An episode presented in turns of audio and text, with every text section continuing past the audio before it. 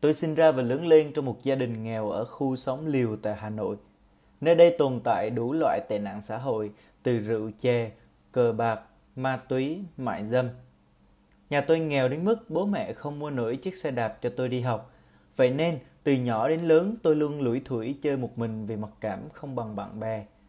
Nhiều lúc đứng trong nhà nhìn đám bạn cùng trang lứa rủ nhau đi chơi, tung tăng cười đùa trên chiếc xe đạp mà tôi tuổi thân chỉ biết ôm mặt khóc một mình.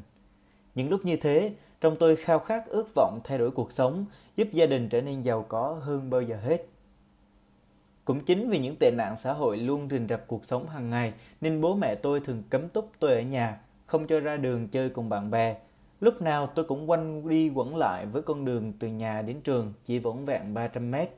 Bởi trường cấp 1 và cấp 2 của tôi ở ngay cạnh nhà. Cuộc sống của tôi từ nhỏ đến hết cấp 2 luôn lủi thủi một mình. Cả tuổi thơ tôi không có lấy một người bạn thân nào. Điều ấy khiến tôi sống khép mình, luôn mặc cảm với cuộc sống, với xã hội. Nhiều lúc tôi cảm thấy cuộc đời thật bất công, đôi lúc chỉ muốn chấm dứt. Không có bạn chơi cùng, tôi lựa chọn thể hiện mình trong các trò chơi điện tử. Do bị bố mẹ cấm túc nên tôi thường xuyên trốn học đi chơi game và cũng nghiện game từ đó. Lên cấp 3, tôi thi đỗ vào trường trung học phổ thông Tây Hồ, cách nhà 7 cây số. Với khoảng cách như vậy, tôi đã thầm nghĩ bố mẹ sẽ mua cho tôi một chiếc xe đạp cào cào mới cống kiểu Nhật. Rồi tôi tưởng tượng được cưỡi trên con ngựa sắt vi vu quanh Hà Nội. Tôi sẽ có cơ hội đi chơi cùng bạn bè, rồi thỉnh thoảng đạp xe chở bạn gái dạo vòng quanh Hồ Tây, Hồ Gươm hay rong ruổi dọc các công phố Phan Đình Phùng, Hoàng Diệu. Ôi chỉ mới ước mơ thôi đã thấy thật tuyệt. Tôi ước cuộc đời rồi sẽ thay đổi từ đây. Nhưng trớ trêu thay, sự thật lại không như mơ. Việc quá lo lắng cho tôi, sẽ tôi bị sa ngã giống đám bạn cùng trang lứa trong xóm khi mà hầu hết tụi nó đều bỏ học, chơi bời và nghiện hút. Bố quyết định không mua xe đạp riêng cho tôi. Thay vào đó, hàng ngày ông chở tôi đi học trên chiếc Dream tàu cũ kỹ. Lúc đó tôi cảm thấy thực sự thất vọng với tương lai ở phía trước. Tôi còn nhớ cảm giác mỗi khi đến giờ tan học, tôi đều đứng trước cổng trường chờ bố tới đón, còn đám bạn bè cười đùa tung tăng đạp xe về nhà. Đứa nhà khá giả hơn thì tự cưỡi xe máy. Một ngày nọ, bố có việc đột xuất nên không đón tôi ngay được. Mấy đứa bạn đi qua hỏi đẻo một câu, lại chờ bố đón à, rồi cười ha hả. Một tiếng trôi qua, cổng trường trở nên vắng tanh không một bóng người. Cơn gió chợt thoáng qua cuốn theo những chiếc lá mùa thu. Bỗng một người con gái xuất hiện, đó là cô bạn cùng lớp của tôi. Cô ấy hỏi, bố cậu chưa đến đón à, hay về cùng tớ đi. Tớ sững mất vài giây vì lời đề nghị thật ấm áp đó. Tôi chưa bao giờ được người khác quan tâm đến vậy và tôi cũng khá thích cô ấy, vậy nên tôi ngay lập tức đồng ý. Giây phút tôi lân lân vui sướng đột nhiên tan thành mây khói khi cô ấy đưa xe cho tôi, bởi tôi nào biết đi xe đạp. Tôi lại đứng hình vài giây, thực sự không biết phải làm sao. Lúc này tôi chỉ muốn độn thổ luôn. Tôi đành phải thú nhận. Tớ không biết đi xe đạp. Vậy là ngày hôm đấy, tôi đã phải trải qua thứ cảm giác thực sự rất xấu hổ khi phải ngồi sau một người con gái. Bạn từng nghe câu, mẹ đánh không đâu bằng ngồi sau đàn bà, rồi chứ. Thực sự quá nhục. Trên đường đi, ai ai cũng nhìn tôi với con mắt lạ thường và tôi chỉ biết ngồi im không nói năng gì. Tưởng rằng sự im lặng đó sẽ tiếp diễn, nhưng khi về tới nhà thì cô ấy lại mở lời hỏi thăm tôi – Tôi cảm nhận được sự quan tâm chân thành của cô ấy nên đã chia sẻ về hoàn cảnh, về cuộc sống và về tuổi thơ của mình. Thật tuyệt khi tôi được chia sẻ như vậy. Điều đó khiến chúng tôi đồng cảm và hiểu nhau hơn. Có lẽ đây là lần đầu tiên tôi có một người bạn. Vào cuối học kỳ năm lớp 10, lớp chúng tôi tổ chức đi picnic, cắm trại ăn uống ở bãi đá sông Hồng. Vì không có xe đạp, không biết đi xe và thực ra cũng không có tiền nên tôi không tham gia lại lủi thủi một mình trong khi bạn bè vui chơi cùng nhau. Tôi bắt đầu suy nghĩ rằng mình phải tìm cách nào đó để thay đổi cuộc đời, phải tìm cách để kiếm tiền. Nhưng nghĩ đi nghĩ lại thì tôi đâu biết làm gì ngoài việc chơi game. Chợt một ý tưởng nảy ra, chơi game để kiếm tiền. Vậy là tôi bắt đầu đi cày game hộ người khác. Tôi lân la các quán net để hỏi những người chơi xem họ có cần thuê tôi chơi không. Thế rồi tôi được nhận thuê, bắt đầu chuyển ngày trốn học và cắm mặt trong quán game. Dần dần, khả năng cày game tăng lên và tôi có thể kiếm được thêm tiền từ game và tôi nghiện game từ lúc nào không hay. Cánh cửa đại học Thời gian trôi qua thật nhanh, Thoáng chốc đã đến năm cuối cấp 3, tôi chuẩn bị bước vào kỳ thi đại học đầu tiên trong đời. Đây là cơ hội để tôi thay đổi cuộc đời bởi bố mẹ luôn nhắc con phải chịu khó học hành để sau này đỡ khổ như bố mẹ. Nhưng một sự cố xảy ra khi tôi bị hiệu trưởng đuổi học vì thường xuyên bỏ học để chơi game. Lúc này bầu trời như sụp đổ trước mắt tôi, mọi cánh cửa dường như đóng sầm lại. Cơ hội để tôi thay đổi cuộc đời chấm dứt rồi ư? Tại sao tôi lại không nghe lời bố mẹ dặn mà lại ham mê, đâm đầu vào chơi game như vậy? Tôi không biết phải làm sao nữa, chỉ biết đóng cửa nhốt mình ở trong nhà. Thấy tôi suy sụp, mẹ không đành lòng nên đã đến trường để xin cô giáo chủ nhiệm giúp đỡ. May thay, cô giáo chủ nhiệm rất quý tôi và đã đứng ra bảo lãnh với hiệu trưởng để cho tôi được tiếp tục học và thi đại học. Nhưng mọi việc đã quá muộn. Khi tôi quay trở lại trường thì đã hết thời hạn nộp hồ sơ thi đại học. Tôi chỉ được thi tốt nghiệp cấp 3. Dù rất buồn, nhưng được bố mẹ và cô chủ nhiệm an ủi, tôi tiếp tục tập trung ôn luyện cho kỳ thi quan trọng sắp tới. Kỳ thi tốt nghiệp cuối cùng cũng tới, tôi hoàn thành xuất sắc bài thi và trong khi bạn bè hào hứng đón chờ kỳ thi đại học sắp tới, tôi lại chán nản vì không được tham gia. Tôi bắt đầu suy nghĩ về tương lai, giờ mình sẽ làm gì tiếp theo đây? Thực sự tôi rất hoang mang, không biết cuộc đời mình sẽ đi về đâu. Năm sau thi lại, ở nhà ôn thi một năm, đi làm thêm một năm rồi chờ kỳ thi. Trong khi chẳng biết làm gì thì tôi quay trở lại chơi game, tiếp tục vùi đầu vào thế giới ảo đó trong suốt một năm trời. Khi kỳ thi đại học quay trở lại, tôi mới chợt nhớ đi nộp hồ sơ đăng ký thi. Cầm bộ hồ sơ trong tay, tôi băn khoăn liệu rằng mình có thi đỗ đại học được không. Cả năm nay tôi có học hành gì đâu mà thi chứ. Trên đường đi nộp hồ sơ, tình cờ tôi đọc được một tờ rơi quảng cáo về các khóa luyện thi đại học cấp tốc. Thật tuyệt, cơ hội của tôi đến rồi. Tôi đăng ký ngay lập tức và theo học trong hơn một tháng. Kết quả là tôi thi đại học được 13 điểm, may thay vừa đủ điểm sàn đổ vào trường Đại học Kinh doanh và Công nghệ Hà Nội. Đời sinh viên sống chậm Tôi đổ đại học. Đây thực sự là một tin mừng lớn với gia đình tôi. Anh em họ hàng làng xóm đều hân hoan chúc mừng. Tôi có cảm giác như mình là siêu anh hùng, bởi cả khu xóm liều chẳng có ai đổ đại học ngoại trừ tôi. Ấy là chưa kể suốt cả năm qua tôi chẳng học hành gì, chỉ ôn thi cấp tốc trong vòng hơn một tháng.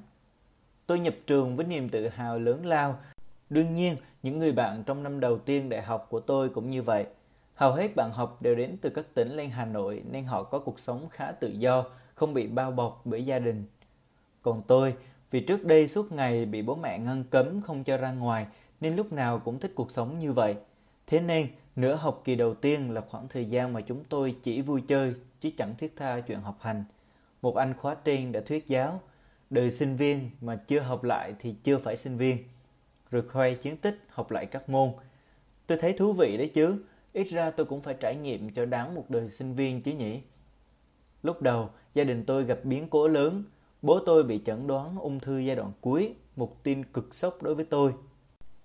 Với điều kiện kinh tế của chúng tôi lúc bấy giờ, việc chạy chữa căn bệnh nan y này thật là một điều bất khả thi. Tôi chỉ ước gia đình có thật nhiều tiền để đưa bố đi chữa trị. Tôi hoàn toàn sụp đổ. Bố là người luôn yêu thương tôi, đưa đón tôi đi học mỗi ngày, luôn tự hào về tôi và là chỗ dựa cho tôi trong cuộc đời. Giờ đây bố phải nằm trên giường bệnh và không đưa đón tôi đi học mỗi ngày được nữa. Mẹ bảo tôi tự lấy xe của bố để đi học. Thế nhưng, thay vì đến trường, tôi lại phi vào quán game để giải tỏa nỗi buồn. Hết học kỳ 1, đến khoảng thời gian nghỉ Tết, bố tôi qua đời. Tôi trở nên chán nản, bất cần, từ đó không đến trường nữa. Ngày ngày lại la vào quán cài game. Kết thúc năm đầu đại học, tôi nghĩ bản thân cứ sống thế này mãi cũng không ổn. Tôi đến trường xem kết quả học tập và đăng ký học lại các môn mà tôi đã bỏ suốt kỳ vừa rồi thì bỗng nhận được thông báo buộc thôi học vì không đạt đủ số tín chỉ. Lúc này tôi vô cùng hoang mang, hỏi kinh nghiệm từ mấy anh chị khóa trên thì được bày cho cách nộp đơn xin học lại năm đầu tiên. Ôi trời, thật quá buồn. Tôi đã nhập học chậm một năm, giờ phải học lại một năm nữa thì thành ra chậm hơn bạn bè cùng tuổi tận 2 năm trời.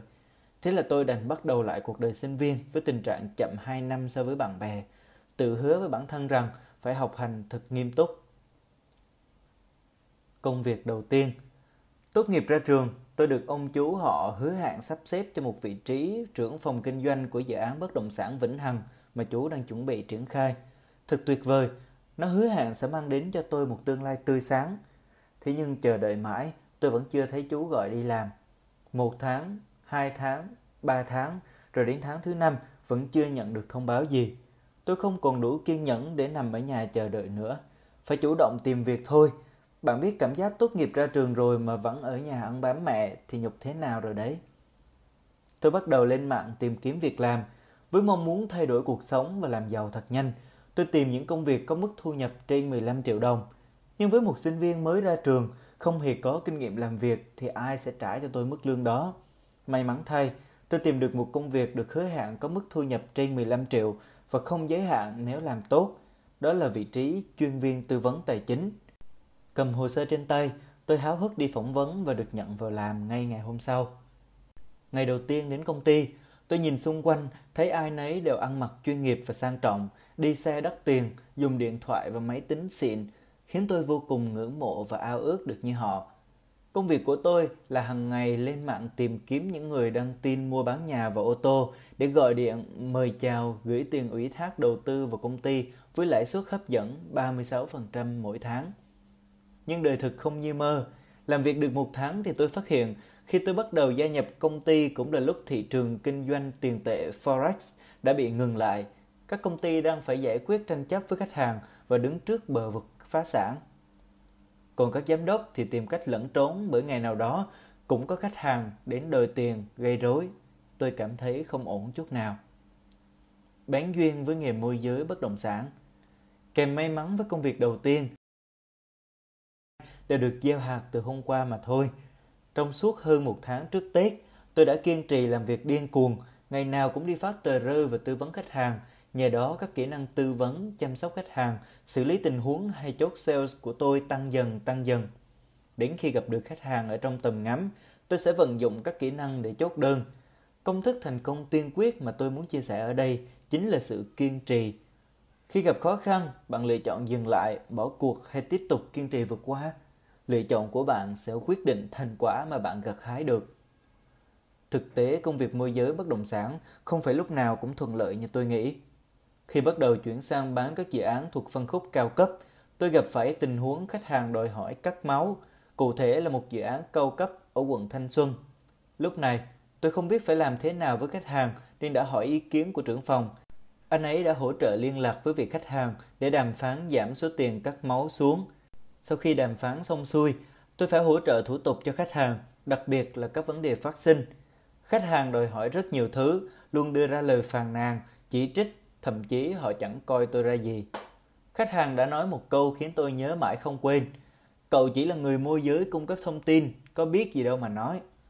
Lần đầu tiên trong đời tôi bị xúc phạm như vậy, điều ấy khiến tôi thực sự chán nản và có suy nghĩ muốn bỏ nghề.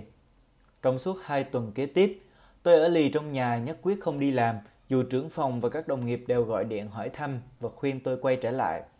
Đến khi ở nhà mãi cũng chán, tôi quyết định đi dạo phố cho thoải mái thì tình cờ nhìn thấy nhà sách, bèn ghé và mua vài cuốn. Sau khi đọc xong mấy cuốn sách đó, tôi nhận ra hai điều. Đó là tôi phải sẵn sàng từ bỏ những khách hàng không tốt và phải liên tục học hỏi, phát triển bản thân để trở nên có giá trị hơn. Khi tôi có giá trị thì khách hàng sẽ hiểu và tôn trọng tôi – sau đó, tôi quay trở lại làm việc bình thường và luôn dành một khoản tiền cũng như thời gian để mua sách, đi học, xem video để phát triển bản thân. Và đó cũng chính là lý do khiến tôi trở thành diễn giả, nhà đào tạo, huấn luyện các bạn làm môi giới bất động sản, nâng cao giá trị cá nhân và phát triển công việc của mình. Mở sàn bất động sản khi mới làm một năm trong nghề Làm môi giới bất động sản một năm tại Sen Group khiến con người tôi thay đổi hoàn toàn. Tôi trưởng thành hơn, bản thân phát triển tốt hơn, có nhiều mối quan hệ chất lượng hơn. Tổng kết năm, tôi đạt được danh hiệu Rainmaker hạng Silver và kiếm được khoảng 400 đến 500 triệu đồng.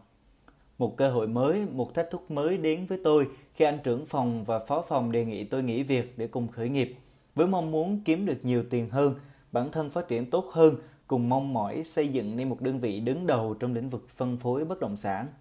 Đó quả thực là lời đề nghị hấp dẫn bởi khi ấy tôi mới chỉ là một gã sales mới bước vào nghề được một năm, trong khi hai đàn anh đã có kinh nghiệm 4-5 năm trong nghề rồi. Tuy nhiên, tôi đã cân nhắc rất nhiều vì tôi phải đánh đổi với công việc hiện tại, khi mà nó khá thuận lợi và mang lại cho tôi khoản thu nhập tối thiểu 40 đến 50 triệu đều đặn hàng tháng. Liệu tôi có sẵn sàng đánh đổi nó với một công việc mới đầy khó khăn và thách thức này không? Tại sao tôi lại gọi đó là công việc đầy khó khăn và thách thức? Đó là bởi cả ba anh em chúng tôi đều chưa có kinh nghiệm về phát triển sàn bất động sản, cũng như chưa có kinh nghiệm bán hàng cho Vingroup. Thời điểm này, chúng tôi mở sàn với mục tiêu bán sản phẩm Vinhomes với các sàn giao dịch khác. Rồi thì chúng tôi phải đối mặt với liên tiếp những khó khăn như vấn đề nhân sự, bán hàng, marketing và đặc biệt là tài chính. Sau một thời gian suy nghĩ và cân nhắc, tôi quyết định lựa chọn con đường khởi nghiệp cùng hai đàn anh, cộng thêm một người nữa chuyên về marketing từ nhóm cũ. Bốn anh em góp vốn được vốn vẹn 60 triệu đồng để mở công ty. Mà thực tế chúng tôi cũng suy nghĩ đơn giản, ấy là mở công ty thì cũng chỉ thuê một văn phòng rồi ngồi làm việc cùng nhau mà thôi. Thực tế khi bắt tay vào làm mới biết cần rất nhiều tiền. Riêng việc thuê văn phòng và chi phí thành lập công ty đã tốn 40 triệu rồi – còn 20 triệu chỉ đủ mua máy chiếu, máy in và vài dụng cụ thiết yếu của văn phòng. Thậm chí, chúng tôi chẳng đủ tiền mua bàn ghế nên đành phải đi xin những bàn ghế cũ mà người ta vứt đi không dùng nữa để về sửa sang đóng lại. Thời kỳ đầu khởi nghiệp, nhân sự cũng là một vấn đề nan giải với chúng tôi. Dù xuất phát từ một phòng kinh doanh rất mạnh của Sen Group với gần 50 nhân sự, khi ra đi, chúng tôi không kéo theo ai cả vì biết rằng chắc chắn con đường phía trước sẽ rất khó khăn – Chúng tôi còn chưa chắc lo được cho bản thân thì sao dám lôi kéo ai theo. Thế nên ban đầu chỉ có bốn anh em làm việc cùng nhau. Và đương nhiên, kinh nghiệm điều hành công ty thì cũng chẳng ai có. Chúng tôi cứ thế cùng nhau học hỏi để làm tất cả mọi thứ. Sau khi hoàn thành các thủ tục thành lập công ty, sắp xếp văn phòng, thì chúng tôi bắt đầu chính thức nhận phân phối dự án Vingroup tại Mỹ Đình. Khi tham gia vào cuộc chiến mới thấy thị trường này thực sự quá khốc liệt – bởi gần như cả thị trường môi giới bất động sản ở miền Bắc đều bán sản phẩm của Vingroup Mỹ Đình.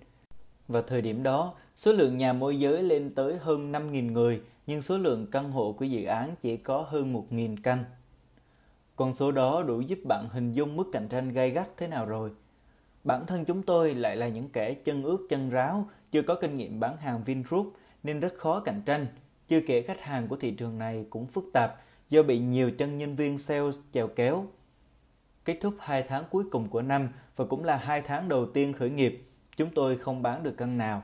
Đúng là một cái Tết khó khăn, nhưng nhờ nhận được khoản hoa hồng từ các dự án đã bán ở Sen Group nên chúng tôi vẫn sống khỏe qua cái Tết năm đó. Tổng kết cuối năm, chúng tôi đã cùng nhau nhìn lại hành trình để xác định hướng đi rõ ràng. Nhận thấy khó có thể tồn tại trong một thị trường cạnh tranh khốc liệt như vậy, chúng tôi quyết định phải thay đổi, áp dụng chiến lược đại dương xanh – chúng tôi đi tìm một thị trường mới ít cạnh tranh hơn, dễ thở hơn. Và chúng tôi tìm về Sun Group với các dự án bất động sản nghỉ dưỡng tại hòn đảo Phú Quốc, một thị trường mới, một loại hình sản phẩm mới đầy tiềm năng và cũng hết sức thách thức. Đầu năm mới, chúng tôi chào đón thêm 8 thành viên nữa đều là những nhân sự ở phòng kinh doanh cũ tại Sang Group về cùng chiến đấu.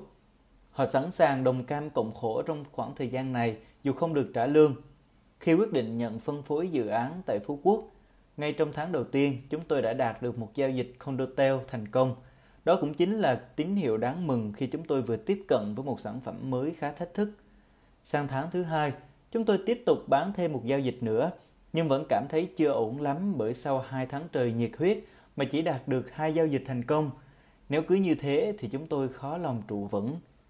Với chiến lược khách hàng là trung tâm, Chúng tôi tiếp tục tìm kiếm những sản phẩm khác phù hợp với nhóm khách hàng đã có trong tay. Một sản phẩm mà chúng tôi đánh giá rất tốt về tiềm năng cho thuê, đó là dự án của Tân Hoàng Minh Group ở Quảng An, Tây Hồ. Sau khi nhận phân phối, chúng tôi chốt được 3 giao dịch với tổng giá trị gần 20 tỷ đồng. Ai nấy đều cảm thấy đầy phấn khích và hăng say làm việc.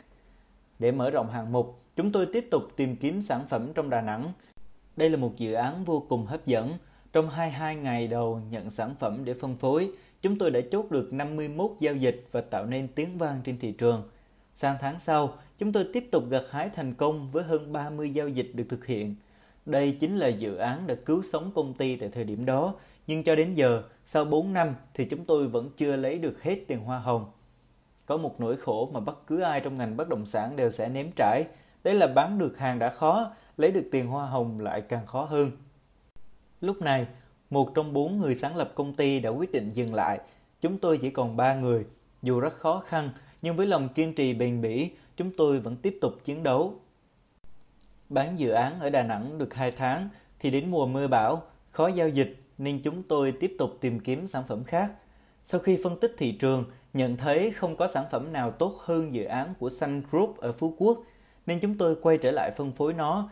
Chỉ ngay trong tháng đầu tiên, chúng tôi đã giao dịch nhanh chóng, chốt thành công 10 giao dịch với tổng giá trị hơn 50 tỷ đồng. Trong những tháng tiếp theo, các giao dịch vẫn tiếp tục đều đặn phát sinh. Cảm thấy Sun Group Phú Quốc là một dự án có thể kinh doanh dài hạn, lúc này chúng tôi áp dụng chiến lược tập trung. Nhờ tập trung toàn bộ nguồn lực vào triển khai, chúng tôi dễ dàng trở thành đại lý thuộc top 3 của Sun Group ngay trong năm đầu. Vậy là kết thúc năm đầu tiên khởi nghiệp, chúng tôi có trong tay 18 nhân sự, doanh số đạt 8 tỷ đồng. Khi đã đạt được thành quả nhất định, chúng tôi quyết định mở rộng công ty để phát triển hơn nữa. Với chiến lược hệ thống hóa, chúng tôi thiết kế lại mô hình tổ chức với đầy đủ các phòng ban làm việc chuyên nghiệp và kết hợp chặt chẽ với nhau. Công ty thành lập 3 phòng kinh doanh. Ban đầu, mỗi phòng chỉ có 6 thành viên, nhưng nhanh chóng tăng lên 20 thành viên trong vài tháng. Trong năm thứ hai, công ty đã phát triển quy mô lên tới 80 nhân sự, doanh số đạt 73 tỷ đồng, tăng gấp 9 lần so với năm đầu tiên. Sang năm thứ ba, chúng tôi áp dụng chiến lược nhân bản, đào tạo huấn luyện các trưởng phòng trở thành giám đốc chi nhánh giống như chúng tôi. Chỉ trong vòng 3 tháng, nhân sự công ty tăng gấp 3 lần với hơn 200 chuyên viên môi giới bất động sản, nhưng doanh số lại giảm chỉ còn 54 tỷ đồng. Đây thực sự là lúc chúng tôi gặp vấn đề lớn. Chúng tôi đã phát triển quá nóng, quá nhanh, khiến cho bản thân không đủ năng lực để điều hành phát triển doanh nghiệp. Hay nói cách khác, chúng tôi đang khoác chiếc áo quá rộng. Sang năm thứ tư, chúng tôi cùng nhìn lại toàn bộ tổ chức và quyết định áp dụng chiến lược chuyên nghiệp hóa. Bắt đầu tinh giản bộ máy, co gọn nhân sự lại chỉ còn 80 đến 100 người, đặc biệt tập trung đào tạo phát triển con người, nâng cấp chất lượng nhân sự. Sứ mệnh với nghề chia sẻ Năm thứ ba điều hành công ty là một năm đáng nhớ của tôi. Một bài học quá đắt mà tôi đã khắc ghi mãi trong lòng đó là phát triển bản thân trước khi phát triển kinh doanh. Hay nói cách khác, con người đi trước, công việc theo sau. Khi con người bạn đủ lớn thì túi tiền bạn sẽ lớn theo.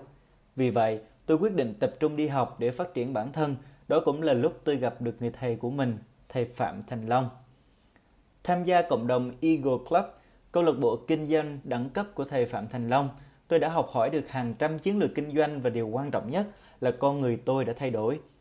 Tôi phát triển mỗi ngày nhờ được thầy thay đổi tư duy, nhận thức về sự chia sẻ.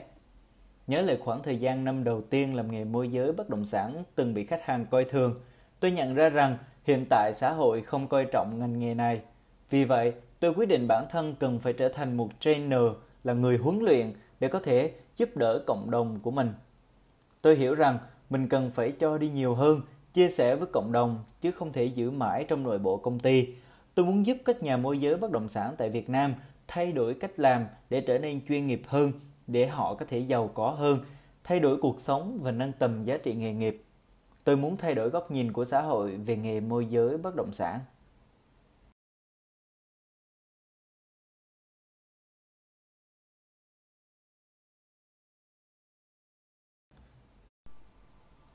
Chương 1. Sức hấp dẫn của nghề môi giới bất động sản Mức thu nhập khủng Khi mới bước chân vào nghề môi giới bất động sản, tôi đã có bước nhảy vọt khi chỉ mới làm được khoảng 3 tháng, đã vượt xa so với bạn bè cùng trang lứa. Quả thật không sai khi người ta nói rằng làm bất động sản một tháng bằng cả năm làm nghề khác. Tất nhiên câu nói đó chỉ đúng trong trường hợp bạn đạt được kết quả, bạn thành công trong nghề mà thôi. Nghề môi giới bất động sản không phải dành cho tất cả mọi người, không phải ai cũng có thể thành công với nghề và tỷ lệ thanh lọc cũng khá cao. Đây là nghề dễ giàu nhưng không hề dễ làm. Tại sao lại vậy? Rõ ràng bất động sản là một loại sản phẩm có giá trị cao nhất trong xã hội. Giá mỗi bất động sản lên đến hàng tỷ đồng. Điều đó đương nhiên dẫn tới hiệu quả là bất động sản sẽ khó bán hơn so với các sản phẩm có giá trị thấp hơn. Thế nhưng, dù mức độ công việc môi giới bất động sản khó hơn, song mức thu nhập lại rất hấp dẫn, hoàn toàn xứng đáng để bạn dành công sức và tâm huyết vượt qua những khó khăn trong nghề. Khả năng phát triển bản thân Gắn bó với nghề môi giới bất động sản, bạn có thể học hỏi để phát triển bản thân từ ba nhóm người. Nhóm thứ nhất là những đồng nghiệp của bạn. Nếu như bạn là nhân viên sales mới vào nghề, bạn có thể học hỏi từ đồng nghiệp. Những người đã đi trước hoàn toàn có thể chia sẻ là những kỹ năng, kiến thức và kinh nghiệm của họ với bạn. Ngoài ra, bạn có thể học hỏi được từ những giao dịch thành công của họ hoặc từ chính những lần thất bại khi làm việc với khách hàng của họ. Nhóm người thứ hai là những trưởng nhóm, trưởng phòng hay giám đốc của bạn. Họ là những người đã có chút thành công trong nghề và cũng là những người sẵn sàng hướng dẫn bạn, dẫn dắt và định hướng khi bạn bắt đầu bước chân vào nghề. Và chắc chắn họ là những người từng trải, có nhiều kinh nghiệm va vấp nên hãy học hỏi thật nghiêm túc. Nhóm người cuối cùng chính là khách hàng của bạn. Hãy hình dung thử xem, khách hàng của bạn đều là những người thành công trong một lĩnh vực nào đó, bởi họ ít nhất cũng đã có tiền tỷ để mua nhà hay để đầu tư bất động sản. Trong quá trình giao dịch, bạn sẽ được học hỏi từ chính những khách hàng của mình.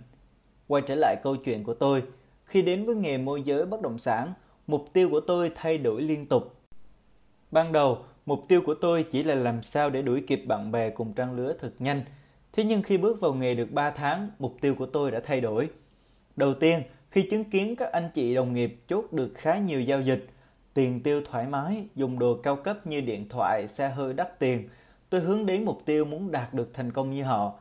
Đến khi chốt được giao dịch và đi nhận bàn giao nhà với khách hàng, chứng kiến căn nhà của khách hàng thật tuyệt vời, mục tiêu của tôi lại thay đổi lần nữa. Tôi muốn đạt được khả năng tài chính có thể mua nhà, mua xe. Và giờ đây, khi kinh doanh bất động sản nghỉ dưỡng được tiếp cận với những khách hàng cao cấp, tôi thấy cuộc sống của họ thật tuyệt vời và đương nhiên mục tiêu của tôi lại thay đổi lần nữa.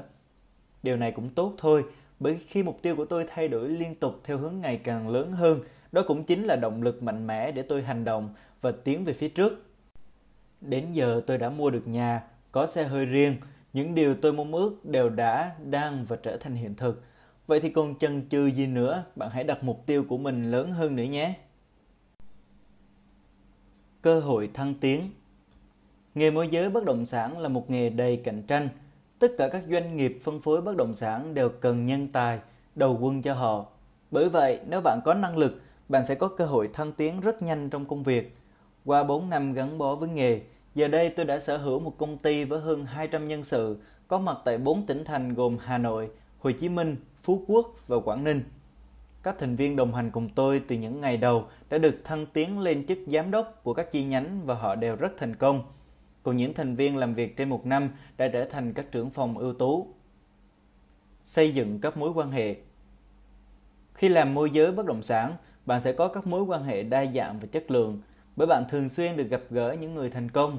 Họ là các đồng nghiệp, các lãnh đạo nhóm hay tổ chức và các khách hàng sở hữu khối tài sản lớn. Ngoài ra, đối tác của bạn đều là những người giỏi giang bởi họ cũng phục vụ những khách hàng thành công như bạn.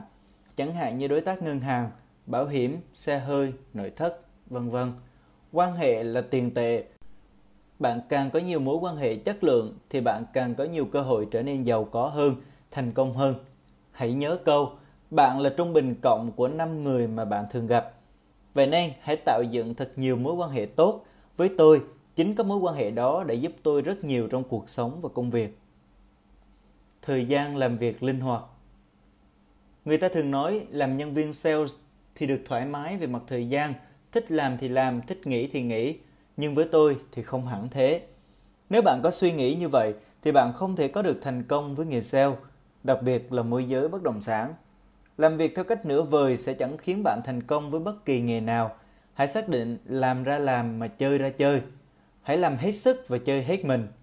Để làm được như vậy, bạn cần học cách quản lý thời gian của mình để tránh không phải quá bận rộn đến mức không có thời gian cho bản thân và gia đình.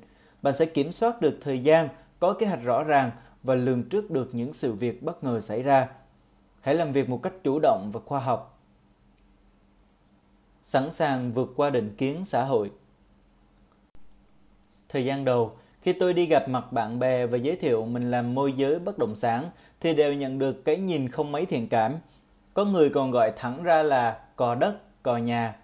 Thực sự lúc đó tôi cũng khá e ngại.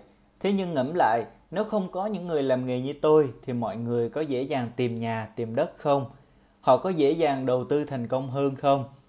Với sự chăm chỉ, kiên trì làm việc và những kết quả đạt được, chỉ sau khoảng 6 tháng, tôi đã khiến bạn bè phải nhìn mình bằng con mắt khác. và giờ đây họ đã chuyển sang tôn trọng, ngưỡng mộ tôi cũng như ngành nghề mà tôi đang theo đuổi. Có thể đâu đó trong xã hội vẫn còn rất nhiều người không coi trọng nghề môi giới bất động sản, nhưng điều đó không quan trọng. Quan trọng là bạn cần ai coi trọng bạn, ngưỡng mộ hay tự hào về bạn. Bạn không thể để ý đến toàn bộ thế giới, hãy làm thật tốt để những người xung quanh có thể tự hào về bạn. Trên đây là những chia sẻ của tôi trong quá trình hơn 4 năm làm nghề môi giới bất động sản. Những điểm hấp dẫn của nghề này phần nào lý giải được việc rất nhiều người gia nhập ngành này ngay cả khi họ đang có một công việc tương đối tốt ở các mảng hoặc là lĩnh vực khác. Nhưng tôi xin nhấn mạnh lần nữa, nghề môi giới bất động sản không phải dành cho tất cả mọi người, không phải ai cũng làm được, không phải ai cũng thành công. Nó là một công việc có thể mang lại thu nhập rất cao nhưng cũng không kém phần khó khăn. Vì vậy, khi dấn thân vào, bạn hãy xác định vượt khó vượt khổ. Tôi xin tặng bạn một câu nói. Nếu bạn chọn công việc khó khăn thì cuộc sống của bạn sẽ dễ dàng nếu bạn chọn công việc dễ dàng thì cuộc sống của bạn sẽ rất khó khăn. Nếu bạn đang ở trong hoàn cảnh hoặc cuộc sống khó khăn thì đó là điều tuyệt vời vì chính điều đó tạo cho bạn một động lực rất lớn để thay đổi cuộc sống. Đừng chọn công việc dễ dàng, nhàn hạ khi mà bạn còn trẻ, còn sức chịu đựng, chịu được nhiều khó khăn. Công việc khó khăn, cuộc sống dễ dàng. Công việc dễ dàng, cuộc sống khó khăn.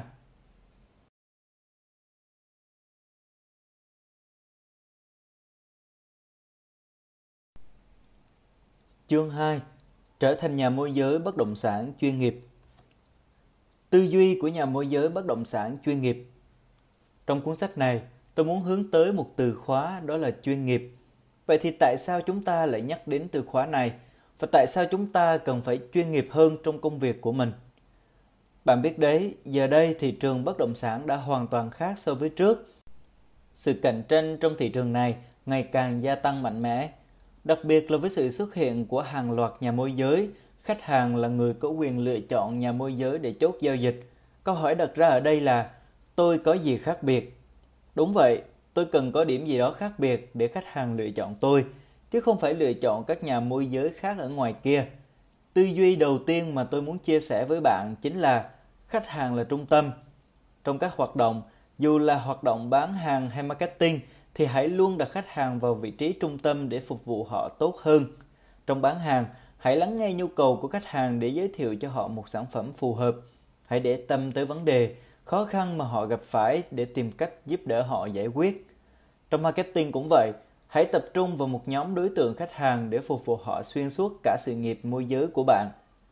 Ở các nước phương Tây, chẳng hạn như Mỹ, nghề môi giới bất động sản rất được coi trọng Người môi giới bất động sản được coi là một trong 15 hòn đá tảng, một trong 15 mối quan hệ vô cùng quan trọng mà bất kỳ ai cũng cần phải có. Bạn có thể tìm hiểu chi tiết về triết lý này trong cuốn sách Tự đào giếng trước khi chết khác của tác giả Harvey Mackay.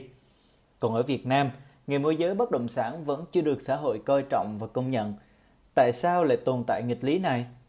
Khoảng 80% các nhà môi giới bất động sản bắt đầu làm nghề với tư duy rất ngắn hạn – khi nhìn thấy những tấm gương thành công trong nghề môi giới bất động sản, họ chỉ đơn thuần gia nhập ngành với ý định thử sức xem kiếm được nhiều tiền không. Rõ ràng, đó là lối tư duy ngắn hạn, chỉ thấy mục tiêu trước mắt mà không có định hướng lâu dài. Nếu bạn cũng có suy nghĩ như vậy thì chúng ta cần phải thay đổi ngay, thay đổi ngay trong ngày hôm nay, thay đổi ngay khi đọc cuốn sách này.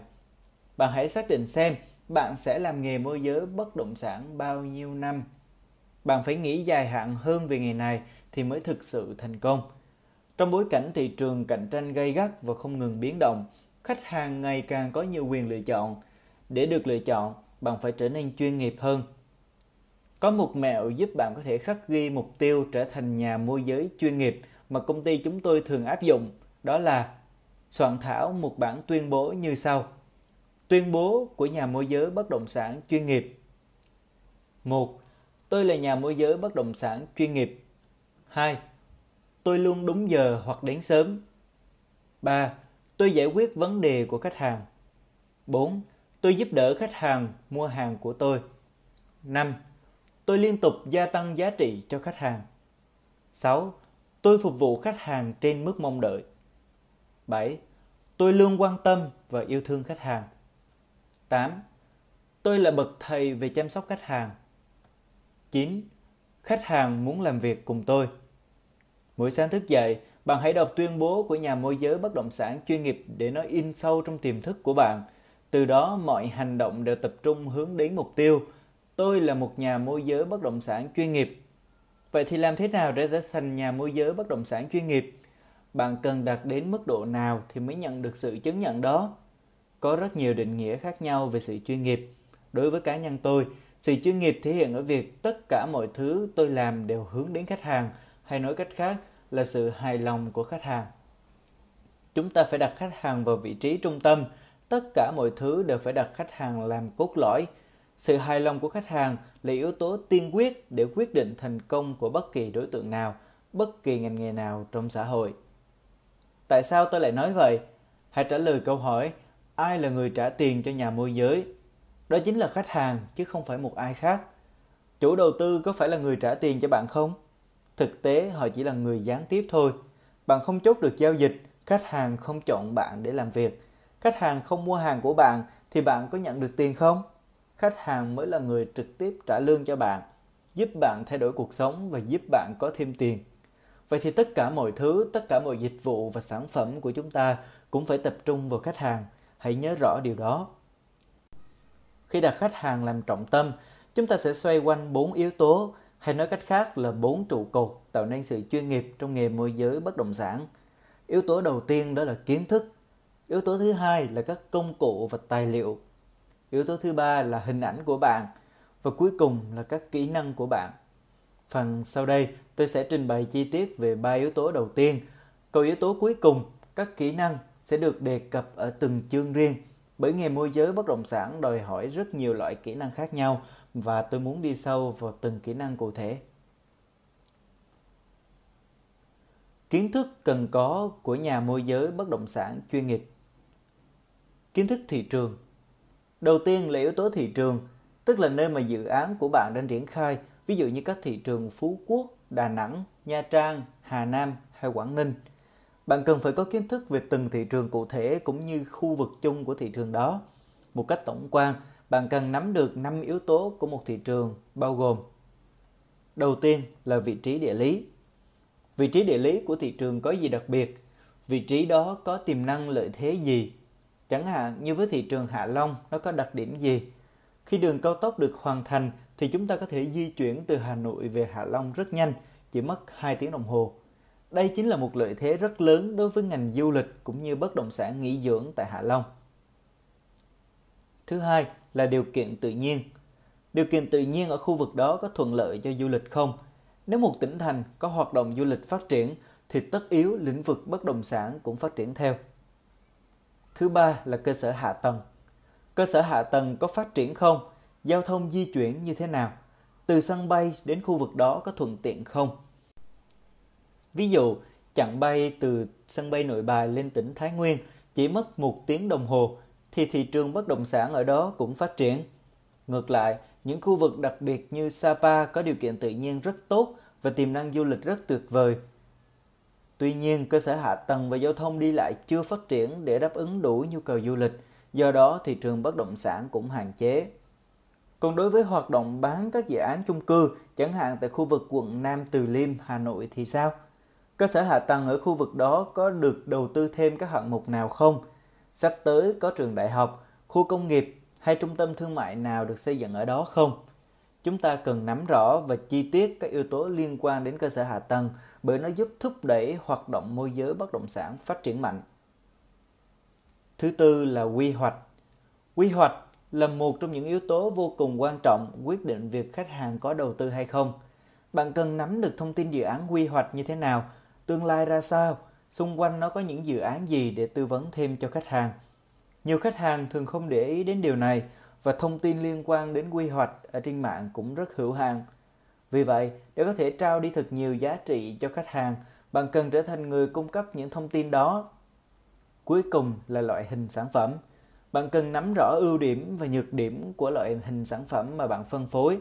Khi khách hàng phân vân nên đầu tư vào dự án này hay dự án kia, đầu tư vào đất nền hay là bất động sản nghỉ dưỡng, đầu tư vào shop house, nhà phố thương mại hay chung cư thì bạn cần tư vấn phân tích những ưu nhược điểm của từng loại hình để giúp khách hàng đưa ra lựa chọn sáng suốt. Nếu bạn chỉ là người cung cấp thông tin đơn thuần thì điều đó chẳng có gì khác biệt so với các nhà môi giới bất động sản ngoài kia. Bạn cần phải trở thành người có giá trị bằng cách thu nạp thật nhiều kiến thức vào đầu. Từ đó bạn có thể giúp khách hàng phân tích và lựa chọn, nhận được nhiều giá trị từ bạn. Kiến thức dự án Kiến thức dự án đóng vai trò đặc biệt quan trọng trong việc giúp bạn có thể bán được hàng. Kiến thức dự án chính là những thông tin về dự án. Mặc dù có các tài liệu hỗ trợ nhưng thực tế, để thể hiện sự chuyên nghiệp, bạn cần phải nắm thật kỹ, thuộc nằm lòng để mỗi khi khách hàng hỏi thì bạn có thể nói ra được ngay. Sau đây là một số đầu mục chính trong thông tin dự án mà bạn cần nắm rõ. Đầu tiên là vị trí địa lý của dự án. Vị trí là yếu tố vô cùng quan trọng – có thể nói là quan trọng nhất của một bất động sản. Thứ hai là chủ đầu tư. Chủ đầu tư là người rất quan trọng, ảnh hưởng tới việc khách hàng đưa ra quyết định. Nếu khách hàng không tin tưởng vào chủ đầu tư thì liệu họ có quyết định đầu tư không? Chắc chắn là không. Vậy nên, bạn chỉ cần biết chủ đầu tư dự án là ai mà bạn cần phải đào sâu, xem xét quá trình hình thành và phát triển của họ như thế nào, các dự án mà họ đã triển khai ra sao sắp tới họ sẽ triển khai gì, tiềm lực tài chính thế nào và đặc biệt là uy tín của họ được đánh giá ra sao. Tất cả mọi thông tin liên quan đến chủ đầu tư sẽ giúp bạn rất nhiều trong việc thuyết phục khách hàng. Thứ ba là tổng quan dự án, tức là các con số nối đến quy mô của dự án. Thứ tư là tiện ích dự án. Khách hàng rất quan tâm đến yếu tố này, đặc biệt là khách hàng mua bất động sản để ở hoặc là để kinh doanh thì họ càng quan tâm xem môi trường sống của họ sẽ như thế nào, sẽ có một cuộc sống tiện lợi ra sao. Thứ năm là thiết kế.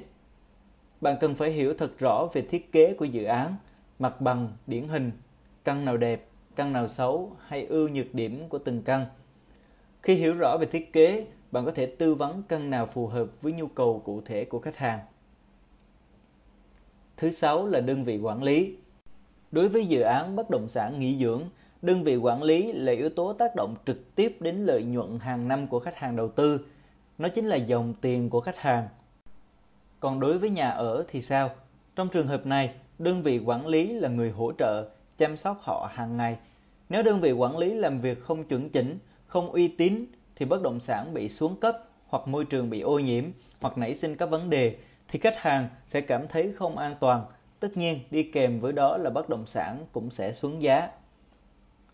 Thứ bảy là mặt pháp lý. Bạn cần nắm vững các vấn đề pháp lý cơ bản, chẳng hạn như một dự án đủ điều kiện để bán thì cần phải có giấy phép đầu tư, giấy cấp phép xây dựng và bản đồ quy hoạch tỷ lệ 1 trên 500. Theo quy định, tiến độ dự án xong móng thì mới được phép mở bán. Tuy nhiên, hiện tại các dự án được bán trước dưới dạng hợp đồng góp vốn hoặc huy động vốn. Hầu hết các dự án hiện nay đều làm dưới hình thức này – với điều kiện là phải đáp ứng đầy đủ ba loại giấy tờ trên. Thứ 8 là chính sách bán hàng. Bạn cần nắm thật rõ chính sách bán hàng để tư vấn cho khách hàng lựa chọn sao cho thỏa đáng. Trong chính sách bán hàng có nhiều lựa chọn, do vậy bạn cần phân tích, tư vấn đầy đủ để khách hàng có quyết định phù hợp nhất, đáp ứng nhu cầu và đem lại nhiều lợi ích cho họ. Cuối cùng là giá bán và nội thất. Đó là thông tin cơ bản của một dự án mà bạn cần phải nắm được để tư vấn cho khách hàng. Trên đây là những thông tin cơ bản về một dự án mà nhà môi giới cần nắm rõ. Tuy nhiên, để mang lại nhiều giá trị hơn nữa cho khách hàng, bạn cần nắm vững thêm những vấn đề sau. Trước tiên là thông tin về các dự án cạnh tranh trực tiếp với dự án của bạn. Bạn phải hiểu rõ về điểm mạnh, điểm yếu trong dự án của đối thủ cạnh tranh để có thể tư vấn và phân tích cho khách hàng nên lựa chọn dự án nào. Thực tế khi dự định mua một dự án nào đó, khách hàng không chỉ tìm hiểu một dự án mà sẽ tìm hiểu nhiều dự án liên quan. Bạn cũng vậy, khi định mua chiếc điện thoại, bạn không chỉ tìm hiểu một dòng điện thoại và cũng không vào một cửa hàng duy nhất để khảo giá. Tất cả chúng ta đều phải cân nhắc nhiều loại sản phẩm cũng như nơi bán. Do đó, là một nhà môi giới bất động sản, việc hiểu rõ về các đối thủ cạnh tranh sẽ giúp chúng ta có thông tin để giúp khách hàng phân tích và đưa ra lựa chọn sáng suốt. Yếu tố thứ hai là kiến thức phong thủy. Đó chính là điểm cộng cho bạn. Tại sao vậy?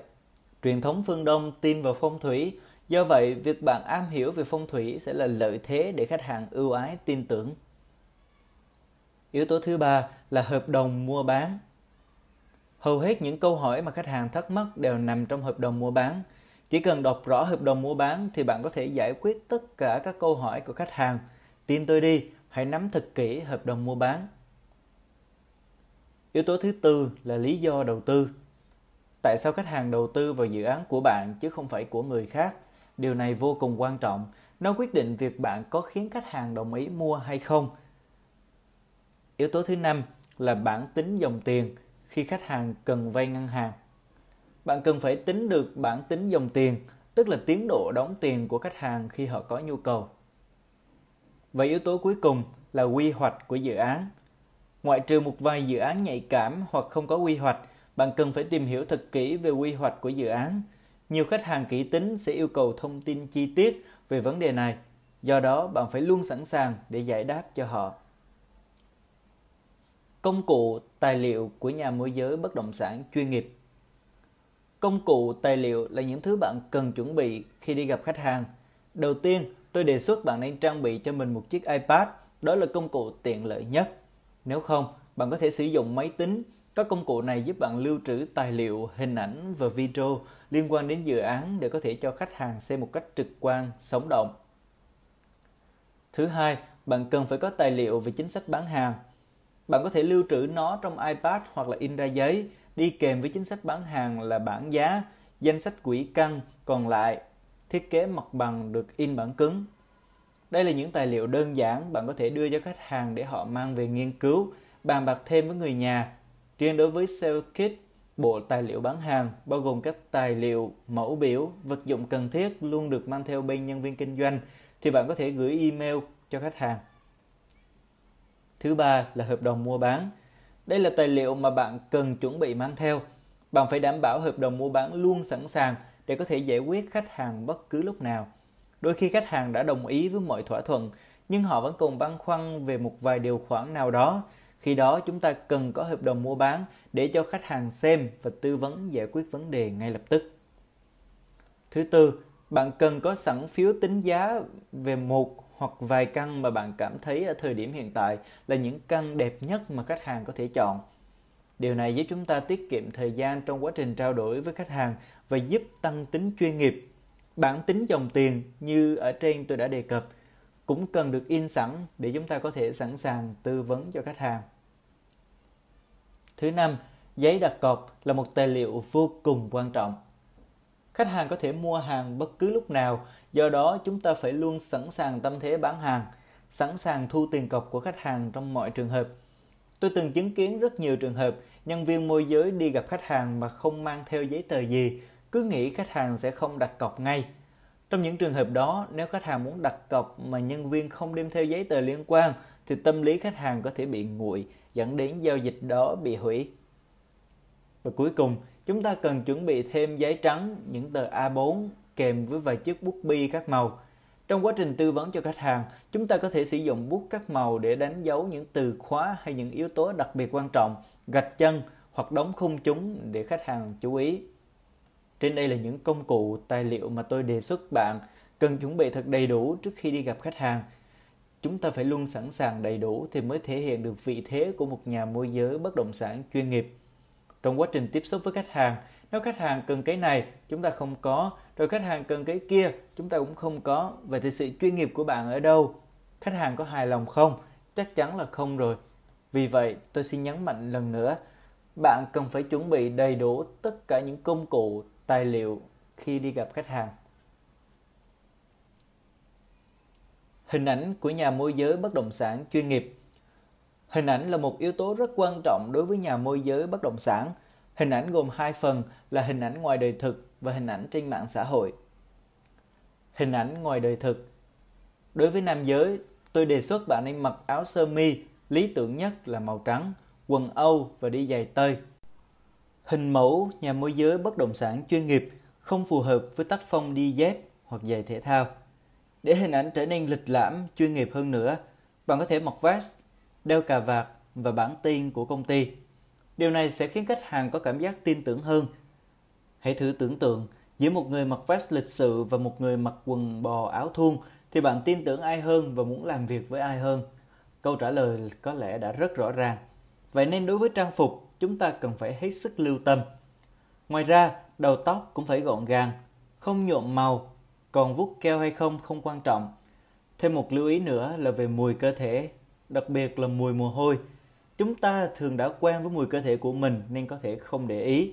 Tuy nhiên, trước khi đi gặp khách hàng, nhất là khi chúng ta trải qua ngày dài làm việc, mồ hôi nhễ nhại và đến cuối buổi mới gặp khách, thì chúng ta cần tắm rửa sạch sẽ hoặc thay quần áo, sử dụng nước hoa mùi nhẹ để tạo cảm giác sạch sẽ, thơm tho.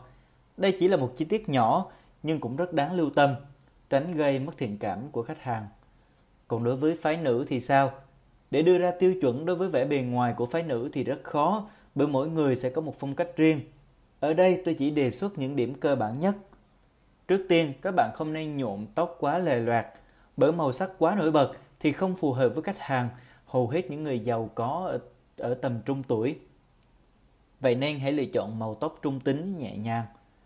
Về trang phục, tùy theo phong cách của bạn và phù hợp với hoàn cảnh cũng như đối tượng khách hàng là được. Tôi đề xuất phái nữ nên mặc áo sơ mi và chân váy, đặc biệt là cơ thể phải đẹp thì mặc quần áo mới đẹp được. Thế nên, chị em cũng phải chịu khó rèn luyện thể dục thể thao để có được thân hình tự tin. Cũng giống như nam giới, phái nữ nên lựa chọn loại nước hoa có mùi nhẹ nhàng, bởi nếu khách hàng ngửi không quen thì họ sẽ có cảm giác khó chịu. Đây là chia sẻ từ góc độ cá nhân, nhưng tôi nghĩ sự chuyên nghiệp cũng thể hiện ở mùi hương của nước hoa đấy. Hình ảnh trên mạng xã hội Mạng xã hội là kênh thông tin mà bạn sử dụng để tương tác, giao tiếp với khách hàng, ví dụ như Facebook, Viber, Zalo, Gmail. Hình ảnh trên mạng xã hội sẽ thể hiện con người ở ngoài đời của bạn, vì vậy bạn cần hết sức lưu ý. Trước tiên, về ảnh đại diện, bạn cần sử dụng bức ảnh rõ mặt vì nó thường có kích thước nhỏ. Nếu bạn không để ảnh rõ mặt mình thì khách hàng sẽ chẳng biết bạn là ai. Bức ảnh cũng nên được chụp chuyên nghiệp theo kiểu doanh nhân, tránh sử dụng những hình ảnh không liên quan đến bản thân. Chúng ta cần phải xây dựng thương hiệu, phải thể hiện sự chuyên nghiệp bằng cách chuẩn hóa tất cả mọi thứ. Một lưu ý nữa là ngay cả Gmail cũng có hình đại diện, bạn cần cập nhật hình ảnh ngay nhé. Thứ hai, cần thể hiện tên của bạn một cách rõ ràng. Nhiều người thường dùng tên tiếng Anh xen lẫn tiếng Việt, thế nhưng bạn bè lại chẳng hề nhận ra. Như vậy thì khách hàng cũng vậy thôi. Chẳng hạn, bạn đặt tên là Tony Phạm. Khi nói chuyện với khách hàng thì bạn có giới thiệu tôi là Tony Phạm không? Tất nhiên là không. Vậy nên hãy đề tên của bạn thật rõ ràng, đơn giản, chỉ thế thôi cũng là chuyên nghiệp rồi. Thứ ba là hình nền, ảnh bìa trang cá nhân.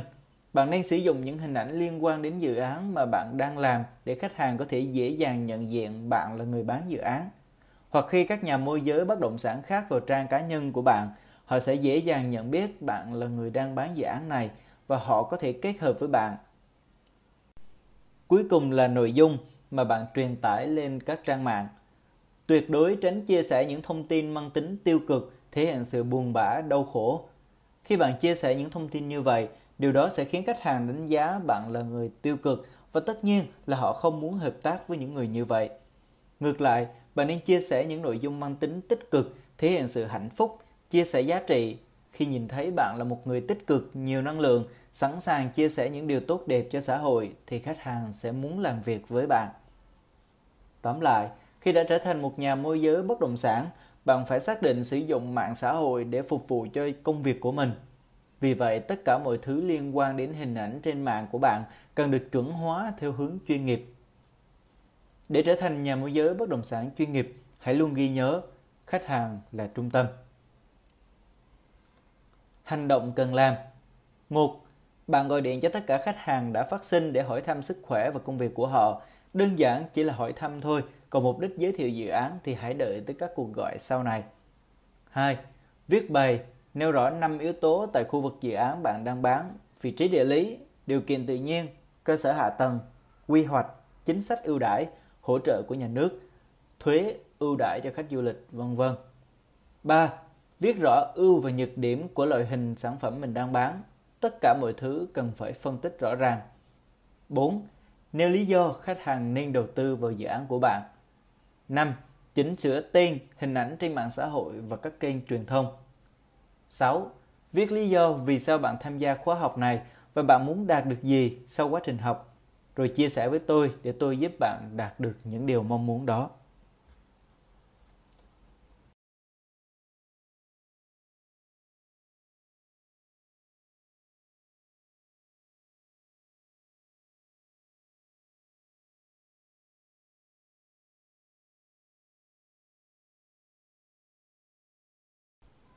Chương 3: Kỹ năng đặt mục tiêu. Tại sao cần phải đặt mục tiêu? Việc xác định mục tiêu vô cùng quan trọng trong cuộc sống nói chung và nghề môi giới bất động sản nói riêng.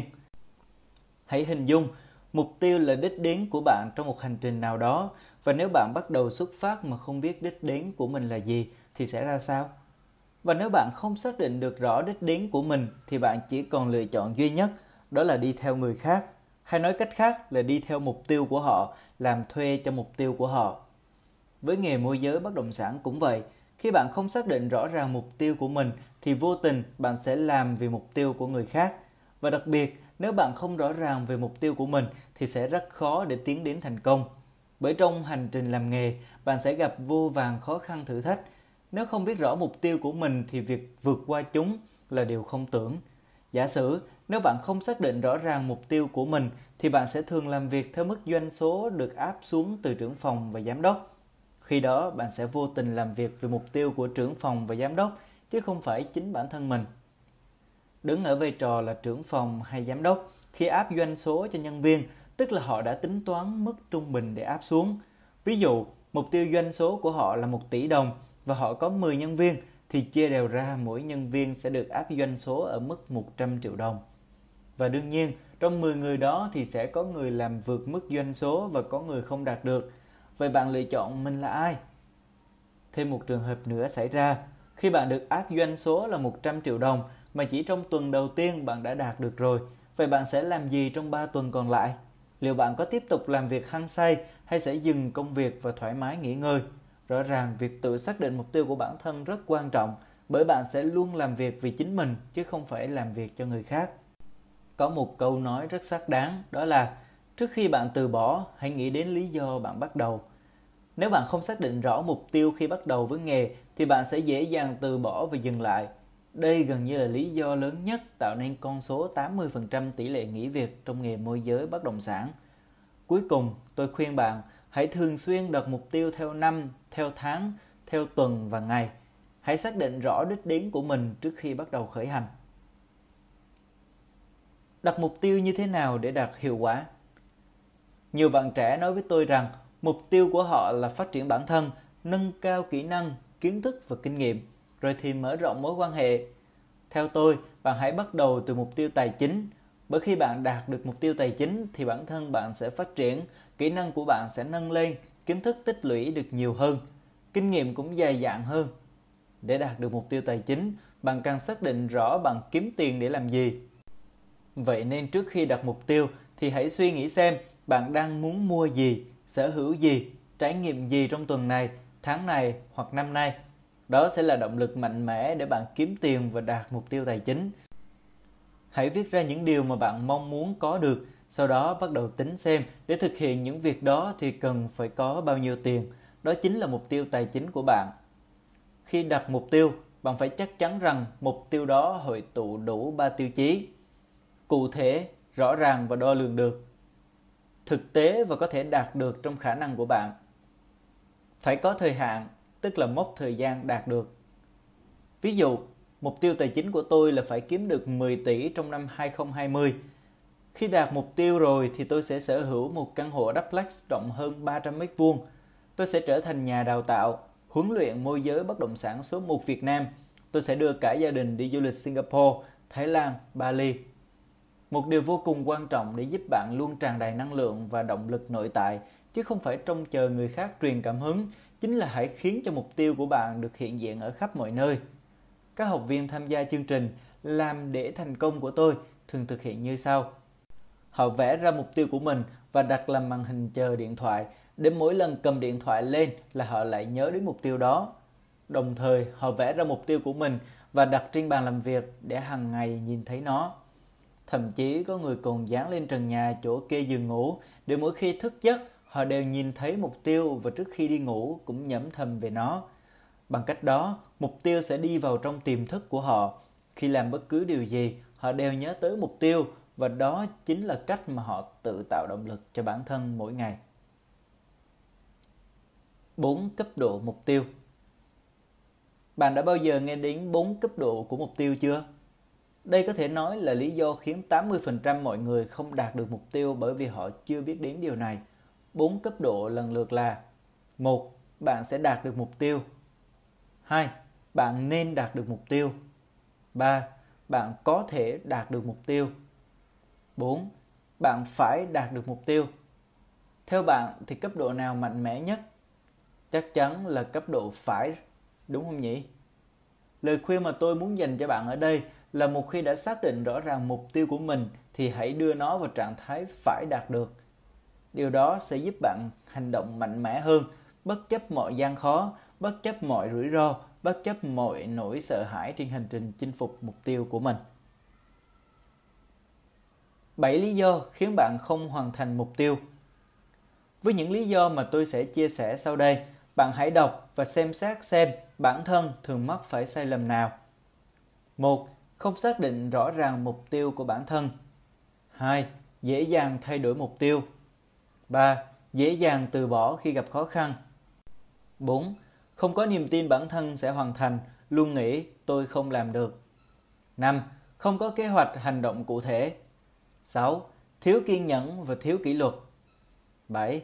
Cho phép người khác ảnh hưởng đến mục tiêu của mình. Sau khi đã biết rõ bản thân thường mắc phải những sai lầm nào, bạn hãy ghi ra giấy và thường xuyên mở ra xem để nhắc nhở bản thân không được vi phạm. Hãy trả lời câu hỏi tại sao khi đặt mục tiêu. Hãy đưa mục tiêu vào trạng thái phải hoàn thành. Hành động cần làm. 1. Viết ra mục tiêu của bạn muốn đạt được trong 3 tháng, 6 tháng, 1 năm, 2 năm, 5 năm. 2. Minh họa các mục tiêu trên một trang giấy thật đẹp để truyền cảm hứng cho bạn. 3. Treo, dán, đặt bản vẽ mục tiêu ở bất kỳ nơi đâu bạn có thể nhìn thấy.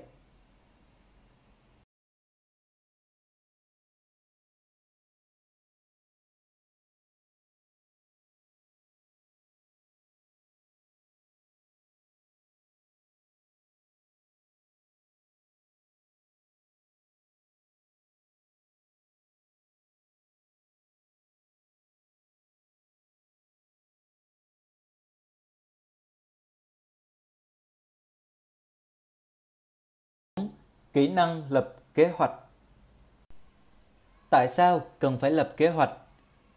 Khi đã xác định được rõ ràng mục tiêu, việc tiếp theo của bạn là lập kế hoạch để đạt được mục tiêu đó. Nếu như việc đặt mục tiêu là xác định đích đến của bạn, thì việc lập kế hoạch chính là vẽ tấm bản đồ để giúp bạn đi đến đích. Việc lập kế hoạch rất quan trọng. Nếu bạn không vẽ được một bản kế hoạch hay một tấm bản đồ chi tiết cụ thể, thì bạn có thể đi sai hướng và đương nhiên sẽ không thể về đích. Bạn đã bao giờ gặp phải tình trạng không biết phải làm gì? Bạn đã bao giờ cảm thấy mình làm việc không hiệu quả? Hay bạn đã bao giờ cảm thấy mình đang lãng phí thời gian? Đó chính là khi bạn không có kế hoạch về những việc cần làm. Và đặc biệt, bạn sẽ có những việc phát sinh đột xuất. Nếu như không có kế hoạch làm việc rõ ràng thì bạn sẽ bị cuốn trôi theo những việc này dẫn đến làm việc không hiệu quả. Lập kế hoạch như thế nào để đạt hiệu quả? Chia nhỏ mục tiêu tài chính. Trước khi lập kế hoạch, bạn cần chia nhỏ mục tiêu tài chính của mình. Ví dụ, bạn đề ra mục tiêu một năm kiếm được 1 tỷ đồng, vậy mục tiêu tháng của bạn là 100 triệu đồng và mục tiêu tuần của bạn sẽ là 25 triệu đồng. Hãy tính một năm chỉ gồm 10 tháng và một tháng gồm 4 tuần để đảm bảo mục tiêu khả thi. Hoạch định khối lượng công việc Khi đã xác định được mục tiêu tài chính, bạn cần tính xem bán bao nhiêu căn thì đạt được mục tiêu đó hay bạn cần có bao nhiêu khách hàng net là khách hàng có nhu cầu mua thực để đạt được mục tiêu. Bạn cần gặp và tư vấn cho bao nhiêu khách hàng để đạt được mục tiêu. Bạn cần có bao nhiêu khách hàng phát sinh để đạt được mục tiêu. Và bạn cần phải làm những việc gì để có thể phát sinh số khách hàng đó. Tôi lấy ví dụ, mục tiêu tài chính một tháng của bạn là 100 triệu đồng, tương đương với bán được một căn biệt thự. Để bán được một căn biệt thự thì bạn cần có 10 khách hàng net bạn cần gặp và tư vấn cho khoảng 50 khách hàng, bạn cần có 200 khách hàng phát sinh. Rồi tiếp tục chia nhỏ mục tiêu trong một tuần, bạn phải có 50 khách hàng phát sinh. một ngày có 10 khách hàng phát sinh. Bạn cần sử dụng các kênh marketing để có thể tiếp cận và phát sinh thêm 200 khách hàng trong một tháng, hoặc 50 khách hàng phát sinh trong tuần, hoặc 10 khách hàng phát sinh trong ngày, thì mục tiêu tài chính của bạn mới có thể đạt được. Áp dụng phương pháp đo lường khi đã lập được bản kế hoạch triển khai chi tiết, bạn cần áp dụng phương pháp đo lường việc triển khai thực tế để biết rằng bạn đang đi đến đâu trên con đường tới đích. Hãy luôn ghi nhớ, khi mục tiêu, đích đến đã được xác lập, bản đồ chi tiết cũng đã được thiết kế. Việc của bạn là cần phải làm đúng và đủ theo kế hoạch đã vạch ra. Nếu bạn không hành động đủ để đạt các mục tiêu, kế hoạch đã đặt ra thì bạn không thể tới đích của mình. Sẵn sàng thay đổi cách làm. Trong quá trình đo lường kết quả hàng ngày, hàng tuần và hàng tháng, nếu bạn thấy rằng con số đạt được chưa hiệu quả và khó có thể đạt được mục tiêu thì bạn cần phải thay đổi ngay lập tức. Một điều quan trọng cần ghi nhớ trong quá trình thay đổi đó là bạn phải giữ nguyên mục tiêu đã định, chỉ thay đổi cách làm để đạt được mục tiêu đó mà thôi. Chẳng hạn, bạn cảm thấy được triển khai marketing bằng telesale có vẻ không ổn, lượng khách phát sinh kém thì bạn cần xem xét nguyên nhân tại sao lại dẫn đến kết quả đó để thay đổi cách làm. Có thể là do dữ liệu không chất lượng hoặc có thể do cách telesale chưa tốt nên dẫn đến kết quả không đạt được như dự định đã đề ra. Khi đó, bạn cần phải thay đổi bằng cách đào tạo nhân sự telesales hoặc thay đổi cách thu thập dữ liệu. Một ví dụ khác là khi bạn thống kê các kênh marketing, bạn sẽ thấy kênh Facebook Ads phát sinh khách hàng rất tốt, còn kênh đăng tin lại kém hiệu quả. Khi đó, bạn cần tập trung nhiều nguồn lực về cả tài chính lẫn thời gian, công sức vào kênh Facebook Ads để nhiều hơn để tối đa hiệu quả phát sinh khách hàng. Không lập kế hoạch làm việc nghĩa là bạn đang lập kế hoạch cho sự thất bại. Hành động cần làm. 1. Chia nhỏ mục tiêu của bạn theo đơn vị thời gian, tháng, kỹ năng quản lý thời gian. Tại sao cần phải quản lý thời gian? Trên đời này, mọi thứ đều không công bằng với bạn, nhưng chỉ có duy nhất một thứ công bằng đó là thời gian. Bất kỳ ai cũng đều có 24 giờ một ngày, Quan trọng là bạn sử dụng 24 giờ đó hiệu quả như thế nào mà thôi. Nếu bạn không biết cách quản lý thời gian thì chắc chắn bạn sẽ lãng phí nó. Sau đây tôi sẽ chia sẻ các bước giúp bạn quản lý thời gian và sử dụng một cách hiệu quả. Quản lý thời gian như thế nào để đạt hiệu quả? Ghi ra những việc cần phải làm trong ngày. Đã bao giờ bạn cảm thấy mình không biết phải làm gì trong ngày hôm nay chưa? Chắc hẳn là đã từng phải không? Tôi cũng vậy. Nếu như không viết ra những việc cần phải làm trong ngày thì cả ngày hôm đó tôi không biết phải bắt đầu làm công việc gì. Tôi sẽ làm những việc không tên phát sinh bất chợt và bị cuốn đi bởi những công việc của người khác. Vậy nên, vào mỗi buổi sáng hàng ngày, bạn hãy dành 5 phút để viết ra những việc cần phải làm trong ngày. Chỉ 5 phút thôi cũng rất quan trọng, bạn sẽ quyết định cả ngày làm việc của bạn có hiệu quả hay không. Sắp xếp công việc theo thứ tự ưu tiên – sau khi đã viết ra những việc cần phải làm trong ngày, tiếp theo bạn cần sắp xếp chúng theo thứ tự ưu tiên. Bạn có thể phân loại công việc theo các tiêu chí quan trọng, không quan trọng, gấp và không gấp. Lập thời gian cụ thể cho từng đầu mục công việc. Những công việc quan trọng, gấp hoặc là quan trọng, không gấp được sắp xếp ưu tiên hoàn thành trước hoặc sắp xếp làm vào khoảng thời gian mà bạn làm việc hiệu quả nhất. Còn những việc không quan trọng, gấp hoặc không quan trọng không gấp thì có thể sắp xếp làm sau cùng hoặc ủy thác cho người khác thực hiện thay bạn. Tổng kết Sau khi kết thúc một ngày làm việc, bạn cần nhìn lại bản kế hoạch làm việc ngày để xem những việc nào đã hoàn thành, những việc nào chưa hoàn thành. Việc tổng kết sẽ giúp bạn biết rõ hiệu quả làm việc một ngày như thế nào, điều gì bạn làm tốt, điều gì bạn làm chưa tốt, hay những công việc chưa hoàn thành thì ngày hôm sau bạn phải bổ sung hoàn thiện. Hãy liên tục cố gắng sau mỗi ngày làm việc tính kỷ luật và thói quen. Mặc dù quản lý thời gian nghe có vẻ đơn giản, nhưng nó mang lại hiệu quả rất lớn nếu bạn áp dụng thường xuyên, bởi chúng ta thường làm việc theo cảm xúc và nó dẫn đến hậu quả là chúng ta sử dụng thời gian lãng phí.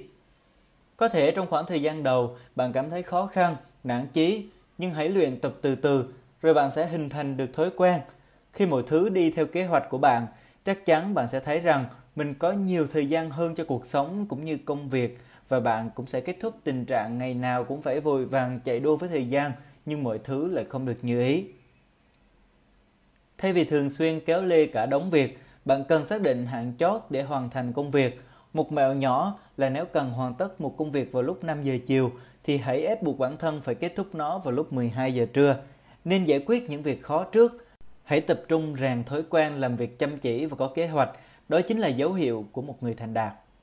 Chú ý, khi đã lập kế hoạch rõ ràng, bạn cần tập trung tất cả sức lực và trí tuệ cho công việc. Điều đó không chỉ đem lại hiệu quả công việc cao mà còn giúp bạn tiết kiệm được rất nhiều thời gian.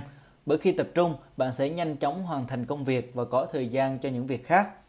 Tuy nhiên, những việc không tiên thường sẽ phát sinh do các yếu tố bên ngoài tác động, dẫn đến ảnh hưởng tiến độ công việc mà bạn đề ra. Trong trường hợp đó, bạn hãy học cách nói không với những yêu cầu có mức ưu tiên thấp. Khi đó, bạn sẽ có nhiều thời gian để làm những việc quan trọng hơn. Chương 6. Kỹ năng marketing tìm kiếm khách hàng bất động sản. Các kênh marketing tìm kiếm khách hàng. Kênh marketing thụ động. Đây là kênh marketing mà khách hàng tự tìm đến bạn, bao gồm đăng tin. Bạn có thể đăng tin lên các trang rao bán liên quan đến bất động sản, các diễn đàn mà khách hàng của bạn tham gia hoặc trang Facebook cá nhân, group Facebook hoặc là Zalo cá nhân. Chạy quảng cáo bạn có thể đầu tư tiền để chạy quảng cáo qua các kênh như Facebook, Zalo, Google AdWords. Email marketing.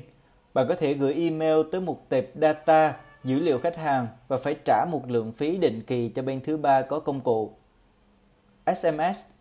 Gửi tin nhắn hàng loạt để quảng cáo, giới thiệu dự án cho một tệp data số điện thoại khách hàng và phải trả phí theo từng tin nhắn. Kênh marketing chủ động đây là kênh marketing mà bạn phải chủ động tìm kiếm khách hàng, bao gồm telesales, gọi điện giới thiệu trực tiếp cho khách hàng trong tệp danh sách khách hàng, tư vấn trực tiếp, phát tờ rơi, tờ gặp giới thiệu về dự án để cung cấp thông tin và tư vấn trực tiếp cho khách hàng. Với các kênh marketing thụ động, chất lượng khách hàng thường khá cao nhưng số lượng phát sinh khách hàng lại hạn chế, phụ thuộc vào thị trường. Trung bình mỗi tuần chỉ phát sinh một vài khách hàng – Ngoài ra, bạn cần một khoản chi phí khá lớn khi sử dụng các kênh này. Còn với các kênh marketing chủ động, chất lượng khách hàng có thể không cao bằng marketing thụ động, nhưng số lượng khách hàng phát sinh cao hơn và tốn ít chi phí hơn. Bốn yếu tố quan trọng để xây dựng kế hoạch marketing hiệu quả. Trước tiên, bạn phải xác định rõ thị trường và chân dung khách hàng của bạn. Đối tượng khách hàng mà bạn muốn phục vụ là ai? Họ ở đâu? Họ bao nhiêu tuổi? họ đã có gia đình chưa sở thích của họ là gì và điều quan trọng hơn cả vấn đề mà họ đang gặp phải và điều họ mong muốn đối với bất động sản là gì ví dụ bạn muốn tiếp cận đối tượng khách hàng ở thị trường hà nội hồ chí minh phú quốc hay hà nam hoặc đơn giản ở quy mô nhỏ hơn bạn muốn khai thác toàn bộ cư dân ở khu đô thị Royal City hay Times City. Dù ở quy mô nào, bạn cũng cần phải nghiên cứu xem họ đang gặp vấn đề gì họ mong muốn điều gì khi đầu tư bất động sản. Thứ hai, đó là thông điệp mà bạn sẽ truyền thông đến khách hàng. Thông điệp ở đây là gì? Đó là những điểm khác biệt của dự án hay còn gọi là lợi điểm bán hàng độc nhất, Unique Selling Point, USP. Nó có thể nằm ở lý do mà khách hàng quyết định đầu tư vào dự án. Đối với bất kỳ dự án nào mà bạn đang định triển khai, hãy liệt kê thật rõ ràng, chi tiết những điểm khác biệt của dự án để có thể truyền thông đến thị trường – Mỗi đối tượng khách hàng phù hợp với một thông điệp khác nhau, phù hợp với một điểm khác biệt riêng. Họ sẽ mua dự án vì một lý do riêng. Vì vậy, bạn cần phải liệt kê và truyền tải thông điệp đó đến đúng đối tượng khách hàng. Có thể bạn không biết thông điệp nào phù hợp với đối tượng khách hàng.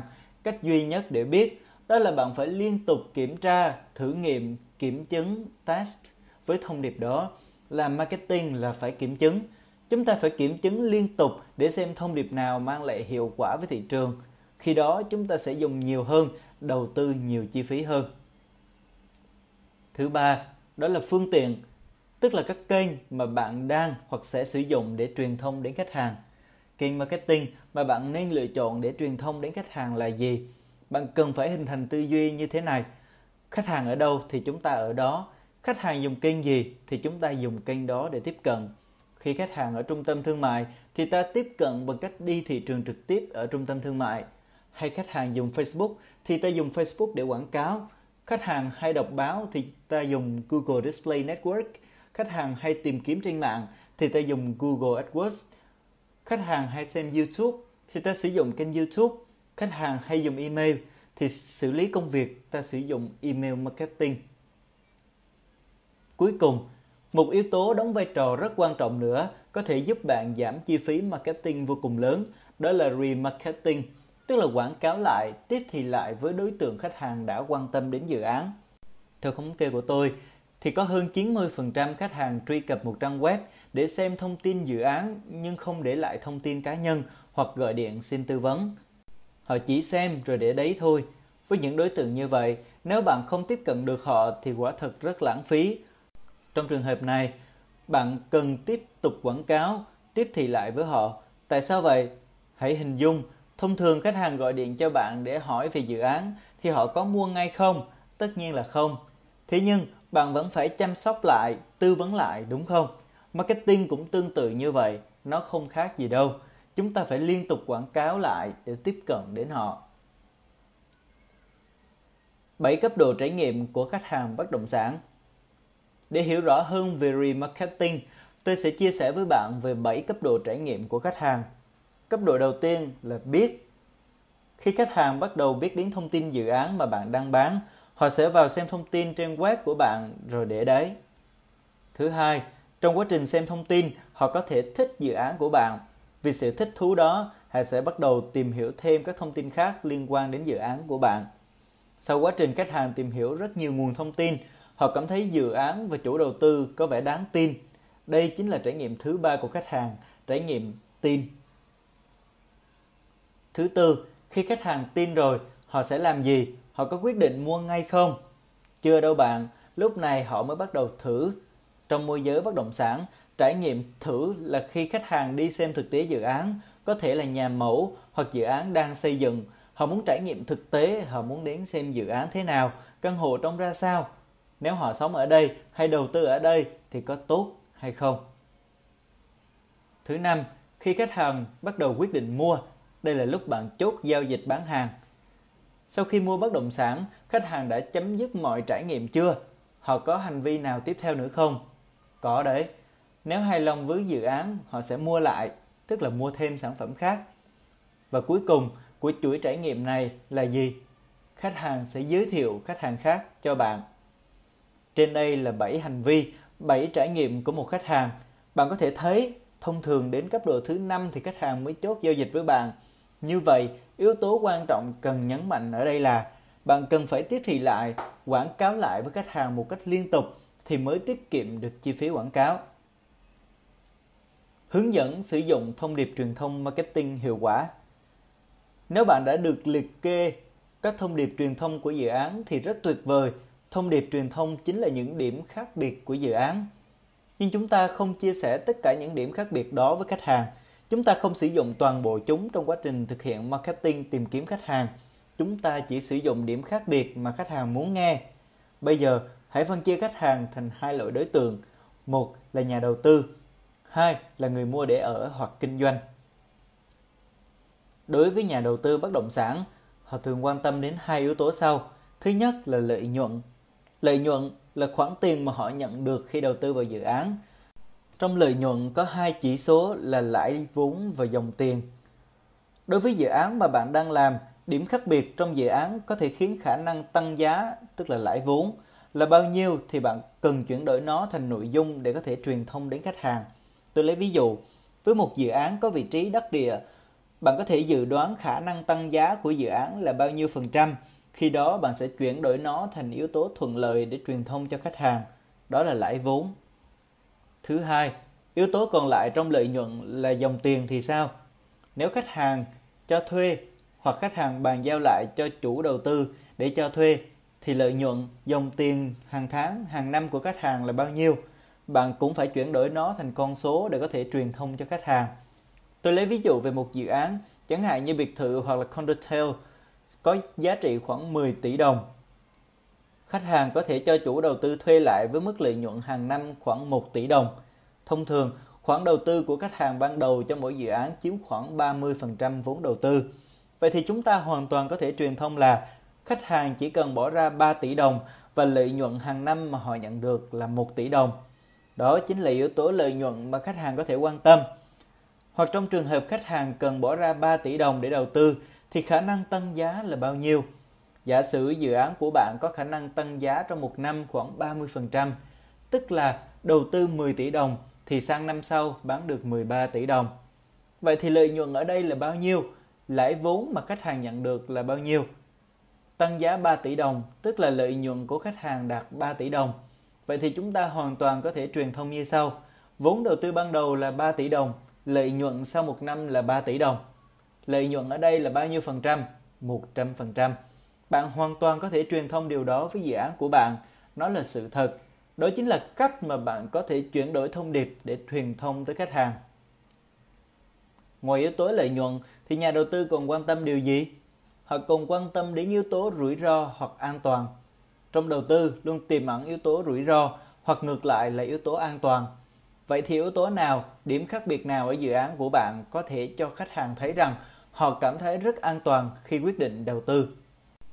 Giả sử tại thời điểm hiện tại, đối với các dự án đất nền thì tính pháp lý là điều vô cùng quan trọng mà khách hàng đặc biệt quan tâm. Rất nhiều dự án đất nền không lập được sổ. Khi không có sổ, các dự án không tách được thửa hay chia lô. Do đó, việc lập sổ là một yếu tố rất quan trọng. Nếu dự án của bạn có sổ đỏ rồi, thì đó là một điểm khác biệt, là điểm bán hàng độc nhất của bạn. Hoặc lấy ví dụ về khu đô thị đảo đầu tiên tại Phú Quốc với đặc quyền sở hữu vĩnh viễn, đó chính là yếu tố an toàn mà khách hàng quan tâm.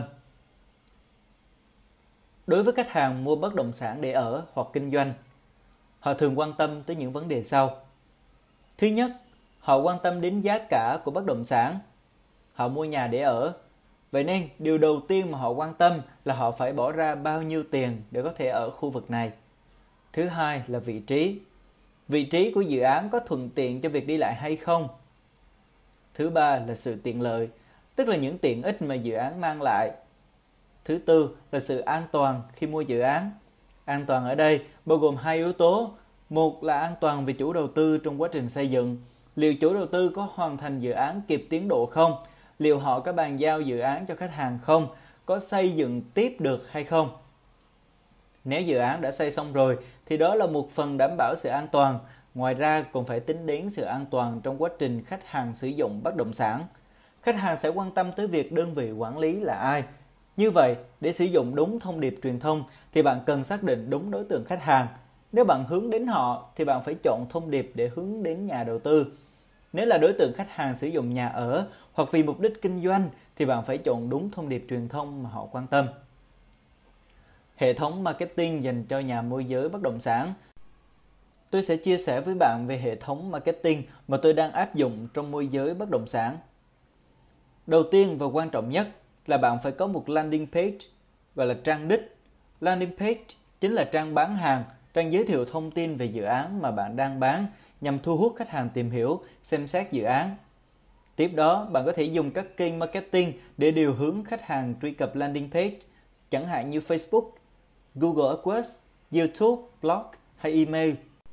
Với kênh Google AdWords thì thỉnh thoảng tôi mới dùng vì Google AdWords tốn rất nhiều chi phí sự cạnh tranh lớn và không đúng đối tượng khách hàng mà tôi muốn phục vụ.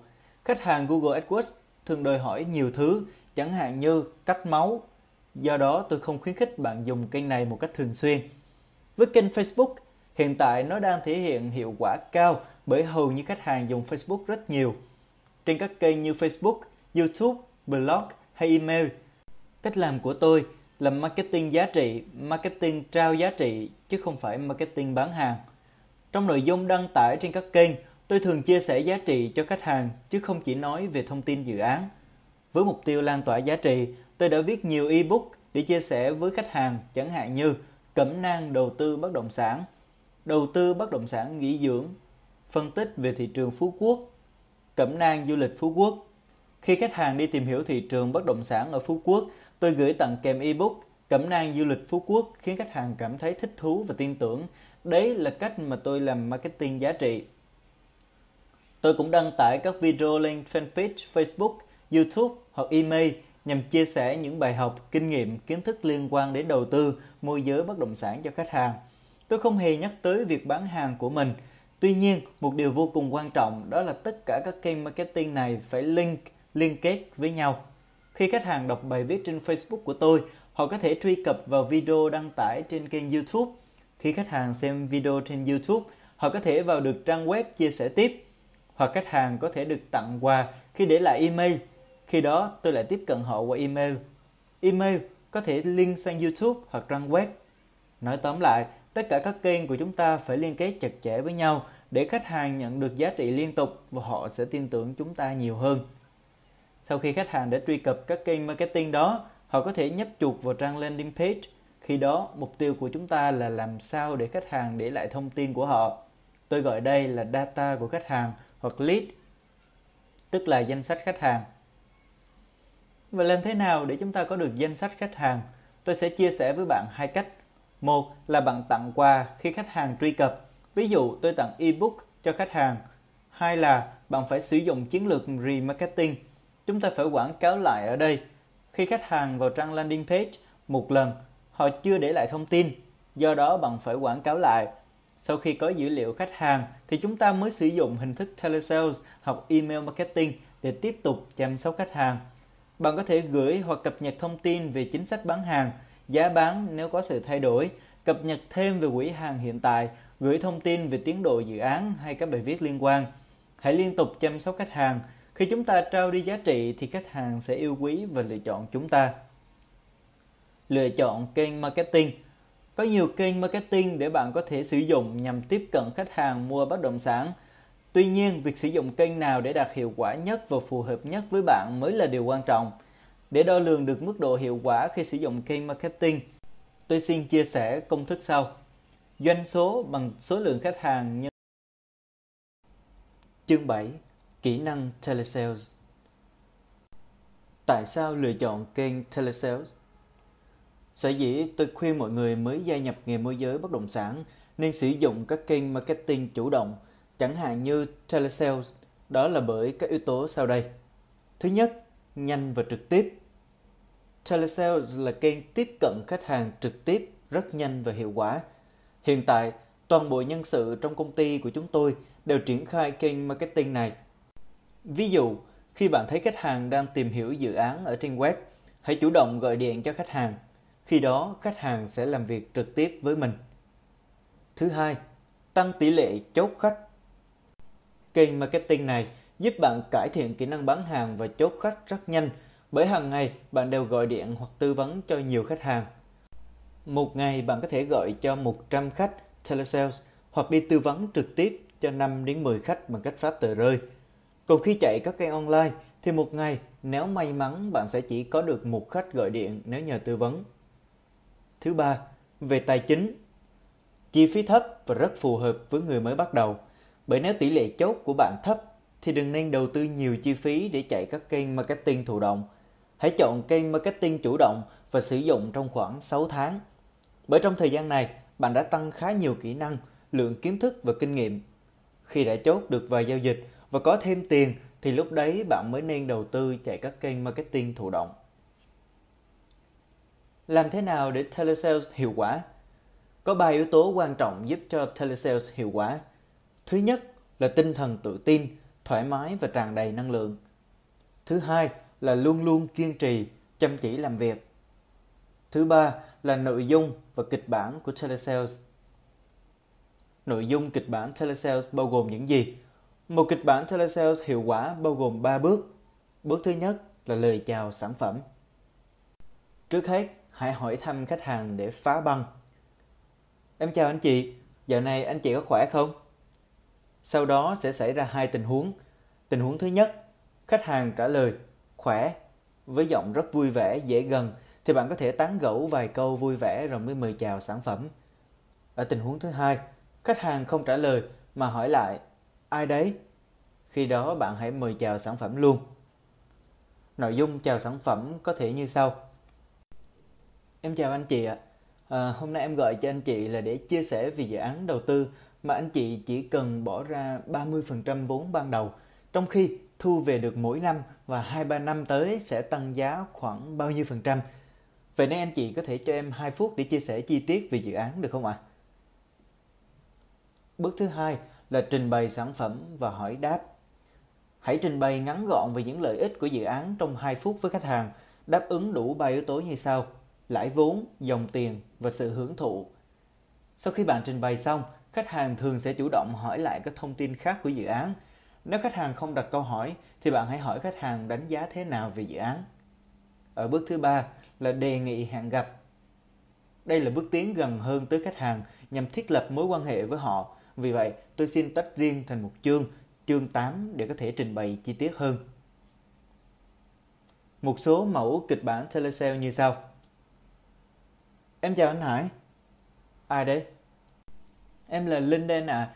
Hiện tại thì em phân phối dự án Sunshine Garden và dự án đang có chính sách sau dịch Covid-19 tốt nhất từ trước đến nay đi anh. Em muốn được chia sẻ cơ hội đầu tư tốt này với anh được không ạ? À? Chính sách đấy là thế nào? Thưa anh, được chiết khấu đến 10% trừ thẳng vào giá, miễn phí 2 năm phí dịch vụ và tặng điện thoại trị giá 25 triệu đồng cho khách hàng đặt cọc qua app anh ạ. À. Thế giá căn 3 phòng ngủ hiện tại là bao nhiêu? Giá hiện tại chỉ từ 29 triệu đồng trên một mét vuông. So với những sản phẩm cùng phân khúc như Imperial Sky Garden có mức giá là 40 triệu đồng một mét vuông và Green Pier là 36 triệu đồng một mét vuông thì dự án bên em có mức giá tốt nhất và tiềm năng tăng giá đến 30% sau một năm đấy anh ạ. Và nếu được thì em hàng anh 15 giờ đến dự án xem mẫu và thực tế dự án được không ạ? À? Được, chiều anh qua nhé. Dạ vâng, cảm ơn anh đã quan tâm đến dự án và hẹn gặp anh vào buổi chiều ngày hôm nay ạ. À. Cảm ơn anh. Kịch bản thứ hai. Alo, chị Nga đấy ạ. À? Đúng rồi em, ai thế nhỉ? Em Linh đây ạ, à. chị dạo này có khỏe không? Chị khỏe, Linh nào em nhỉ? Dạ, em là Linh bên sàn bất động sản Senland thuộc tập đoàn Sen Group đây ạ. À. Hôm trước em có nói chuyện với chị đấy ạ. À. Thì công việc của chị dạo này thế nào rồi chị? À, dạo này công việc của chị vẫn ổn. Chị ơi, à, đợt này em đang phân phối dự án chung cư cao cấp tại quận Hai Bà Trưng, à, liền kề Park Hill. Dự án có nhiều cây xanh rất là tốt cho sức khỏe, phong cách thiết kế thì lại theo cách châu Âu lịch lãm. Nội thất bàn giao thì là loại nhập khẩu cao cấp. Nếu chị sở hữu căn hộ ở đây thì em đảm bảo rằng chị sẽ được bạn bè ngưỡng mộ về sự đẳng cấp này đấy chị ạ. À. Ôi thế à, em nói kỹ hơn về dự án đi. À, thưa chị là em vừa trình bày với chị về tổng quan của dự án. Còn chiều nay 15 giờ em mời chị qua dự án xem căn hộ mẫu để thấy nó đẳng cấp thế nào chị nhé. Được em nhé. Em cảm ơn chị, hẹn gặp chị chiều nay ạ. À. Kịch bản thứ ba. Alo, chị Liên à? Ừ, ai đấy nhỉ? Em Linh đây ạ. À. Chị và gia đình dạo này có khỏe không chị? Chị và gia đình vẫn khỏe. Linh nào nhỉ? Dạ vâng, em là Linh bên sàn bất động sản Senland dạ. À. đợt này em đang phân phối dự án sinh sáng kỹ năng hẹn gặp khách hàng. Tại sao cần phải hẹn gặp khách hàng? Kỹ năng hẹn gặp là một trong những bước quan trọng trong quy trình bán hàng.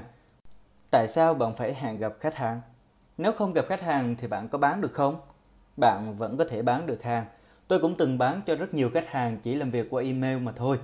Ở đây, bạn cần phải thay đổi tư duy về việc hẹn gặp khách hàng. Nó không đơn thuần chỉ vì mục đích bán hàng. Bạn phải hiểu rằng tâm lý khách hàng thường rất e ngại tiếp xúc với nhân viên kinh doanh bởi họ sợ phải mua hàng. Vậy chúng ta hẹn gặp khách hàng để làm gì? Thứ nhất là để xây dựng mối quan hệ với khách hàng. Bạn cần thiết lập mối quan hệ với khách hàng trước khi bán hàng cho họ. Bởi khi có được mối quan hệ rồi thì họ sẽ tin tưởng bạn hơn, họ sẽ chia sẻ nhiều vấn đề của họ cho bạn hơn và khi làm việc, họ sẽ chọn bạn chứ không chọn những người khác. Thứ hai là để đánh giá mức độ nét, nhu cầu mua thực của khách hàng. Nếu không gặp trực tiếp khách hàng thì bạn sẽ rất khó đánh giá và hiểu được khách hàng của mình cũng như đưa ra những giải pháp hướng xử lý đối với nhu cầu của họ. Và đồng thời, nó cũng giúp khách hàng đỡ mất thời gian tìm hiểu thông tin qua các kênh khác. Thì vậy làm thế nào để chúng ta có thể thiết lập cuộc hẹn gặp với khách hàng? Để có được cuộc hẹn gặp, bạn cần trả lời hai câu hỏi sau. Tại sao khách hàng phải gặp tôi? Và tại sao khách hàng lại từ chối gặp tôi? Ở đây, tôi muốn trả lời câu hỏi thứ hai trước. Tại sao khách hàng lại không muốn gặp bạn? Bởi vì trong họ tồn tại nỗi sợ. Họ sợ mất thời gian với bạn. Họ sợ gặp bạn thì cũng không nhận được giá trị gì, chỉ lãng phí thời gian mà thôi. Khi đã xác định được nỗi sợ của khách hàng, chúng ta sẽ giải quyết được câu hỏi thứ nhất. Trước tiên, Chúng ta phải sử dụng yếu tố thời gian để đặt vấn đề hẹn gặp khách hàng. Khách hàng sợ mất nhiều thời gian đúng không? Chúng ta thông báo chỉ nói chuyện trong khoảng 15 đến 20 phút thôi. Bạn hình dung được chứ? Tiếp đó, bạn cần giải tỏa được vế thứ hai. Khách hàng sẽ nhận được gì khi gặp bạn? Bạn có thể sẽ mang lại những giá trị và lợi ích gì cho khách hàng? Và tôi xin chia sẻ với bạn về những giá trị, lợi ích có thể mang lại cho khách hàng khi đến cuộc hẹn bao gồm Thứ nhất là tài liệu bản cứng, hình ảnh thực tế. Thứ hai là bài toán tài chính. Thứ ba là giải đáp thắc mắc. Thứ tư là phân tích chi tiết và so sánh với các dự án khác. Thứ năm là chia sẻ kiến thức và kinh nghiệm chuyên môn của bạn. Ngoài ra, bạn cũng có thể kích thích nhu cầu được cống hiến của khách hàng. Đó là khi bạn mong muốn được họ chia sẻ lại những kiến thức và kinh nghiệm của họ trong quá trình đầu tư. Như vậy, bạn vừa học hỏi được thêm từ họ, lại vừa nâng tầm họ lên. Ba sai lầm khi hẹn gặp và bốn chiến lược áp dụng để có được cuộc hẹn thành công.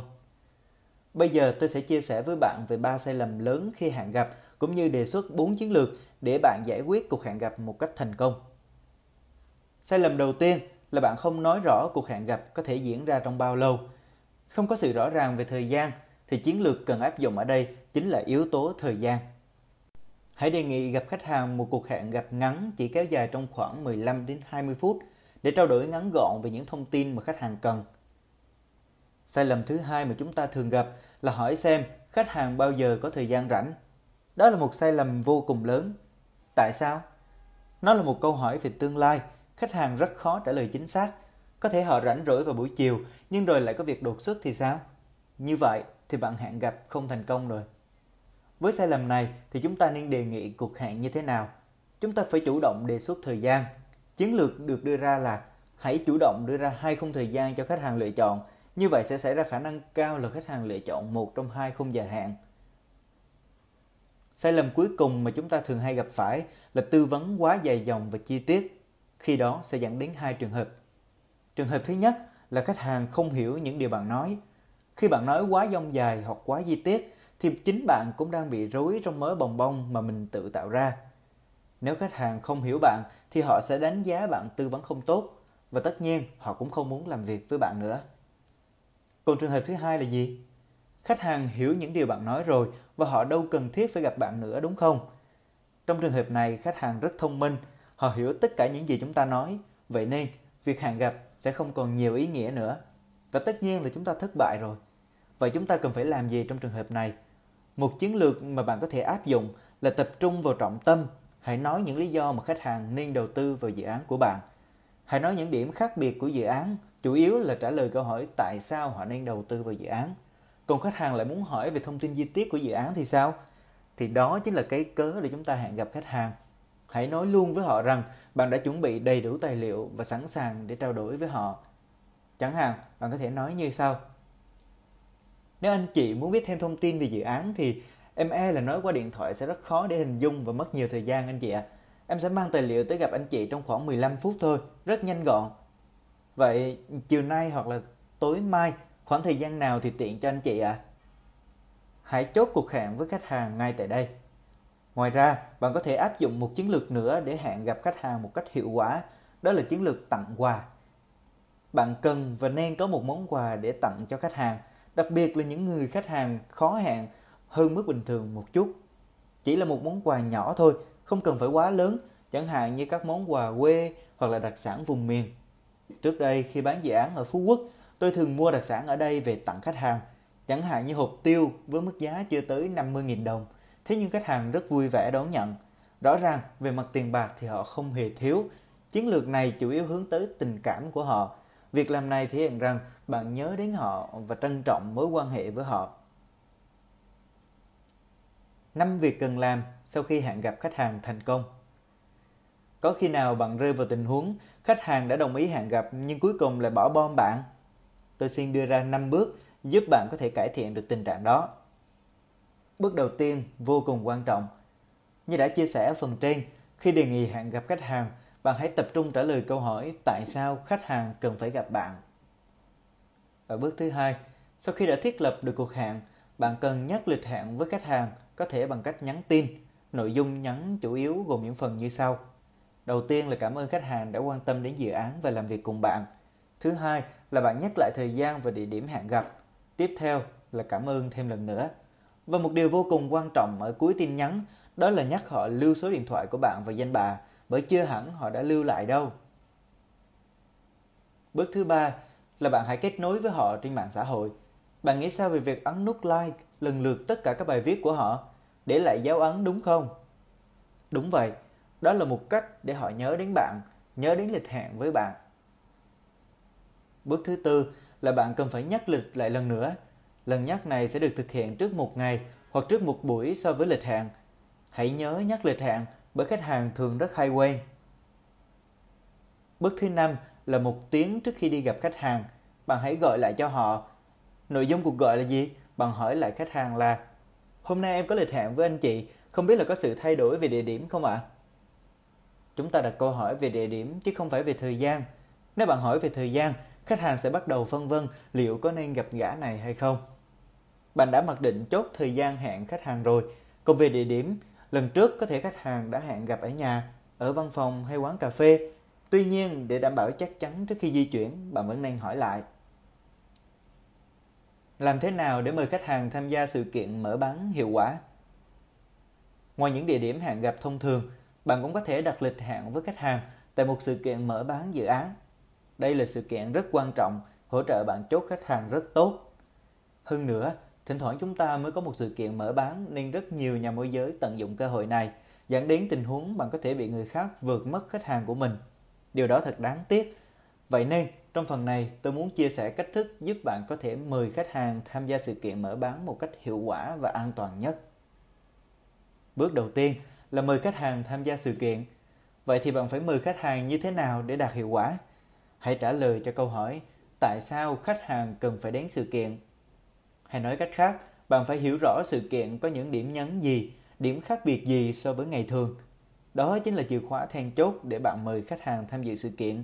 Chẳng hạn như có những sự kiện có điểm nhấn then chốt là chính sách chiết khấu ưu đãi, hoặc có những sự kiện ra mắt dự án được tổ chức với quy mô hoành tráng, ở đó chủ đầu tư sẵn sàng giải đáp mọi thắc mắc của khách hàng.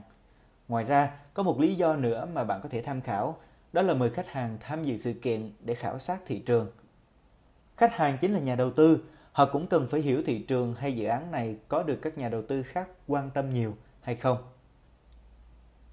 Bước thứ hai, chúng ta cần nhắc lịch với khách hàng. Nếu như ở trên chúng ta đã giải quyết câu hỏi tại sao, thì đến bước này chúng ta cần phải giải quyết câu hỏi ở đâu và khi nào. Hãy nhắc lại lịch diễn ra sự kiện ở đâu, khi nào và đừng quên nhắc họ lưu số điện thoại của bạn. Bước thứ ba, chúng ta sẽ hỏi khách hàng thêm một số thông tin liên quan đến việc tham gia sự kiện như khách hàng đi cùng bao nhiêu người để đăng ký thêm chỗ ngồi. Bạn chỉ cần xác nhận lại thông tin này trước một ngày diễn ra sự kiện. Bước thứ tư, chúng ta cần xác nhận lại thông tin, chẳng hạn như xác nhận đã đăng ký cho khách hàng hai chỗ ngồi. Đồng thời, bạn tiếp tục nhắc lại về thời gian và địa điểm diễn ra sự kiện. Bước thứ năm, chúng ta cần biết được thời gian mà khách hàng đến dự sự kiện. Thông tin này cần được xác nhận trước khi sự kiện diễn ra một tiếng.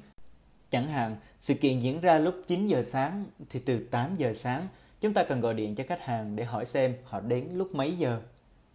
Ngoài ra, căn cứ vào khoảng thời gian mà họ xuất phát, chúng ta sẽ hỏi họ đi bằng phương tiện gì.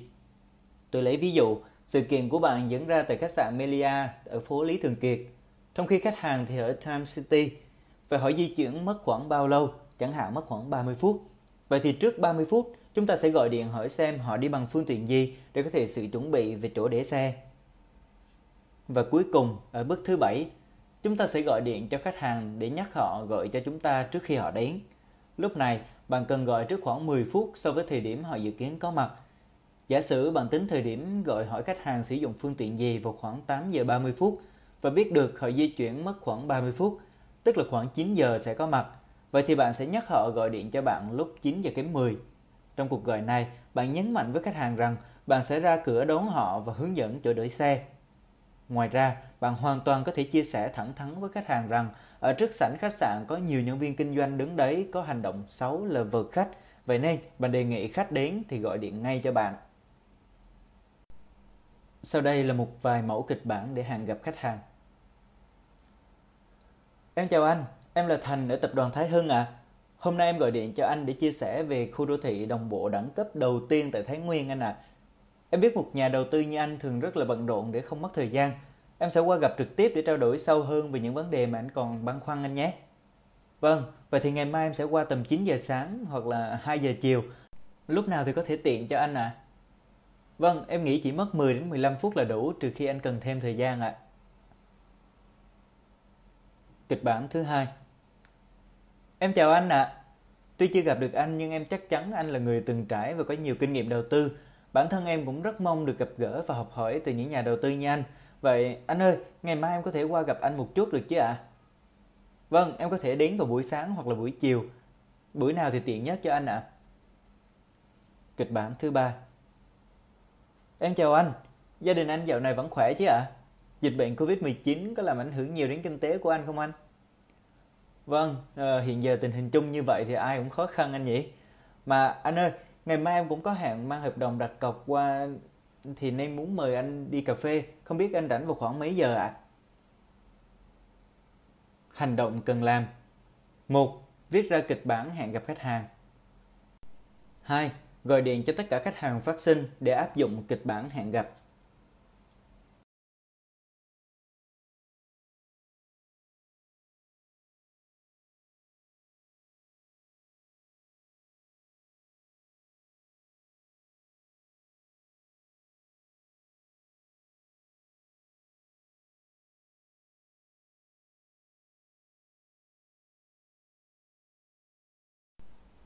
Chương 9 Kỹ năng gửi thông tin dự án cho khách hàng Hướng dẫn gửi thông tin dự án qua email cho khách hàng Bạn thường gửi thông tin dự án qua các kênh nào? Zalo, Facebook, Viber hay là email? Lời khuyên của tôi là bạn chỉ nên gửi thông tin qua email mà thôi. Tại sao lại như vậy? Bạn hãy hình dung khách hàng đọc thông tin một lần hay là nhiều lần.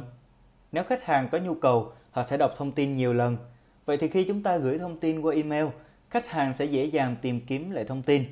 Nếu bạn gửi qua Zalo rồi bạn và khách hàng trao đổi đi trao đổi lại những vấn đề khác thì thông tin đó sẽ trôi đi rất nhanh. Hẳn bạn thường hay vào nhóm trao đổi group của công ty rồi đúng không? Thì các tin tức liên tục trôi rất nhanh và rất khó để tìm lại. Vì vậy, về cơ bản thì chúng ta nên gửi qua email là tốt nhất, đừng nên lạm dụng kênh Zalo hay là Viber. Tiếp theo, chúng ta gửi nội dung thông tin gì? Bạn đã bao giờ gửi email mà khách hàng không hề đọc? Hẳn là rất nhiều lần rồi phải không? Thế nên, bây giờ chúng ta phải tối ưu nội dung truyền tải và chúng ta phải gửi email như thế nào thì mới đạt được hiệu quả. Đầu tiên là tiêu đề của email, tức là tên của bức thư. Phần tiêu đề cần có hai từ khóa chính, tên khách hàng và tên dự án. Thường thì bạn sẽ cho thêm cả tên bạn, ví dụ như em Tuấn gửi anh thông tin dự án vân vân. Cái đó cũng không quan trọng, chủ yếu là hai từ khóa gồm tên khách hàng và tên dự án.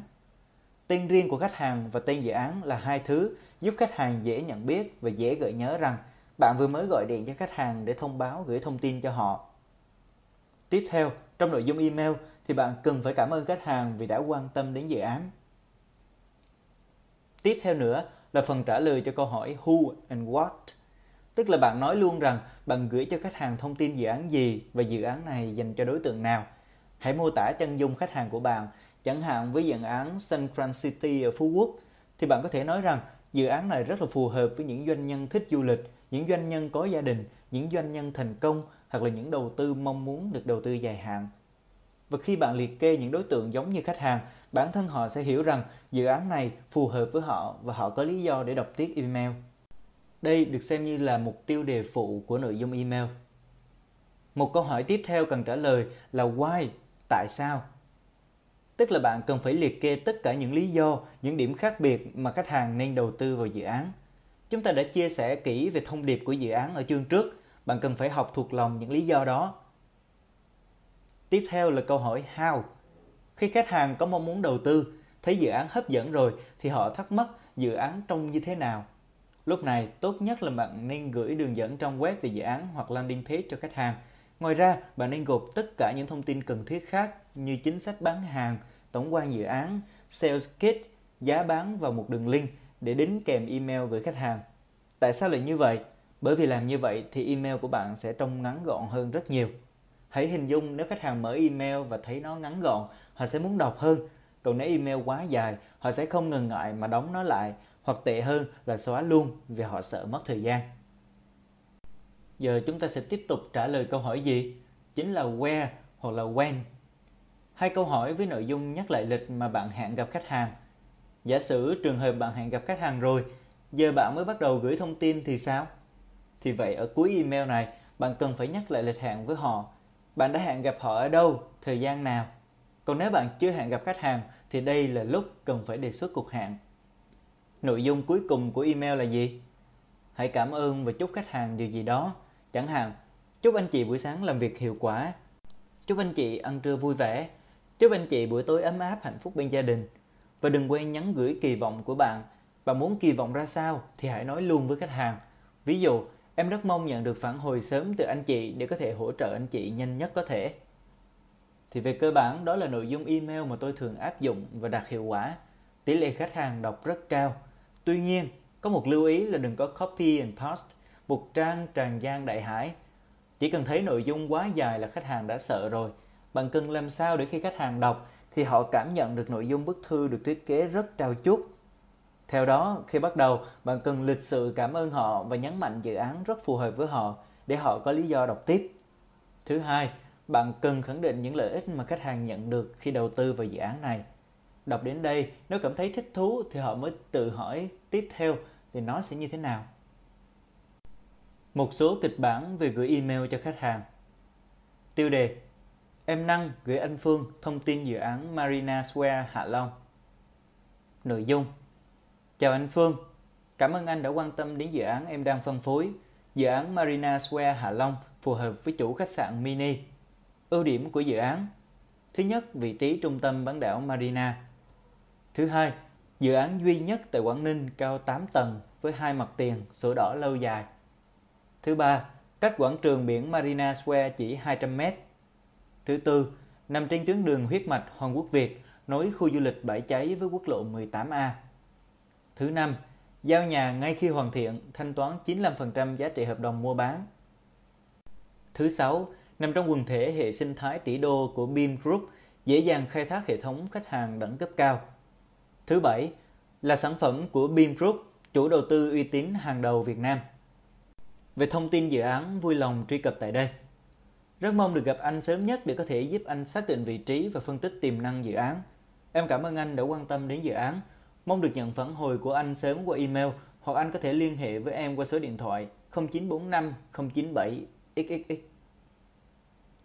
Email thứ hai Tiêu đề Em An Bình gửi anh Hùng thông tin dự án căn hộ khách sạn mặt biển Vịnh Hạ Long.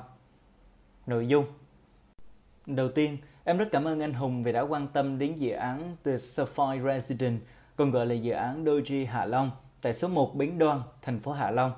Em gửi anh thông tin tổng quan về dự án, anh Hùng bớt chút thời gian để nghiên cứu anh nhé. 1. Dự án The Sapphire nằm tại phường Hồng Gai, là trung tâm hành chính của thành phố Hạ Long với vị trí đắc địa lưng tựa núi Bài Thơ, mặt hướng ra vịnh biển Hạ Long. 2. The Sapphire rất phù hợp với các khách hàng đang tìm kiếm một kênh đầu tư có dòng tiền ổn định, vừa mang lại thu nhập đều đặn hàng năm, lại vẫn có khả năng tăng lãi vốn và có thêm các kỳ nghỉ dưỡng cao cấp. 3. Bốn lý do thuyết phục anh Hùng nên đầu tư vào dự án The Sapphire. Dự án có vị trí đẹp nhất và là quỹ đất cuối cùng tại đường bao biển Hạ Long, các căn hộ có tầm nhìn trực diện mặt vịnh. Sở hữu hạ tầng kết nối giao thông cực tốt, tiếp giáp với các dự án nổi bật nhất tại thành phố Hạ Long, đường bao biển Hòn Gai và Bãi Cháy, cào Bãi Cháy, hầm cửa lục, công viên giải trí Sun World. Giá trị căn hộ của anh sẽ tăng nhanh chóng trong 3 đến 5 năm tới. Dự án hiện đã cất nóc vào ngày 12 tháng 11 năm 2019, vượt tiến độ cam kết trong hợp đồng mua bán và hiện tại chủ đầu tư đang hoàn thiện nốt các hạng mục thiết kế bên trong theo đúng tiêu chuẩn khách sạn 5 sao cao cấp để đưa vào vận hành và khai thác. Thương hiệu vận hành uy tín Best Western được biết đến là thương hiệu khách hàng danh tiếng top 10 thế giới. Tập đoàn này đã có hơn 70 năm kinh nghiệm vận hành các khách sạn trên toàn cầu, hiện đang cung cấp dịch vụ vận hành và quản lý cho hơn 4.200 khách sạn trên 100 quốc gia và vùng lãnh thổ. Uy tín và tên tuổi của Best Western tại thị trường nghỉ dưỡng thế giới chắc chắn sẽ giúp The Sapphire khai thác đạt hiệu quả cao nhất. 4. Về thông tin chi tiết của dự án, anh Hùng vui lòng nhấp vào link dưới đây. Link về viết chi tiết về dự án. Em An Bình hy vọng sẽ được đồng hành cùng anh Hùng trong dự án từ Sapphire và các dự án đầu tư khác trong tương lai. Cảm ơn anh đã dành thời gian đọc email và rất mong nhận được phản hồi từ anh Hùng. Chúc anh một ngày tốt lành. Trân trọng. Công cụ Mail Track theo dõi email gửi khách hàng.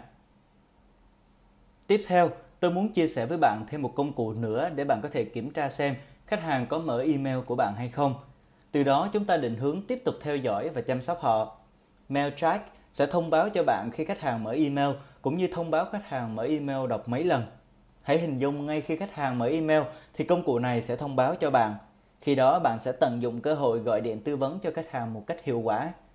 Trong trường hợp khách hàng mở email từ 7 đến 8 lần, thì chắc chắn đó là khách hàng net rất quan tâm đến dự án của bạn. Vậy thì đây là lúc bạn cần phải chủ động gọi điện cho khách hàng để chia sẻ thêm thông tin hoặc là đặt lịch hẹn gặp. Hành động cần làm 1. Viết kịch bản email dành cho khách hàng mới quan tâm đến dự án. 2. Gửi email này cho tất cả các khách hàng cũ của dự án khác mà bạn đã từng phát sinh. 3. Cài công cụ mailtrack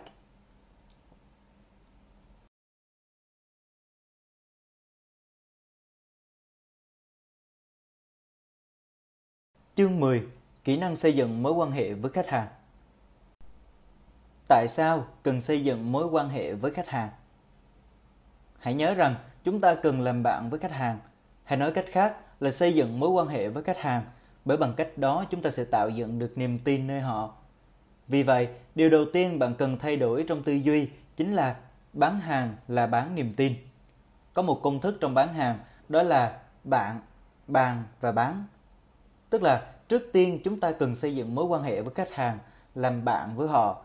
Sau đó chúng ta mới bàn bạc về nhu cầu của họ, về sản phẩm của chúng ta để xem nó có đáp ứng được nhu cầu của khách hàng hay không. Còn cuối cùng chúng ta mới bán hàng cho họ. Ở chương trước, tôi đã chia sẻ với bạn về 7 trải nghiệm của khách hàng trong quá trình mua bán. Đầu tiên, khách hàng phải biết chúng ta là ai. Sau đó họ thích chúng ta, rồi họ tin tưởng chúng ta. Họ dùng thử sản phẩm rồi mới quyết định mua, mua lại và giới thiệu cho người khác.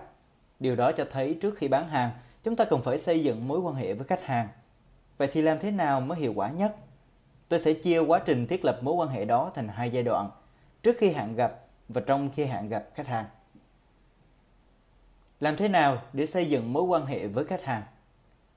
Trước khi hẹn gặp khách hàng, ở giai đoạn này, trước khi gặp gỡ khách hàng bao gồm toàn bộ những việc bạn cần phải làm nhằm thu thập thông tin, nguyên liệu giúp bạn dễ dàng xây dựng mối quan hệ. Cha ông ta có câu, biết người biết ta, trăm trận trăm thắng. Thế nên trước khi ra trận, bạn cần phải hiểu thật rõ về khách hàng của mình. Trước tiên, chúng ta phải kết bạn với khách hàng qua các trang mạng xã hội như là Facebook hoặc là Zalo. Chúng ta sẽ cài đặt hỗ trợ theo dõi follow đặc biệt với họ, chẳng hạn như chế độ xem trước và xem đầu tiên, hoặc là cài đặt họ trở thành bạn thân. Chúng ta có thể sử dụng cả hai chế độ đó cùng lúc. Nếu bạn chuyển khách hàng thành chế độ xem trước, thì tối đa bạn xem được 30 khách hàng. Tuy nhiên hãy hình dung nếu bạn có được cả 30 khách hàng đó thì bạn đã rất giàu có về mối quan hệ rồi. Đối với những khách hàng khác, bạn có thể cài đặt họ với chế độ bạn thân. Thứ hai, bạn cần xác định xem khách hàng thuộc nhóm nào. Họ có tính cách thế nào? Họ là người muốn đi thẳng vào các vấn đề, công việc hay là họ yêu thích các mối quan hệ, muốn xây dựng quan hệ trước khi bàn tới công việc. Khi xác định được đặc trưng tính cách của khách hàng, chúng ta có thể xây dựng mối quan hệ hiệu quả hơn. Thứ ba, bạn cần xác định rõ thông tin của khách hàng, có thể tìm kiếm thông tin qua kênh Facebook. Đó là những thông tin liên quan đến các vấn đề sau. Thứ nhất là gia đình. Gia đình họ có bao nhiêu người, con cái họ thế nào, bao nhiêu tuổi, học trường nào, vợ chồng của họ là người như thế nào, vân vân. Bạn cũng cần phải tìm hiểu thêm thông tin của những người này trên mạng xã hội. Tiếp theo là nơi ở và nơi làm việc. Bạn cần tìm hiểu nơi họ sinh sống và nơi họ làm việc. Tiếp theo là ngành nghề. Họ kinh doanh ngành nghề gì? Chúng ta có thể sử dụng thông tin này để giúp kết nối với họ với những khách hàng khác nhằm hỗ trợ họ phát triển các mối quan hệ, phát triển hoạt động kinh doanh. Tiếp theo là sở thích. Khi nắm rõ sở thích của khách hàng, bạn nói về sở thích của họ thì chắc chắn họ rất thích thú. Về thành tựu, họ đạt được những thành tựu gì trong công việc hoặc trong các hoạt động xã hội. Ai cũng có nhu cầu danh vọng khi bạn ca tụng, bạn nói về thành tựu của khách hàng thì họ cũng sẵn sàng chia sẻ với bạn về thành tựu của họ. Thứ tư, bạn cần gửi thông tin cho khách hàng. Hãy gửi các tài liệu liên quan tới dự án, chẳng hạn bạn đang bán ở thị trường Phú Quốc, bạn cần gửi tài liệu liên quan đến Phú Quốc cho họ như các con số thống kê du lịch hoặc là thị trường bất động sản tại nơi đây. Trong khi hẹn gặp khách hàng Trong chương 8, tôi đã đề cập khá kỹ về kỹ năng hẹn gặp khách hàng, trong đó có gợi ý về việc tặng quà cho khách hàng.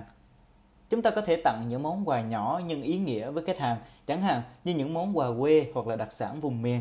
Đó chính là cách để chúng ta tạo thiện cảm với khách hàng, khiến họ cảm thấy thích thú, cảm thấy được quan tâm, chăm sóc. Hoặc đơn giản hơn, bạn có thể tặng cho khách hàng một cuốn sách liên quan tới vấn đề nào đó mà họ quan tâm. Dù cuốn sách có giá trị không lớn về mặt vật chất, nhưng nó có thể mang đến những kiến thức tạo ra sự thay đổi ở khách hàng và đó là điều vô cùng tuyệt vời.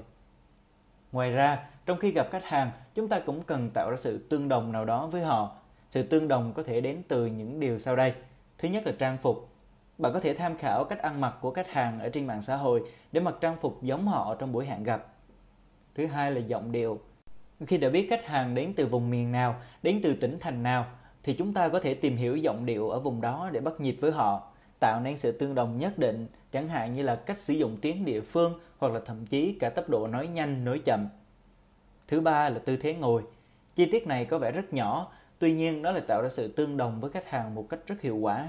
Khi khách hàng ngồi tập trung về phía trước thì bạn điều chỉnh dáng ngồi tương tự, hoặc khi khách hàng ngồi ngã ra đằng sau hay ngồi vắt chân thì chúng ta cũng làm tương tự như họ. Khi cả hai có điểm chung thì rất dễ nói chuyện với nhau. Thứ tư là trải nghiệm. Khi lướt Facebook hoặc Zalo của khách hàng, bạn thấy họ có những trải nghiệm gì? Hãy để ý theo dõi xem họ có những trải nghiệm gì, họ đã đi đến nơi nào và trong cuộc gặp bạn có thể trò chuyện với họ về những trải nghiệm đó để tạo nên điểm tương đồng rất tuyệt vời. 5 bước xây dựng mối quan hệ với khách hàng. Bước 1. Xác định rõ điều bạn muốn. Bước đầu tiên này là vô cùng quan trọng. Đôi khi bạn không biết rõ mình thực sự muốn gì, mình muốn xây dựng mối quan hệ để làm gì và dẫn đến hậu quả bạn hành động và làm việc không hiệu quả. Vậy bạn cần tự trả lời cho câu hỏi tôi thực sự muốn điều gì khi xây dựng mối quan hệ với khách hàng? Liệu có phải để bán hàng không? Nếu đúng thì bạn giống tôi rồi đó.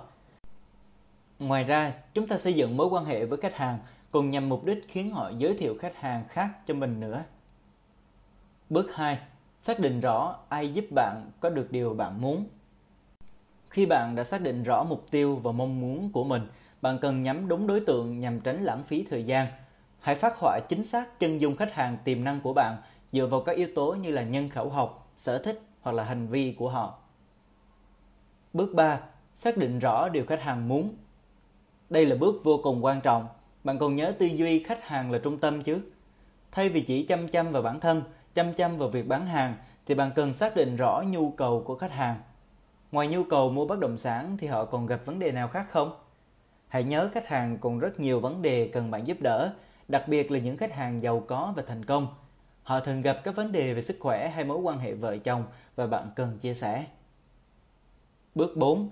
Đáp ứng điều khách hàng muốn. Một tư duy mà bạn cần xác định rõ đó là cho đi trước, nhận lại sau.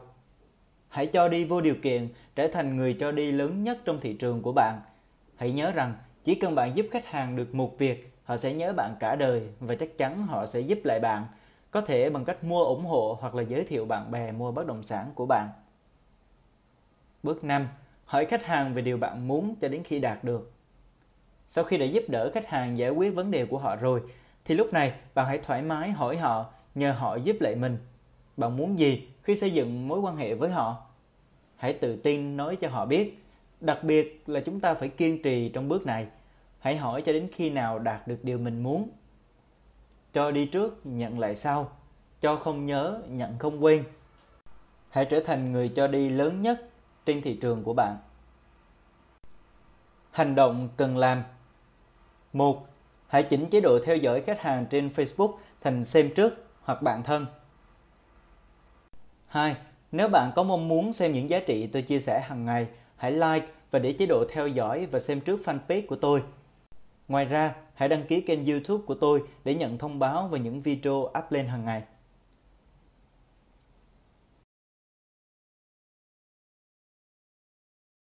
Kỹ năng xác định nhu cầu mua bất động sản của khách hàng. 6 nhu cầu của khách hàng bất động sản. Nếu không xác định được nhu cầu mong muốn của khách hàng khi mua sản phẩm của bạn thì bạn rất khó bán được hàng. Khi quyết định mua một sản phẩm và dự án nào đó thì khách hàng luôn có một lý do nhất định để thúc đẩy họ có nhu cầu mua. Vì vậy, bạn cần phải thấu hiểu được nhu cầu của họ. Nhìn chung, bất kỳ khách hàng nào mua bất động sản đều vì một hoặc một vài trong số 6 nhu cầu sau. Thứ nhất là nhu cầu ở. Đây là nhu cầu đơn giản nhất, cơ bản nhất của khách hàng. Họ có thể mua một căn nhà tọa lạc trong môi trường sống trong lành vì họ quan tâm đến sức khỏe. Họ có thể mua một căn nhà bởi vì khu vực đấy có nhiều siêu thị, trung tâm thương mại nên rất nhiều tiện ích. Thứ hai là nhu cầu về tiền bạc. Khi mua bất động sản, khách hàng đều có nhu cầu về mặt đầu tư. Khi họ quyết định đầu tư vào một dự án nào đó, họ quan tâm rất nhiều đến lợi nhuận. Và họ phải xem xét lợi nhuận dự án là bao nhiêu thì mới quyết định đầu tư. Thứ ba là nhu cầu về danh vọng. Rất nhiều khách hàng mua dự án chỉ bởi vì danh vọng. Họ mua để thể hiện đẳng cấp, họ mua bởi vì bạn bè của họ cũng mua. Họ mua để có thể khoe, tôi có một căn biệt thự biển ở Phú Quốc, hay tôi có một căn hộ ở trung tâm thành phố. Thứ tư là nhu cầu yêu thương, hay nói cách khác là nhu cầu về mối quan hệ. Khách hàng mua đơn giản chỉ vì xung quanh họ là những mối quan hệ chất lượng. Họ mua bởi vì những người hàng xóm của họ đều là tầng lớp tri thức cao. Họ mua cho con cái họ, họ mua cho bố mẹ họ để cả gia đình sống cùng nhau, được hưởng thụ không gian sống tuyệt vời bên nhau. Thứ năm là nhu cầu phát triển. Khách hàng sẽ mua dự án của bạn nếu như nó đáp ứng được nhu cầu phát triển của họ. Có thể là khách hàng ngày càng trưởng thành hơn, có nhiều kinh nghiệm hơn trong lĩnh vực đầu tư bất động sản – nên họ có nhu cầu đầu tư để phát triển tài chính hoặc là năng lực của bản thân. Cuối cùng là nhu cầu cống hiến, nhu cầu tối thượng của con người. Ở cấp độ cá nhân, khách hàng có thể mua bất động sản để dành cho con cái họ sau này yên tâm sinh sống và có được lợi nhuận theo hàng năm. Ở cấp độ xã hội, khách hàng có thể mua bất động sản nghỉ dưỡng để đẩy mạnh ngành du lịch. Họ đầu tư vào dự án ở một địa phương để thúc đẩy kinh tế, họ góp một phần công sức với chủ đầu tư để giúp cho địa phương hay một quốc gia phát triển lớn mạnh hơn. Vậy làm thế nào chúng ta xác định được các nhu cầu đó của khách hàng? Một điều quan trọng nhất là chúng ta cần phải đặt câu hỏi và biết lắng nghe khách hàng. Năm cấp độ lắng nghe khi làm việc với khách hàng. Giao tiếp không chỉ đơn giản là biết cách nói, giao tiếp tốt đòi hỏi cả hai kỹ năng là nói và lắng nghe. Trong khi nghe là một phản xạ tự nhiên của con người thì lắng nghe lại là một kỹ năng. Do đó để xác định được nhu cầu của khách hàng, trước tiên tôi muốn chia sẻ với bạn về 5 cấp độ lắng nghe ở cả khách hàng và nhà môi giới. Cấp độ đầu tiên là phớt lờ. Bạn có bao giờ lắng nghe một cách phớt lờ không? Tôi xin đưa ra ví dụ về cấp độ lắng nghe phớt lờ như sau. Trong khi bạn đang tư vấn rất hăng say thì khách hàng lại ngã lưng ra phía sau hoặc muốn vắt chân sang ngang, tỏ vẻ như không muốn nghe Lúc đấy bạn có cảm thấy bực bội không? Hãy bình tĩnh, nên nhớ đó là điều hết sức bình thường. Khách hàng đang có kiểu lắng nghe phớt lờ bởi vì sao? Bạn phải hiểu tại sao khách hàng lại như vậy. Đó có thể là vì khách hàng không quan tâm, không muốn nghe những điều bạn nói nên họ có thái độ và biểu hiện phớt lờ như vậy. Trong trường hợp này, bạn cần phải kéo khách hàng trở lại cuộc tư vấn bằng cách đặt câu hỏi để khiến họ tập trung hơn. Cấp độ thứ hai là giả vờ nghe. Trong quá trình làm việc với khách hàng, bạn có thể gặp trường hợp khách hàng nói tràn gian đại hải. Bạn có cảm thấy khó chịu không? Nhưng lúc này, bạn vẫn giả vờ đang lắng nghe. Liệu khách hàng có biết điều này không? Tôi tin rằng với khả năng và kinh nghiệm của khách hàng thì gần như họ nhìn ra được điều này. Vì vậy, bạn hãy ngừng sử dụng cấp độ lắng nghe này mà thay vào đó hãy kiên nhẫn lắng nghe một cách chân thành. Họ có thể là người thích chia sẻ, gần gũi và rất dễ mua hàng. Bạn chỉ cần làm hài lòng khách hàng lắng nghe những gì họ nói. Chỉ cần bạn làm cho họ thỏa mãn nhu cầu nói, khi đó họ có thể mua hàng của bạn đấy. Cấp độ thứ ba là lắng nghe có chọn lọc. Ở cấp độ này, đối với những thông tin mà khách hàng chia sẻ thì thường bạn cần lắng nghe một cách chọn lọc. Khi khách hàng nói đến những điều mà bạn quan tâm, những điều liên quan đến dự án thì bạn sẽ lắng nghe. Còn với những điều vẩn vơ thì bạn thường sẽ bỏ ngoài tai hoặc tìm cách ngắt lời họ để hướng họ quay trở lại với dự án. Với vị trí là nhà môi giới tư vấn bất động sản thì bạn nên hạn chế cách lắng nghe này. Về cơ bản, bạn phải định hướng khách hàng nhưng tuyệt đối không ngắt lời họ để chen vào nói. Hãy đặt câu hỏi để dẫn dắt khách hàng. Cấp độ thứ tư là lắng nghe chăm chú. Bạn nên ưu tiên sử dụng cấp độ này. Bạn sẽ lắng nghe một cách cẩn thận, chăm chú để nắm bắt mọi thông tin của khách hàng và từ đó để phân tích, thấu hiểu cũng như tận dụng những dữ kiện mà họ đã chia sẻ với bạn. Cuối cùng, cấp độ cao nhất của lắng nghe là thấu hiểu, tức là lắng nghe một cách thấu hiểu. Trước tiên, bạn cần phải thể hiện cảm xúc, đồng cảm với những điều mà khách hàng chia sẻ. Để làm được như vậy, điều quan trọng nhất là bạn phải đặt mình vào vị trí của khách hàng để thấu hiểu họ. Một khi đã lắng nghe và thấu hiểu khách hàng thì bạn có thể dễ dàng dẫn dắt họ. Ở đây, tôi xin đề xuất bạn sử dụng DISC, một công cụ giúp xác định tính cách của người đối diện tại một thời điểm nhất định thông qua quan sát hành vi của họ.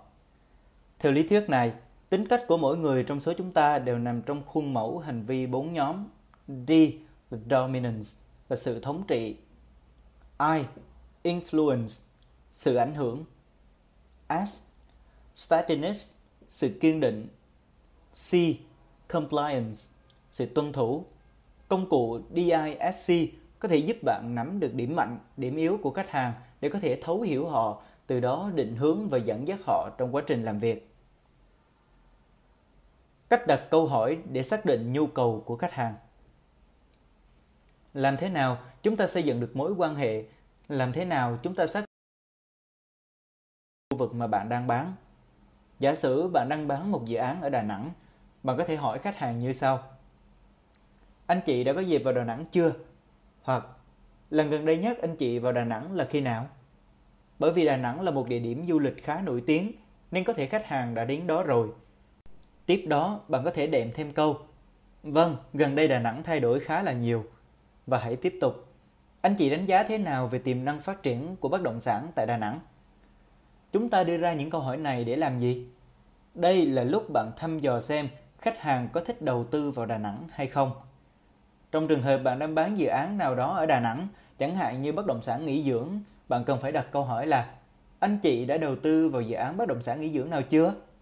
Hoặc bạn đang bán chung cư thì câu hỏi đơn giản là anh chị đã đầu tư vào một dự án bất động sản nào chưa? Tiếp đó bạn sẽ hỏi khách hàng, thì anh chị đánh giá như thế nào về dự án này của em? Đó là các câu hỏi về hiện trạng. Tiếp đến là dạng câu hỏi mong muốn. Đầu tiên bạn cần hỏi, anh chị dự định đầu tư mức vốn là bao nhiêu ạ? À? Hãy xác định luôn rằng họ muốn đầu tư bao nhiêu. Câu hỏi thứ hai là, anh chị mong muốn có được bao nhiêu lợi nhuận khi đầu tư vào dự án này? Câu hỏi thứ ba là điều gì khiến anh chị ấn tượng nhất về dự án này? Câu hỏi thứ tư, điều gì khiến anh chị thích nhất ở dự án này? Tiếp theo nữa, anh chị mua dự án này để kinh doanh hay cho thuê hay để đầu tư? Tiếp theo, nếu khách hàng kinh doanh thì chúng ta có thể hỏi sâu hơn. Anh chị dự định kinh doanh loại hình gì ở dự án này? Một câu tiếp nữa hỏi về mong muốn. Anh chị mong muốn lựa chọn cho mình một căn hộ như thế nào? Đó là những câu hỏi để xác định mong muốn của khách hàng. Đừng bán thứ mình có, hãy bán thứ khách hàng cần. Hành động cần làm. Từ những câu hỏi mà tôi đã chia sẻ, bạn hãy viết ra những câu hỏi của chính bạn. Bạn áp dụng y nguyên cũng không sao. Tuy nhiên, Tốt hơn hết là chế tạo câu hỏi dành riêng cho những dự án bất động sản mà bạn đang bán.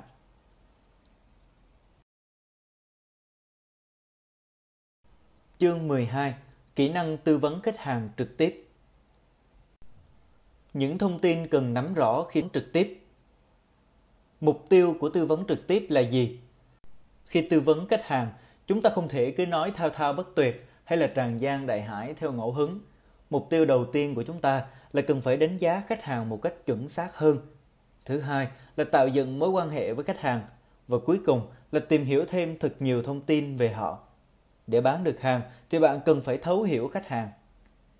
Thứ nhất, tư vấn trực tiếp là cơ hội để chúng ta đánh giá khách hàng một cách chuẩn xác hơn bởi vì trước đó có thể chúng ta mới chỉ làm việc với họ qua điện thoại hoặc là email. Thứ hai, tư vấn trực tiếp là cách để bạn tạo dựng mối quan hệ với khách hàng tạo dựng mối quan hệ và thấu hiểu họ thì chúng ta mới có thể bán được hàng. Bạn có thể sử dụng dạng câu hỏi xác định hiện trạng và câu hỏi xác định mong muốn của khách hàng như đã đề cập ở chương trước để thấu hiểu nhu cầu mong muốn của họ, từ đó mới tìm hiểu cách để thúc đẩy khách hàng mua hàng của bạn. Thứ ba, mục tiêu cuối cùng của tư vấn trực tiếp là khai thác thêm nhiều thông tin hơn nữa từ khách hàng. Vậy thì những thông tin mà bạn cần phải nắm được là gì? Sau đây, tôi xin nêu khái quát những thông tin bạn cần nắm rõ trong những cuộc tư vấn khách hàng trực tiếp. Thứ nhất là khách hàng sinh sống và làm việc ở đâu. Đó là thông tin đầu tiên bạn cần ghi chép vào sổ sách. Thứ hai là nghề kinh doanh của khách hàng là gì. Chúng ta cần phải hiểu, nắm rõ ngành nghề kinh doanh của khách hàng để đôi khi có thể giúp họ kết nối mạng lưới quan hệ nhằm hỗ trợ phát triển hoạt động kinh doanh của chính họ. Hoặc giả sử khách hàng mua bán bất động sản của bạn để phục vụ ngành nghề kinh doanh thì bạn cũng cần nắm rõ hơn thông tin này. Thứ ba là bạn cần phải biết được khách hàng đã đầu tư vào bất động sản hay chưa. Họ là những người lần đầu đầu tư bất động sản hay là nhà đầu tư lão luyện. Thông tin này giúp chúng ta xác định khách hàng là đối tượng như thế nào để từ đó có cách làm việc phù hợp với từng loại đối tượng. Thứ tư là khách hàng đã hiểu về tiềm năng của thị trường mà bạn đang phân phối chưa? Bạn cần phải chia sẻ thật rõ ràng và kỹ lưỡng để khách hàng hiểu được tiềm năng của thị trường mà bạn đang phân phối. Ví dụ, bạn đang bán một dự án ở Hạ Long, bạn cần làm cho khách hàng hiểu về tiềm năng bất động sản ở Hạ Long và dẫn dắt, thuyết phục họ, họ nảy sinh mong muốn sở hữu bất động sản ở nơi đây.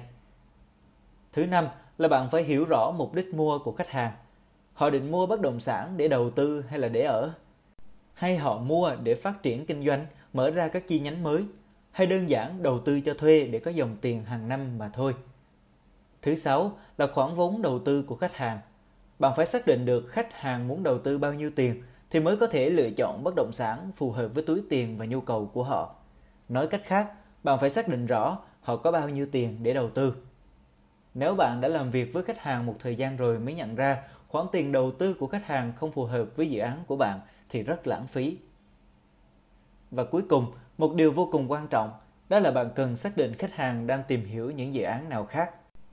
Ngoài dự án của bạn thì khách hàng có đang tìm hiểu những dự án nào khác không? Chắc chắn khách hàng có tìm hiểu các dự án khác để so sánh với dự án của bạn. Lúc này, bạn phải xác định khách hàng đang quan tâm đến dự án nào và phải tìm hiểu nó để giúp khách hàng phân tích và đưa ra lựa chọn phù hợp nhất.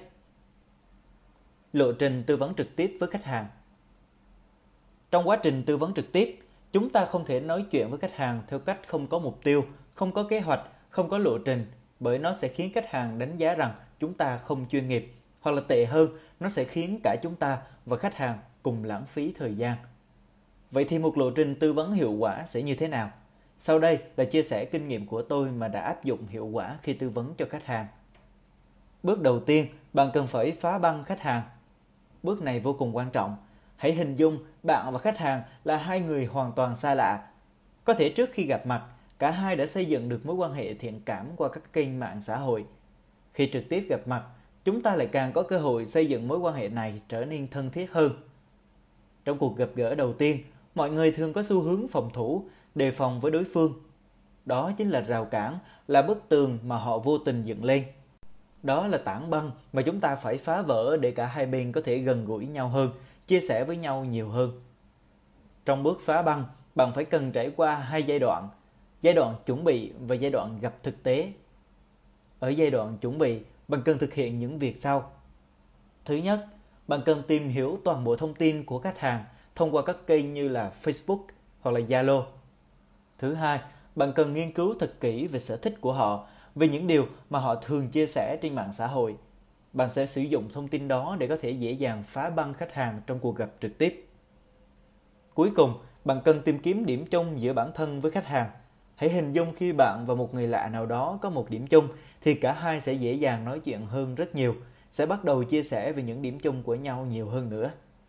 Chẳng hạn, nếu bạn là người đồng hương với khách hàng hoặc bạn từng đi du lịch Đà Nẵng và ở đúng khách sạn mà khách hàng đã từng ở, thì khi bạn và khách hàng gặp nhau ở điểm chung đó, bạn sẽ dễ dàng kết nối với khách hàng và phá vỡ tảng băng của họ.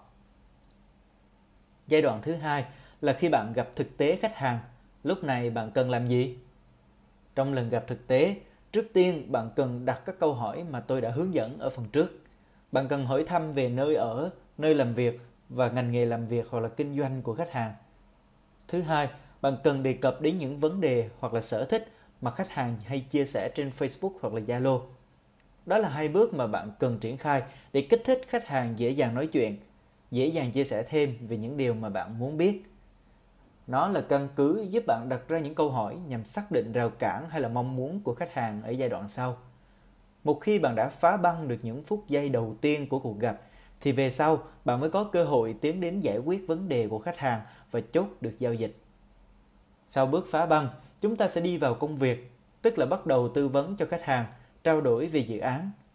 Chúng ta nên có một câu hỏi tế nhị, đó là anh chị có thể dành cho em bao nhiêu thời gian? Đây là câu hỏi rất quan trọng. Giả sử khách hàng chỉ có 15 phút, nhưng bạn lại nói tràn gian đại hải, thì bạn không thể đạt được mục tiêu. Bạn còn nhớ những thông tin cần nắm rõ trong cuộc gặp tư vấn trực tiếp với khách hàng mà tôi đã chia sẻ ở phần trước chứ? Trong trường hợp khách hàng chỉ dành cho bạn đúng 15 phút, thì chúng ta xác định cần phải có được tất cả những thông tin cần thiết đó của khách hàng, sau đó mới tư vấn cho họ. Tiếp theo đó, bạn cần đề cập đến những điểm chính của dự án, không nên tư vấn chi tiết và lan man quá. Hãy để những phần chi tiết đó sang buổi sau. Và đặc biệt khi tư vấn, bạn cần thấu hiểu khách hàng, chứ không cần phải nói nhiều, bởi từ trước đó bạn đã gửi email cho họ rồi. Khách hàng có thể tìm hiểu những thông tin chi tiết từ email. Và như vậy, phần còn lại của cuộc gặp tư vấn chủ yếu nên là hỏi đáp. Có hỏi đáp thì cuộc tư vấn sẽ vô cùng hiệu quả. Về nội dung trao đổi, ở giai đoạn này, bạn sẽ chia sẻ thêm về thị trường với khách hàng. Đó chính là thị trường ở khu vực mà bạn đang bán. Chẳng hạn, nếu bạn đang bán dự án Hạ Long hay là Phú Quốc, thì bạn cần trao đổi thông tin về dự án, về thị trường của bạn bằng cách luôn luôn đặt câu hỏi gợi mở với khách hàng. Nguyên tắc ở đây là trước khi trình bày, chúng ta cần phải đặt câu hỏi trước. Điều này giúp bạn tránh rơi vào hai trường hợp, đó là nói những điều mà khách hàng đã biết hoặc là nói những điều mà khách hàng không muốn nghe. Bạn có thể đặt câu hỏi mà tôi đã gợi ý từ trước. Tôi xin nhắc lại, đầu tiên là câu hỏi, anh chị đến Phú Quốc lần gần đây nhất là khi nào? Khi bạn đặt câu hỏi như vậy thì khách hàng có thể chia sẻ một cách rất dễ dàng. Đây là dạng câu hỏi dễ trả lời và dễ khiến khách hàng chia sẻ cởi mở. Khi khách hàng nói rằng họ đến lần gần đây nhất là khoảng một năm trước, vậy thì bạn sẽ tiếp tục đặt câu hỏi gì? Bạn có thể đệm thêm một câu hỏi là Vâng, một năm trở lại đây thì Phú Quốc thay đổi rất nhiều anh chị ạ. À. Anh chị đánh giá như thế nào về tiềm năng phát triển bất động sản tại Phú Quốc? Khi bạn hỏi như vậy, khách hàng sẽ tiếp tục chia sẻ. Vậy thì sau khi khách hàng chia sẻ xong, chúng ta bắt đầu là người nói tiếp. Bạn cần phải lắng nghe những điều mà khách hàng chia sẻ theo đúng nghĩa lắng nghe để thấu hiểu. Bạn còn nhớ ở phần đầu tôi đã chia sẻ về 5 yếu tố liên quan đến thị trường không? Sau khi nghe khách hàng chia sẻ, nếu như bạn nhận thấy khách hàng đã rất hiểu về thị trường, họ rất muốn đầu tư vào thị trường, thì chúng ta không chia sẻ lại những thông tin đó nữa, chúng ta chỉ bổ sung thêm những điểm còn thiếu. Tôi xin nhắc lại 5 yếu tố của một thị trường để bạn xem xét. Nếu khách hàng thiếu thông tin về phần nào thì chúng ta sẽ bổ sung ở phần đó. Đầu tiên là vị trí địa lý. Liệu khách hàng có cảm thấy vị trí địa lý này có tiềm năng phát triển không? Vị trí này có đắc địa hay không? Thứ hai, là điều kiện tự nhiên ở đây có thích hợp để đầu tư không? Có thích hợp để phát triển du lịch và bất động sản nghỉ dưỡng hay không? Thứ ba, là cơ sở hạ tầng hiện tại đã phát triển như thế nào rồi? Thứ tư, là đang quy hoạch của toàn bộ thị trường. Nó đang được quy hoạch ra sao? Liệu sắp tới có những hạng mục gì và cơ hội đầu tư là gì? Thứ năm là các con số thống kê về khu vực đó, ví dụ như thống kê về du lịch ở các tỉnh thành đó hiện tại như thế nào Đối với bất động sản nghỉ dưỡng thì du lịch gắn liền với sự phát triển của bất động sản. Du lịch phát triển thì đương nhiên dẫn đến bất động sản cũng sẽ phát triển. Còn đối với những tỉnh thành khác không liên quan lắm đến du lịch thì đó là những con số liên quan đến kinh tế vĩ mô mà bạn có thể tham khảo thêm ở trên mạng Internet. Vậy mục tiêu của chúng ta trong buổi tư vấn là gì? Là nắm bắt thông tin của khách hàng, là khai thác thêm thông tin để đánh giá họ chi tiết và chính xác hơn – Cần tránh nói tràn gian đại hải khiến khách hàng không thể nhập tâm được điều gì. Một điều cũng rất quan trọng khi chúng ta tư vấn là phải nói những thông tin mà khách hàng muốn nghe. Hãy tránh nhắc lại những điều mà họ đã biết. Sau khi bạn đã trao đổi thông tin về thị trường, bạn khiến khách hàng thích thú với thị trường của bạn và mong muốn đầu tư. Giờ là lúc bạn bước đến phần 3, trao đổi thông tin về dự án. Về thông tin dự án thì cũng tương tự như vậy bạn cần đặt câu hỏi với khách hàng trước khi đề cập tới dự án. Chúng ta cần hỏi các câu hỏi rất là phổ biến, đó là anh chị đã tìm hiểu được nhiều thông tin về dự án chưa? Hoặc là anh chị đã tham khảo email về thông tin dự án mà em đã gửi cho anh chị chưa? Nếu khách hàng đã đọc email rồi thì câu hỏi của bạn sẽ là gì? Đó là điều mà anh chị cảm thấy thích nhất ở dự án này là gì? Đây là câu hỏi quan trọng để bạn có thể hiểu về nhu cầu thực sự của khách hàng, xem họ thích gì và tập trung vào điều gì. Sau đó ta xoáy sâu vào vấn đề đó. Ngoài ra, bạn cũng có thể đặt thêm câu hỏi như là điều mà anh chị cảm thấy chưa ổn ở dự án này là gì? Nhằm tìm hiểu khách hàng đang băn khoăn, hoài nghi về điều gì, từ đó đưa ra câu trả lời thỏa đáng nhằm giải đáp cho họ. Bạn còn nhớ những lý do mà khách hàng nên đầu tư vào dự án không?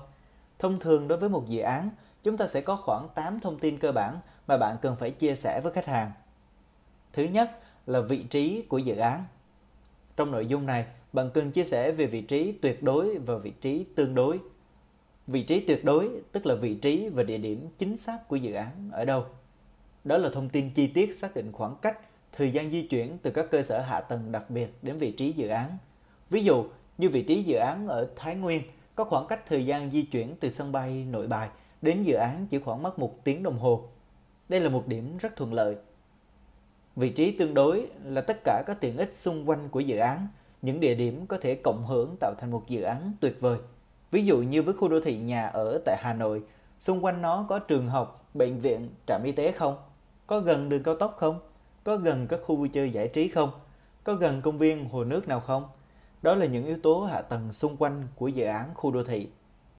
Còn đối với khu du lịch thì sao? Đó là những khu danh lam thắng cảnh xung quanh của dự án, đó là những địa điểm nổi tiếng mà khách du lịch sẽ tới tham quan. Liệu dự án có gần bãi biển không? Dự án đó có gần trung tâm thành phố hay không? Và dự án đó có gần sân bay hay không?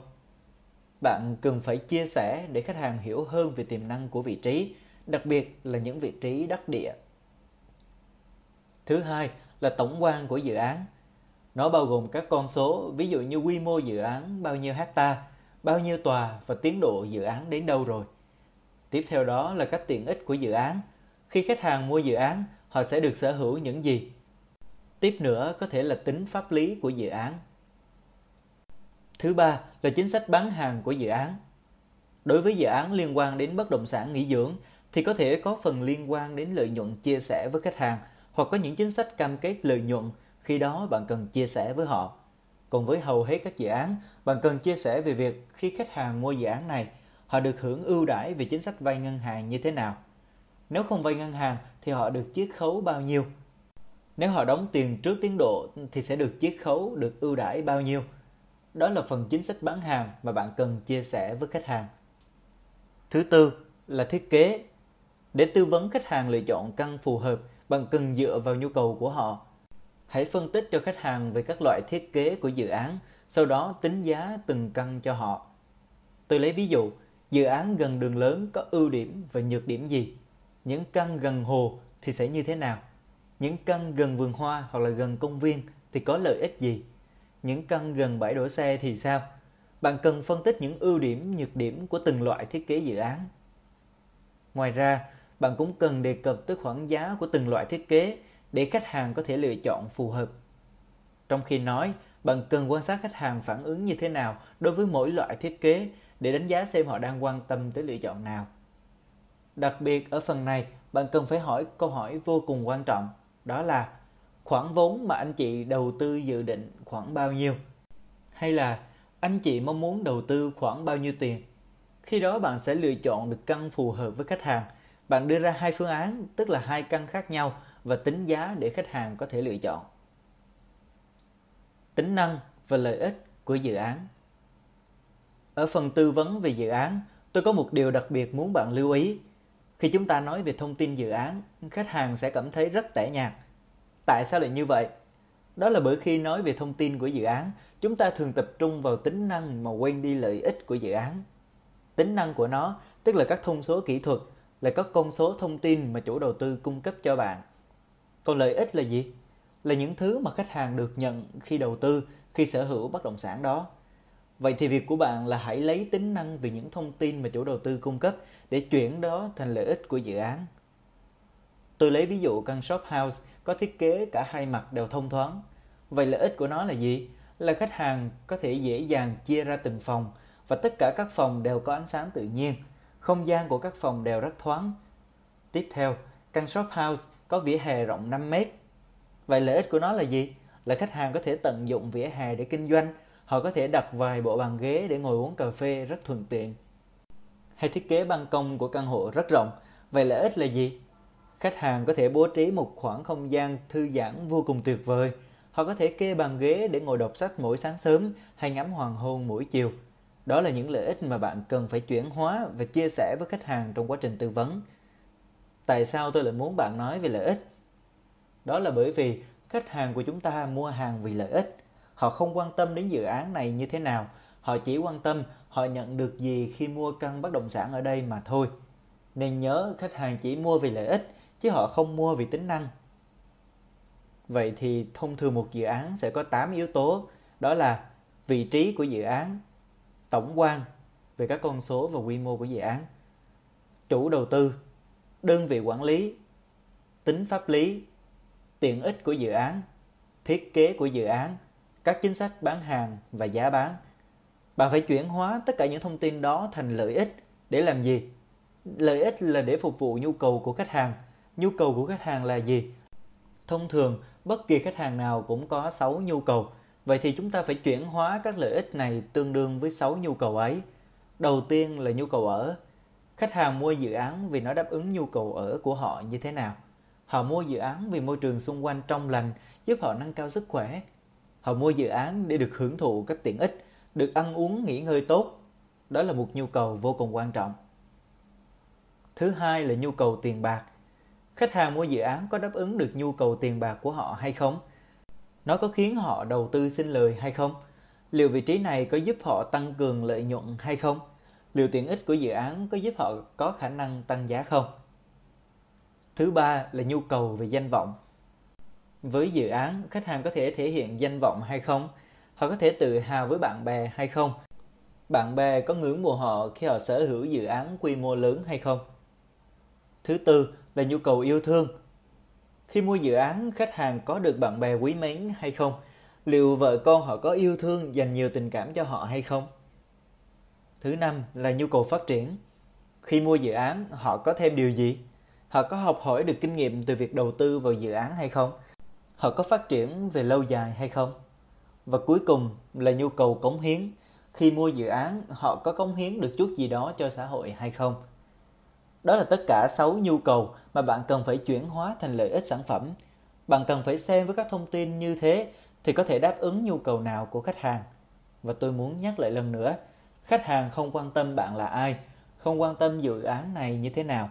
Họ chỉ quan tâm đến lợi ích mà dự án này mang lại cho họ khi quyết định đầu tư mà thôi.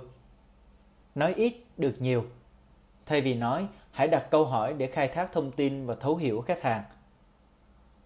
Hành động cần làm một, Lập checklist những điều phải nắm được về khách hàng và thống kê thành file chăm sóc khách hàng. 2. Kẻ bản tính năng lợi ích với 8 tiêu chí của dự án bất động sản mà bạn đang bán.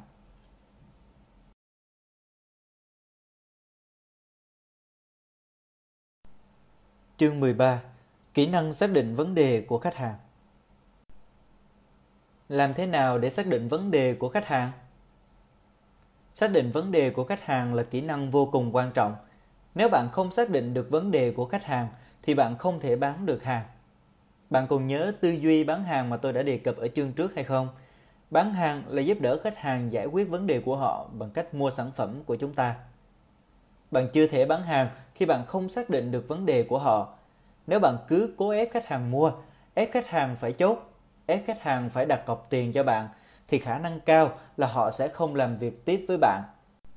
Chắc chắn bạn sẽ thất bại khi cố gắng ép khách hàng mua trong khi bạn không biết vấn đề của họ là gì. Để có thể tiếp cận khách hàng và xác định được vấn đề của họ, bạn cần xây dựng mối quan hệ với họ. Khi đã xây dựng được mối quan hệ với khách hàng, bạn sẽ dễ dàng đề nghị họ chia sẻ vấn đề của họ với bạn. Bởi vì khi đã trở thành bạn của khách hàng rồi, thì việc bạn mong muốn giúp đỡ khách hàng giải quyết vấn đề của họ sẽ dễ dàng được chấp nhận hơn. Vậy sau khi đã gây dựng mối quan hệ, làm thế nào bạn xác định được vấn đề của khách hàng? Chỉ có cách duy nhất, đó là đặt câu hỏi. Tôi xin chia sẻ về một số câu hỏi giúp bạn khai thác vấn đề của khách hàng. Câu hỏi thứ nhất là, Anh chị gặp trở ngại gì khi quyết định mua dự án này? Bạn có thể hỏi thêm một câu nhẹ nhàng hơn là, Anh chị có thể chia sẻ với em được không? Lúc đó, khách hàng có thể cởi mở để chia sẻ thêm. Câu hỏi thứ hai là, anh chị có đang phân vân với dự án khác hay không? Đây là câu hỏi đóng để khách hàng dễ dàng trả lời có hoặc không. Đôi khi chúng ta hỏi những câu hỏi mở liên tục khiến khách hàng rất khó trả lời. Thế nên chúng ta có thể chuyển sang câu hỏi đóng. Câu hỏi thứ ba là Anh chị có phải bàn bạc với gia đình hay người thân hay không? Thông thường, khách hàng thường bàn bạc với vợ hoặc chồng. Vì vậy, chúng ta phải đặt câu hỏi này để cho khách hàng thấy chúng ta quan tâm tới họ. Câu hỏi tiếp theo. Tiến độ đóng tiền như vậy có thoải mái với anh chị hay không? Đây là câu hỏi được đưa ra sau khi chúng ta tính được giá của căn hộ và thiết lập được tiến độ đóng tiền cho khách hàng nhằm xác định dòng tiền của họ có ổn hay không, có dư giả hay không và có sẵn sàng để mua ngay không. Câu hỏi cuối cùng là anh chị cảm thấy dự án có chỗ nào chưa ổn hay không? Đây là câu hỏi giúp bạn xác định vấn đề rào cản của khách hàng. Trường hợp khách hàng không chia sẻ vấn đề của họ. Mặc dù chúng ta đã tư vấn tất cả mọi thông tin, đã đặt câu hỏi nhưng vẫn có thể xảy ra trường hợp khách hàng không chia sẻ thông tin về vấn đề của họ. Bạn đã bao giờ gặp trường hợp như vậy chưa? Tôi sẽ chia sẻ cách giúp bạn khai thác được vấn đề của khách hàng. Trước tiên, chúng ta hãy cùng tìm hiểu nguyên nhân tại sao khách hàng không chia sẻ vấn đề với bạn. Về phía khách hàng, có thể họ là một người ít nói và rất khó chia sẻ với người khác, hoặc họ chịu tác động nào đó ở bên ngoài. Còn về phía bản thân bạn, khi làm việc với khách hàng, chẳng hạn như ở bước xây dựng mối quan hệ, bạn đã làm không tốt nên khách hàng cảm thấy bạn là một người xa lạ. Họ không muốn chia sẻ vấn đề của họ cho bạn. Họ không cần bạn giải quyết vấn đề của họ và họ không tin tưởng bạn có thể giúp họ giải quyết vấn đề. Trong trường hợp đó, có thể giải quyết vấn đề thì bạn cần thực hiện 3 bước sau. Trước tiên, bạn phải sử dụng thêm người để làm việc với khách hàng. Tức là bạn có thể nhờ đồng nghiệp của mình gọi điện cho khách hàng để chào bán dự án một cách độc lập. Đôi khi khách hàng dễ dàng chia sẻ với đồng nghiệp của bạn hơn là chia sẻ với bạn. Bạn đã bao giờ gặp trường hợp như vậy chưa? Đó chính là bởi giữa họ có sự thấu hiểu và đồng điệu. Hai người giống nhau thì dễ dàng làm việc với nhau hơn, dễ dàng chia sẻ nhiều hơn. Do đó trong trường hợp này, đồng nghiệp của bạn cần chào lại dự án một cách độc lập. Thứ hai là test khách hàng. Ở bước này, đồng nghiệp của bạn sẽ test khách hàng, tức là họ cần phải chào khách hàng một căn nào đó trong dự án. Căn mà đồng nghiệp của bạn test đẹp hơn, rẻ hơn căn mà bạn đang chào bán, thậm chí nó đã được bán rồi, không còn trên bảng hàng nữa. Nó chính là phép thử để chúng ta test xem liệu khách hàng có thực sự muốn mua dự án này hay không. Thứ ba, giờ là lúc bạn áp dụng chiến lược người tốt, kẻ xấu. Tức là một người đóng vai trò là người tốt, còn một người đóng vai kẻ xấu. Kẻ xấu lúc này thể hiện là một người cứng rắn, làm việc cứng nhắc và có xu hướng ép buộc khách hàng. Người này cần nói thẳng với khách hàng, anh chị có mua căn này không? Nó là căn rất đẹp, nếu anh chị không mua thì em xin phép không làm phiền anh chị nữa. Còn người tốt thì sẽ thể hiện sự ân cần, yêu thương và tiếp tục chăm sóc khách hàng. Bởi lúc này, trong khi một người cần dứt khoát ép khách hàng mua và khiến khách hàng không muốn làm việc cùng nữa, thì người còn lại thể hiện tốt sẽ có cơ hội tiếp tục chăm sóc khách hàng lâu dài. Như vậy, rốt cuộc bạn vẫn không bị mất khách hàng và bằng cách này chúng ta có thể hiểu hơn về khách hàng, thấu hơn về vấn đề mà khách hàng đang gặp phải cũng như giúp họ giải quyết rào cản một cách thuận lợi hơn. Trên đây là ba bước mà tôi muốn chia sẻ với bạn trong trường hợp khách hàng không chịu chia sẻ vấn đề. Nhưng tốt nhất là bạn nên hạn chế sử dụng phương pháp này bởi vấn đề gốc rễ chính là bạn cần thực hiện tốt khâu xây dựng mối quan hệ với khách hàng. Một khi đã thực hiện tốt tất cả những kỹ năng ở các chương sách trước thì tôi tin chắc rằng bạn sẽ bán hàng một cách dễ dàng và nhẹ nhàng hơn rất nhiều. Chúng ta không phải khổ sở ép khách hàng cũng như sử dụng các chiêu trò với họ. Khách hàng có rất nhiều vấn đề, hãy khai thác và giúp đỡ họ. Bán hàng là giúp đỡ khách hàng giải quyết vấn đề. Hành động cần làm. 1. Gọi lại cho tất cả các khách hàng đã phát sinh, sử dụng câu hỏi để xác định được vấn đề của khách hàng. 2 Nhờ thêm đồng đội tiếp cận khách hàng và áp dụng đúng quy trình 3 bước, thêm người, task và người tốt kẻ xấu.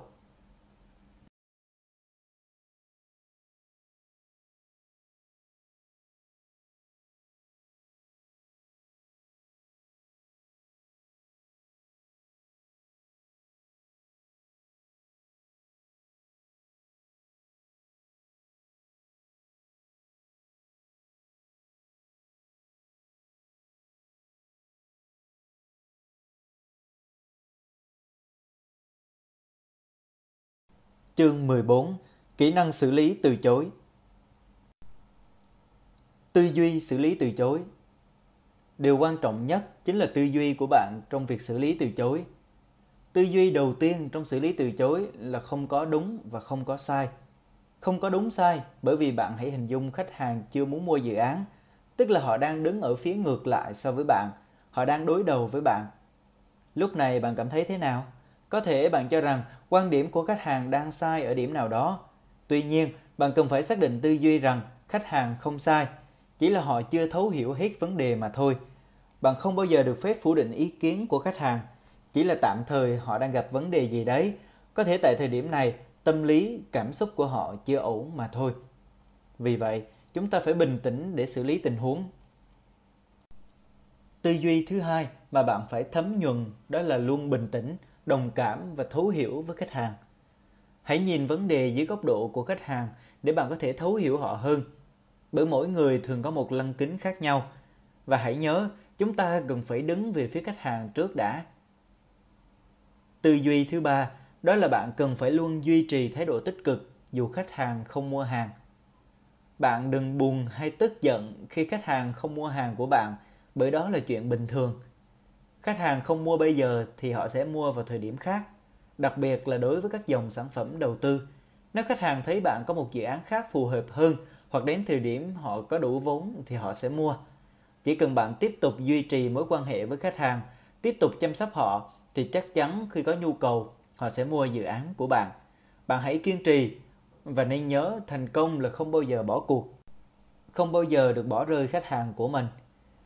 Tôi muốn chia sẻ với bạn một nguyên lý như sau.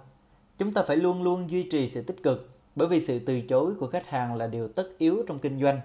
Bạn không thể bán cho tất cả mọi người chắc chắn trong một thị trường nào đó, trong một số lượng khách hàng nhất định, kiểu gì cũng có người từ chối bạn bạn có 100 khách hàng, vậy thì bạn có bán được cho tất cả họ hay không tôi lấy ví dụ, giả sử bạn có 100 khách hàng đang phát sinh, vậy thì bạn chốt được bao nhiêu khách hàng nếu bạn chốt được 5 khách hàng và nhận được khoản hoa hồng khoảng 500 triệu vậy thì bây giờ chúng ta chia lại nếu với tỷ lệ 100 khách hàng thì một khách hàng sẽ tương ứng với bao nhiêu tiền 5 triệu đúng không? Đúng rồi, 5 triệu. Vậy thì bạn hãy hình dung mỗi một lần khách hàng từ chối bạn cũng có tiền đúng không? Mỗi lần phát sinh khách hàng cho dù họ mua hay từ chối Ví dụ 100 trừ đi 5 tức là họ từ chối 95 lần đúng không? Vậy thì mỗi lần bạn có khách hàng là bạn đã có 5 triệu rồi. Dù họ từ chối thì bạn vẫn có 5 triệu. Vậy thì tại sao chúng ta phải buồn? Và rồi, khách hàng sẽ mua hàng nếu bạn vẫn tiếp tục yêu thương và chăm sóc họ. Bởi vì luôn có một tỷ lệ nhất định giữa việc thành công và từ chối, nên bạn hãy nhớ rằng càng nhiều khách hàng từ chối thì bạn càng thành công. Càng nhiều khách hàng từ chối bạn càng có nhiều tiền. Tôi giả sử bây giờ là 95 khách hàng từ chối, nếu tăng lên con số 200 khách hàng từ chối thì liệu bạn có nhiều tiền hơn không? Tỷ lệ đó vẫn tăng. 6 phương án xử lý từ chối của khách hàng bất động sản. Vậy làm thế nào chúng ta có thể xử lý lời từ chối của khách hàng một cách hiệu quả nhất? Sau đây, tôi sẽ chia sẻ 6 phương pháp giúp bạn có thể xử lý tình huống này. Đầu tiên là phương pháp đặt câu hỏi. Mục đích của việc đặt câu hỏi là chúng ta đào sâu những vấn đề của khách hàng, đào sâu nguyên nhân tại sao họ lại từ chối. Hãy đặt câu hỏi để hiểu hơn về họ. Tôi lấy ví dụ, khách hàng chê giá đắt Vậy thì bạn cần hỏi, thưa anh chị, giá đất là đắt so với dự án nào ạ? À? Có thể khách hàng so sánh dự án của bạn đắt hơn các dự án khác, hoặc có thể họ không đủ tiền. Vậy thì bạn cần đặt câu hỏi khác. Anh chị dự định đầu tư dự án này với khoản vốn bao nhiêu? Chúng ta đặt câu hỏi để hiểu hơn về những vấn đề mà khách hàng thực sự đang gặp phải. Nếu khách hàng quá bận rộn, vậy thì chúng ta cần hỏi, em có thể làm việc với anh chị vào thời gian nào là tốt nhất? Hoặc anh chị thường xuyên rảnh rỗi vào thời gian nào ạ? À? Thứ hai là phương pháp cô lập. Đây là phương pháp nhằm thăm dò xem khách hàng còn vấn đề khúc mắc nào nữa mà bạn cần phải giải quyết. Khi sử dụng phương pháp này, bạn sẽ thực sự hiểu được vấn đề khiến khách hàng còn băn khoăn. Đến lúc đó, bạn chỉ cần giải quyết đúng vấn đề đó thì họ có thể mua ngay. Ví dụ, khi khách hàng gặp một vấn đề cần bàn bạc với người thân, bạn cần hỏi Ngoài vấn đề cần bàn bạc với vợ, Anh còn băn khoăn về vấn đề nào nữa không? Hoặc bạn đặt thêm một câu hỏi mạnh hơn. Nếu vấn đề này được giải quyết thì anh sẽ đặt cọc chứ? Nếu vấn đề này được giải quyết thì anh sẽ mua hàng chứ? Thứ ba là phương pháp sử dụng câu chuyện. Bạn sẽ kể câu chuyện của một khách hàng tương tự với khách hàng mà bạn đang làm việc. Tôi lấy ví dụ, vấn đề mà anh chị vừa chia sẻ làm em chợt nhớ đến một khách hàng của em cách đây một tháng. Bạn bắt đầu kể về vấn đề mà khách hàng trước đã gặp phải, tương tự như vấn đề của khách hàng hiện tại, cũng như kết quả tích cực mà họ nhận được sau khi tư vấn. Sau đó bạn tiếp tục hỏi họ, anh chị có muốn em chia sẻ và phân tích thêm với anh chị về vấn đề này không? Lúc đó chúng ta sẽ có cơ hội phân tích và xử lý vấn đề của khách hàng. Thứ tư là đưa ra giải pháp cho khách hàng. Ví dụ, khách hàng muốn đi xem dự án rồi mới đưa ra quyết định, vậy thì bạn có thể đưa ra giải pháp. Bây giờ anh chị có thể đặt cọc thiện chí trước cho em để giữ lại căn đẹp hoặc để hưởng chính sách bán hàng ưu đãi ngay ngày hôm sau. Rồi sau đó anh chị đi xem dự án. Nếu anh chị không mua thì em sẽ gửi lại tiền. Anh chị sẽ không mất gì cả mà thay vào đó. Thứ nhất là anh chị được hưởng chính sách ưu đãi của ngày hôm nay và thứ hai là anh chị giữ được căn đẹp. Hoặc trong trường hợp khách hàng không mang theo tiền đặt cọc khi dự sự kiện mở bán thì chúng ta có thể đề xuất phương án viết giấy vay tiền cho họ. Bởi sự kiện mở bán thường có chính sách ưu đãi riêng nên chúng ta sẽ tạo điều kiện cho khách hàng có thời gian về lấy tiền, đơn giản thế thôi. Thứ năm là phương pháp chia sẻ lợi ích. Khi khách hàng từ chối mua hàng, tức là họ đang tập trung vào điểm tiêu cực của dự án Vậy thì việc của chúng ta là gì? Phải hướng họ vào điểm tích cực, tức là chúng ta sẽ nói thật nhiều lợi ích của dự án. Giả sử trong khi khách hàng chỉ thấy một điểm tiêu cực mà chúng ta lại liệt kê ra hàng chục điểm tích cực, hàng chục lợi ích thì đôi khi nó lại giúp khách hàng chuyển hướng. Thứ sáu là phương pháp làm nhỏ vấn đề. Khi khách hàng chia sẻ về một vấn đề, bạn cần phải hỏi lại họ điều mà anh chị thực sự quan tâm trong dự án này là gì? Hay điều mà anh chị mong muốn nhất trong dự án này là gì? Đôi khi khách hàng băn khoăn về một vấn đề rất nhỏ của dự án, nhưng vấn đề thực sự mà họ quan tâm nhất lại là vấn đề khác. Vậy thì chúng ta phải làm cho khách hàng thỏa mãn nhu cầu hoặc là mong muốn lớn nhất của họ, rồi tiếp đó mới xác định và giải quyết những vấn đề nhỏ nhặt khác. Đó chính là cách để chúng ta làm cho vấn đề của khách hàng ngày càng nhỏ và dễ giải quyết hơn. 5 bước xử lý từ chối của khách hàng bất động sản. Chúng ta đã có 6 phương pháp để xử lý từ chối của khách hàng. Vậy thì sử dụng phương pháp nào là tối ưu? Tốt nhất, chúng ta nên sử dụng kết hợp cả 6 phương pháp. Tiếp theo, tôi sẽ chia sẻ quy trình 5 bước để xử lý từ chối của khách hàng trên cơ sở áp dụng tất cả các phương pháp đó. Bước đầu tiên, bạn cần phải cảm ơn khách hàng. Cảm ơn vì họ đã chia sẻ với bạn 15. Kỹ năng chốt sales Hai kiểu chốt sales Một giao dịch bán hàng có thành công hay không được quyết định bởi chốt sales, một bước vô cùng quan trọng. Có hai kiểu chốt sales phổ biến là chốt nóng và chốt lạnh. Chốt nóng là chủ động đề nghị khách hàng mua hàng. Nhân viên sales có cá tính mạnh mẽ và hướng ngoại thường áp dụng kiểu chốt này bởi nó giúp họ có lợi thế cạnh tranh mạnh hơn so với những nhân viên khác. Chốt lạnh là chốt khách hàng một cách thụ động. Nhân viên sales chỉ chăm sóc, gửi thông tin và để khách hàng tự chốt giao dịch. Nếu nhân viên sales không đủ thân thiết với khách hàng thì sẽ dễ rơi vào trường hợp bị người khác chốt hộ. Tuy nhiên, mặt tích cực của việc này là họ được khách hàng tin tưởng và dễ tạo sự thân thiết. 4. Phương pháp chốt sales Đầu tiên là phương pháp lựa chọn. Lựa chọn nghĩa là như thế nào? Bạn chốt sales bằng cách áp đặt với giả định rằng khách hàng chắc chắn sẽ chốt đặt cọc giao dịch. Khi đó bạn sẽ đưa ra hai phương án để khách hàng lựa chọn. Chẳng hạn, bạn đưa ra hai căn, một căn đẹp và một căn rất đẹp.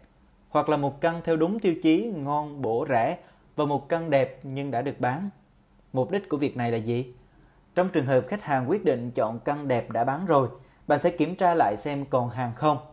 Tất nhiên ở đây bạn kiểm tra ảo Tức là bạn đã biết và giờ chỉ thực hiện thao tác gọi điện hỏi mang tính hình thức mà thôi. Sau đó bạn báo lại với khách hàng rằng căn đó đã bán và đề nghị họ mua căn còn lại thật nhanh, nếu không thì sẽ hết hàng. Cần lưu ý rằng phương pháp này chỉ phù hợp với những khách hàng mạnh mẽ, dứt khoát và tập trung làm việc với bạn. Thứ hai là phương pháp kể chuyện. Ở chương trước, khi bàn về kỹ năng xử lý từ chối, chúng ta đã nói tới phương pháp kể câu chuyện của một khách hàng trước gặp vấn đề tương tự với khách hàng hiện tại. Thì ở đây, chúng ta cũng sẽ kể câu chuyện về trường hợp của khách hàng trước giống hệt khách hàng này, về sự thay đổi của họ khi sở hữu căn hộ. Sau khi họ mua bất động sản thì họ trở nên như thế nào? Sau khi họ đầu tư thì họ thu được lãi ra sao? Hãy kể câu chuyện về một dự án tương tự mà trước đây bạn đã bán. Nó cũng thuộc sở hữu của chủ đầu tư này. Ví dụ như ở Phú Quốc có rất nhiều dự án, bạn có thể kể một câu chuyện. Nếu bạn không có câu chuyện nào thì có thể hỏi các đồng nghiệp hoặc là những khách hàng trước đây của họ. Bạn phải kể câu chuyện thực tế, đừng bịa ra một câu chuyện nào đó. Mục đích của việc này là làm cho khách hàng gia tăng mong muốn mua dự án. Lưu ý là phương pháp này phù hợp với những khách hàng vui tính, dễ gần, hướng ngoại và thích được khen ngợi. Thứ ba là phương pháp ép, tức là ép khách hàng phải mua. Có nhiều khách hàng rất thích dự án, họ rất muốn sở hữu nhưng không dám ra quyết định. Khi đó bạn cần thúc ép họ chốt giao dịch. Bằng cách nào? Hãy nói một cách nhẹ nhàng, tình cảm như là Anh chị cho em mượn chứng minh thư. Vậy thôi, bởi vì về cơ bản họ cũng là một người sống nội tâm, ruột rè. Sau đó bạn điền thông tin của họ vào tờ giấy đặt cọc rồi đưa cho họ và hỏi Anh chị có cần chỉnh sửa thông tin gì không? Nếu không thì anh chị ký vào rồi em dẫn anh chị ra bàn thủ tục để chuyển tiền. Thế thôi, bạn hãy thúc ép họ đưa ra quyết định bởi nếu không thì bạn có thể vô tình khiến họ bị lỡ mất cơ hội đầu tư. Cuối cùng là phương pháp đặt câu hỏi. Bạn phải liên tục đặt ra các câu hỏi để khách hàng trả lời có. Đây còn gọi là phương pháp chốt sales đường thẳng. Những khách hàng này rất chắc chắn, họ sẽ băn khoăn nhiều thứ. Do đó khi bạn đặt câu hỏi khiến họ phải trả lời có, có, có nhiều lần thì họ có thể ra quyết định mua hàng. Tôi lấy ví dụ về một dự án ở Phú Quốc. Bạn sẽ đặt câu hỏi Anh chị đã muốn đầu tư vào bất động sản nghỉ dưỡng chưa? Anh chị thấy bất động sản nghỉ dưỡng có đáng để đầu tư hay không ạ? À? Anh chị thấy Phú Quốc có đẹp hay không? Có tiềm năng không ạ? À? Có tương lai, có phát triển tốt không ạ? À? Khách hàng sẽ trả lời có, có, có và bạn lại tiếp tục. Anh chị thấy dự án này có xứng đáng để anh chị sở hữu hay không ạ? À? Anh chị thấy căn này có đẹp không? Có phù hợp không? Ừ, cũng được đấy. Thế bây giờ anh chị có chuyển tiền liền được không? Bạn sẽ đặt những câu hỏi đó để khách hàng phải trả lời là có. Tóm lại, bạn có thể lựa chọn một trong bốn phương pháp trên để chốt sales hoặc thực hiện thành một quy trình bán hàng. Đầu tiên bạn sẽ hỏi, chúng ta đến phần chọn căn rồi đúng không? Rồi chuyển tiếp, em thấy có hai căn rất phù hợp với anh chị, anh chị chọn căn nào? Anh chị hình dung này, khi mà anh chị sở hữu căn hộ như thế này, anh chị sẽ được nhìn thấy thế này, giống một khách hàng của em. Bây giờ anh chị có thể cho em mượn chứng minh thư được không? Ngoài ra, bạn có thể áp dụng cả bốn phương pháp đối với một khách hàng, bởi đôi khi bạn thấy một phương pháp nào đó không phù hợp với họ thì có thể thử thêm các phương pháp còn lại. 4 trạng thái mua hàng. Để tăng hiệu suất, tăng tỷ lệ chốt sales, bạn cần hiểu tâm lý, hay nói cụ thể hơn là hiểu trạng thái mua hàng của khách hàng để từ đó có những quyết định phù hợp nhất cho họ. Do đó, tôi sẽ chia sẻ với bạn về 4 trạng thái tâm lý mua hàng của khách hàng để bạn có thể áp dụng trong chốt sales. Trạng thái đầu tiên là beta. Đây là trạng thái mà khách hàng rất tỉnh táo. Họ đang để ý đến những thông tin chi tiết hay những con số của dự án. Bạn sẽ rất khó chốt với khách hàng ở trạng thái này. Bạn phải làm gì đây? Khách hàng thường mua hàng bằng cảm xúc. Vậy thì bạn phải khiến khách hàng gia tăng cảm xúc. Tiếp đó là trạng thái alpha. Đây là trạng thái mà cảm xúc của khách hàng bắt đầu dâng cao. Khi chúng ta đẩy được cảm xúc của khách hàng lên cao thì chúng ta có thể chốt sales. Trạng thái tiếp theo mà bạn có thể dễ dàng chốt sales hơn nữa là trạng thái theta. Lúc này cảm xúc của khách hàng rất mạnh, họ rất cấp thiết và mong muốn có được sản phẩm, sẵn sàng mua nó bằng mọi giá. Nói tóm lại là bạn bán gì khách hàng cũng mua. Cuối cùng là trạng thái delta. Ở trạng thái này thì gần như khách hàng đã mệt mỏi, họ không có khả năng mua hàng nữa. Đây là bốn trạng thái mua hàng của khách hàng. Bằng cách kiểm soát được trạng thái tâm lý của khách hàng thì bạn có thể dễ dàng chốt sales. Vậy chúng ta sẽ áp dụng các trạng thái mua hàng này như thế nào? Bây giờ, giả sử khách hàng đang ở trạng thái beta, họ rất tỉnh táo, đang quan tâm đến những thông tin vô cùng chi tiết của dự án. Làm cách nào để bạn có thể chuyển khách hàng sang trạng thái alpha, trạng thái cảm xúc đi lên? Bạn còn nhớ ở chương 12 về kỹ năng tư vấn trực tiếp, trong đó chúng ta đã bàn về tính năng và lợi ích của dự án. Khi khách hàng đang quan tâm đến thông tin chi tiết và các tính năng của dự án, thì bạn phải chuyển hóa chúng thành lợi ích. Mỗi khi khách hàng quan tâm đến một thông tin chi tiết nào đó, bạn cần phải nói lên lợi ích của nó là gì. Bạn phải đẩy cảm xúc của khách hàng lên để khách hàng tưởng tượng rằng khi họ sở hữu một căn hộ, họ sẽ nhận được những lợi ích như thế nào. Họ sẽ hình dung về tương lai khi được sở hữu căn hộ. Khi khách hàng ở trạng thái alpha, bạn hoàn toàn có thể chốt sales. Nhưng để chốt sales hiệu quả hơn, bạn cần phải đẩy khách hàng sang trạng thái theta. Lúc này, cảm xúc của họ mạnh mẽ hơn nên bạn cũng chốt sales dễ dàng hơn. Vậy thì sau khi bạn đã liệt kê ra rất nhiều lợi ích của dự án, bạn đã để cho khách hàng tưởng tượng rồi, thì giờ là lúc cần phải đánh vào sự mất mát nếu không ra quyết định ngay lập tức. Sự mất mát đó là giá có thể tăng, căn đẹp có thể mất, chính sách ưu đãi có thể không còn. Nếu bạn không chốt sales trong giai đoạn này thì khách hàng sẽ chuyển sang trạng thái delta, lúc này họ vô cùng mệt mỏi. Trong trường hợp khách hàng rơi vào trạng thái mệt mỏi, bạn cần tạo một cú hích để họ quay trở lại làm việc với mình. Bạn phải giúp khách hàng tỉnh táo trở lại bằng cách chuyển họ lên trạng thái beta. Hãy đề cập đến các con số của dự án. Hãy quay trở lại với những thông tin chi tiết. Hãy để khách hàng bắt đầu động não suy nghĩ. Khi đó họ sẽ tỉnh hơn rất nhiều. Đặc biệt, lúc này bạn có thể nói về giá của căn hộ mà bạn định tư vấn cho khách hàng.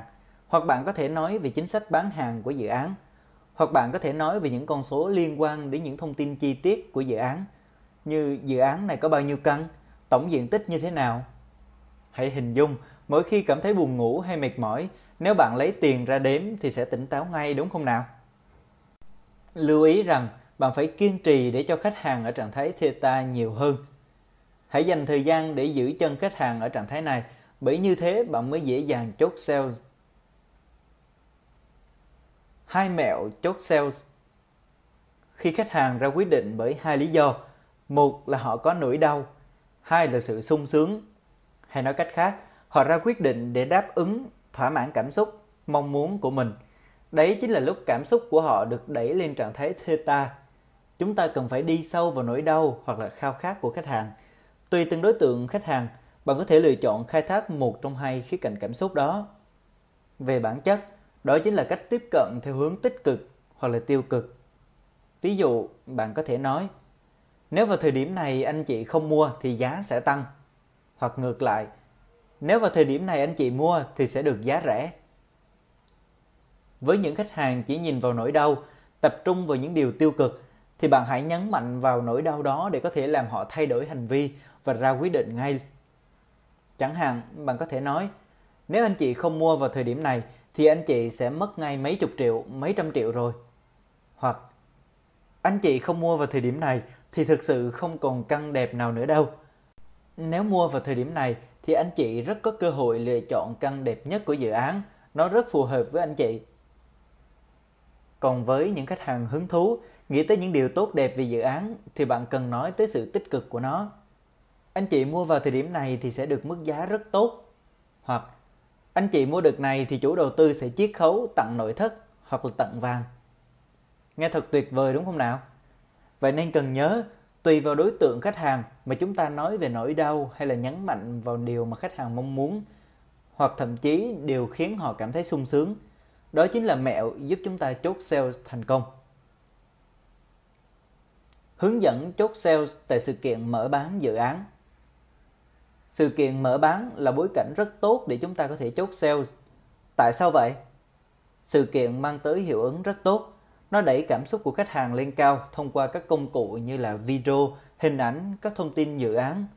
Có thể được thể hiện dưới nhiều hình thức như là trình chiếu slide, chủ đầu tư thuyết trình, tư vấn viên hoặc là tờ rơi giới thiệu. Đồng thời, trong lúc cảm xúc của khách hàng đang dâng cao thì tại hội trường diễn ra sự kiện lại có rất nhiều khách hàng nữa – Điều đó khiến cho họ có cảm giác nếu mình không nhanh chốt giao dịch thì sẽ mất lực. Đó cũng chính là lý do mà chủ đầu tư hoặc đại lý thường tổ chức sự kiện để hỗ trợ nhân viên môi giới bán hàng. Vì vậy, chúng ta phải kết hợp với chủ đầu tư hoặc là đại lý để nương theo sự kiện để chốt sales một cách hiệu quả nhất. Giờ tôi sẽ chia sẻ với các bạn về các giai đoạn của sự kiện cũng như cách tận dụng các nội dung sự kiện để chốt sales. Trước tiên là giai đoạn đón tiếp khách hàng. Ở giai đoạn này, chúng ta sẽ tranh thủ tư vấn cho khách hàng về tổng quan dự án, về những lý do mà họ nên đầu tư vào dự án. Bạn sẽ tư vấn về những khía cạnh chung của toàn bộ dự án, còn việc chọn căn, tính giá thì để dành sau. Mục tiêu duy nhất của giai đoạn này là thuyết phục khách hàng trả lời câu hỏi tại sao anh chị nên đầu tư vào dự án này? Tức là thuyết phục họ có mong muốn sở hữu dự án. Thứ hai là giai đoạn diễn ra sự kiện. Đây là lúc sự kiện bắt đầu với các tiết mục như ca nhạc mở màn, chủ đầu tư. Chương 16 Kỹ năng chăm sóc khách hàng bất động sản Bản chất của việc chăm sóc khách hàng Bản chất của việc chăm sóc khách hàng là khiến cho khách hàng luôn nhớ đến bạn mỗi khi họ có nhu cầu. Hay nói một cách đơn giản là xây dựng và duy trì mối quan hệ với khách hàng. Để làm được như vậy thì bạn phải luôn trao giá trị cho khách hàng thể hiện ở công thức sau. Mối quan hệ tương đương với giá trị. Tầm quan trọng của việc chăm sóc khách hàng. Bạn cần phải thống kê xem bản thân đang có bao nhiêu khách hàng. Trên thực tế, sự thành công của một nhà môi giới bất động sản chuyên nghiệp đến từ số lượng khách hàng mà bạn đang tương tác và chăm sóc, chứ không phải được đo lường bằng các giao dịch hiện tại. Bởi vì sao? Chúng ta phải hướng đến tương lai. Hãy hình dung hiện tại bạn đang có trong tay khoảng 30 hoặc 50 khách hàng thân thiết thì sẽ tuyệt vời như thế nào? Trong số những người này sẽ có khách hàng sẵn sàng mua thêm dự án mới của bạn hoặc sẽ giới thiệu khách hàng mới cho bạn. Nếu bạn sở hữu được một tệp khách hàng như vậy thì tôi tin chắc rằng bạn sẽ không phải lo lắng về vấn đề tài chính nữa. Để đạt được điều đó, đòi hỏi bạn phải có kỹ năng chăm sóc khách hàng, một kỹ năng vô cùng quan trọng. Tại sao như vậy? Đó là bởi việc chăm sóc khách hàng có ảnh hưởng đến doanh số, hoa hồng và thu nhập của bạn. Hãy xem xét công thức sau. Doanh số mà bạn đạt được đến từ 3 biến số. Số lượng khách hàng nhân với tỷ lệ chốt khách và số lần mua thêm của khách hoặc số lần khách giới thiệu cho người mua hàng của bạn. Vậy, kỹ năng chăm sóc khách hàng ảnh hưởng đến các biến số như thế nào? Khi bạn hẹn gặp khách hàng và chốt không thành công, thì việc chăm sóc khách hàng tốt sẽ tăng tỷ lệ chốt sales và tăng doanh số. Nếu bạn chăm sóc khách hàng sau bán tốt, khách hàng sẽ mua thêm sản phẩm khác. Như vậy, bạn cũng sẽ tăng tỷ lệ chốt sales. Nếu bạn chăm sóc khách hàng sau bán tốt, khách hàng sẽ giới thiệu thêm bạn bè mua hàng của bạn. Lúc ấy, lượng khách hàng cũng tăng lên. Trong bất kỳ quy trình bán hàng nào, trước tiên chúng ta phải tìm kiếm khách hàng, sau đó hẹn gặp tư vấn, chốt khách hàng và chăm sóc họ để đạt được giao dịch. Trong trường hợp chúng ta không hẹn khách hàng thành công thì phải làm gì tiếp theo? Hãy tiếp tục chăm sóc khách hàng. Hoặc khi chúng ta tư vấn chốt khách hàng rồi nhưng họ không mua luôn, vậy chúng ta phải làm gì? Hãy tiếp tục chăm sóc khách hàng. Rõ ràng chúng ta cần phải chăm sóc khách hàng ở rất nhiều giai đoạn. Vậy thì lợi ích của việc này là gì? Thứ nhất, chăm sóc khách hàng giúp bạn tăng tỷ lệ chốt giao dịch. Dù trước đó khách hàng có thể nói không với bạn, nhưng khi bạn vẫn tiếp tục chăm sóc nhiệt tình thì họ có thể quay lại mua dự án của bạn. Thứ hai, khi bạn vẫn tiếp tục chăm sóc khách hàng đã mua dự án rồi thì họ có mua thêm dự án của bạn hoặc là giới thiệu cho khách hàng khác hay không? Tất nhiên là có. Và khi đó, tất nhiên số lượng khách hàng sẽ gia tăng, bạn lại có cơ hội chốt thêm nhiều giao dịch nữa. Bạn hãy hình dung trong 3 biến số tác động đến doanh số, chúng ta có thể dùng kỹ năng chăm sóc khách hàng để tác động đến chúng, từ đó gia tăng doanh số. Vậy nên, chăm sóc khách hàng là yếu tố vô cùng quan trọng.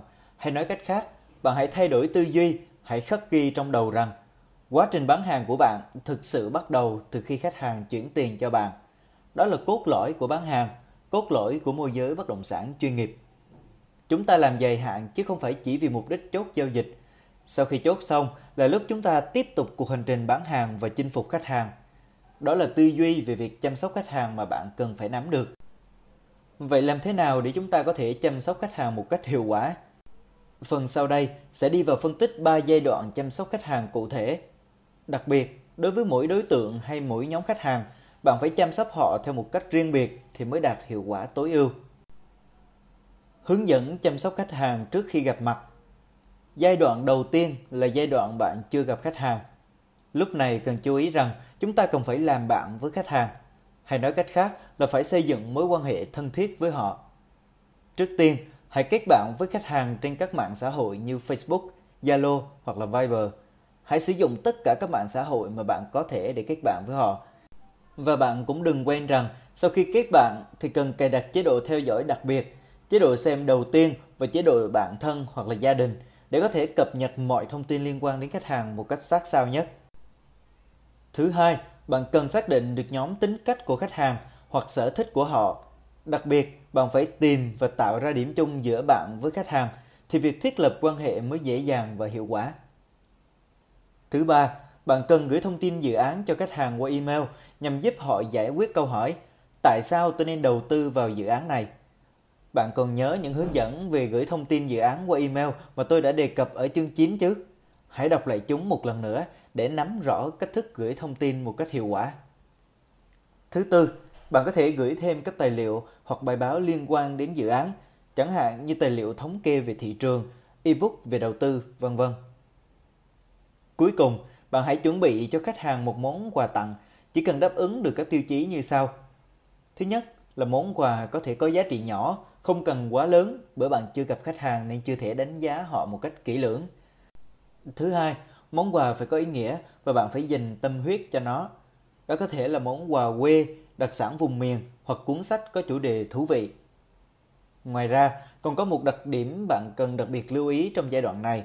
Bạn nên tương tác khoảng 3 ngày một lần, nhắn tin, gọi điện hoặc tương tác trên các kênh mạng xã hội với khách hàng. Tránh tương tác quá nhiều khiến họ cảm thấy bị làm phiền. 5 phương pháp chăm sóc khách hàng sau khi gặp và tư vấn trực tiếp. Giai đoạn 2 diễn ra sau khi gặp khách hàng, hay nói cách khác, đây là giai đoạn chốt khách hàng. Ở giai đoạn này, bạn cần cập nhật thông tin một cách thường xuyên, liên tục cho khách hàng. Vậy đó là những thông tin gì? Đầu tiên là tình hình, tốc độ bán hàng của dự án diễn ra như thế nào. Bạn hãy gửi cho khách hàng nội dung chúc mừng trong group công ty của bạn, hoặc là ủy nhiệm chi, giấy chuyển tiền của khách hàng khác bạn hoàn toàn có thể gửi những thông tin của khách hàng khác cho khách hàng mà mình đang chăm sóc nếu bạn có ủy nhiệm chi. Anh chị ơi, đội nhóm của em vừa có khách hàng mua thêm giao dịch này hoặc là mua thêm căn này. Bạn làm như vậy để khách hàng thấy được rằng bạn có năng lực bán hàng cũng như hiểu và nắm rõ tình hình bán hàng và tình hình của thị trường. Thứ hai, bạn có thể cập nhật thêm về giá bán và chính sách bán hàng của quỹ căn mới. Đó phải là những thông tin mới vô cùng nóng hổi và được cập nhật liên tục bởi khách hàng đang nằm trong giai đoạn chốt. Thứ ba, bạn cần cập nhật thêm về tiến độ xây dựng cho khách hàng để họ cảm thấy tin tưởng hơn về dự án, không phải lo lắng dự án bị chậm bàn giao hay là không xây dựng được tiếp, vân vân. Điều này vô cùng quan trọng. Thứ tư, bạn phải phân tích các dự án khác và so sánh với dự án của bạn để tư vấn cho khách hàng lựa chọn phương án tối ưu. Cuối cùng, một điều vô cùng quan trọng đó là bạn phải hỗ trợ khách hàng giải quyết vấn đề của họ. Bạn còn nhớ tư duy bán hàng mà tôi đã đề cập không? Bán hàng là gì? Bán hàng là giúp đỡ khách hàng giải quyết vấn đề của họ. Để thúc đẩy khách hàng đưa ra quyết định mua, thì bạn phải xử lý được mọi vấn đề vướng mắc mà họ gặp phải trong quá trình mua hàng. Bạn nên nhớ rằng, khách hàng muốn mua dự án của bạn thì họ mới tìm hiểu nếu họ còn lưỡng lự, thì đó có thể là vì họ đang gặp một rào cản hoặc là một vấn đề nào đó và họ cần chúng ta giúp đỡ để giải quyết nó. Chúng ta phải là người đưa ra được các giải pháp để giúp họ mua hàng. Và vì vậy, trong giai đoạn này, chúng ta cần phải tương tác với khách hàng một cách liên tục. Chăm sóc khách hàng sau khi họ đã mua hàng. Giai đoạn 3 là giai đoạn sau bán hàng. Ở giai đoạn này, điều quan trọng nhất mà bạn cần lưu ý là sự hài lòng của khách hàng sự hài lòng của khách hàng sẽ quyết định đến thành công của bạn, nên tất cả mọi hoạt động sau bán hàng đều phải được coi trọng. Hãy làm cho khách hàng đạt được trên cả kỳ vọng của họ. Hãy cho khách hàng trải nghiệm dịch vụ trên cả mức mà họ mong đợi. Chính sự hài lòng này mới khiến khách hàng có thể mua thêm lần sau nữa. Và sự hài lòng này mới giúp họ sẵn sàng giới thiệu khách hàng khác cho bạn.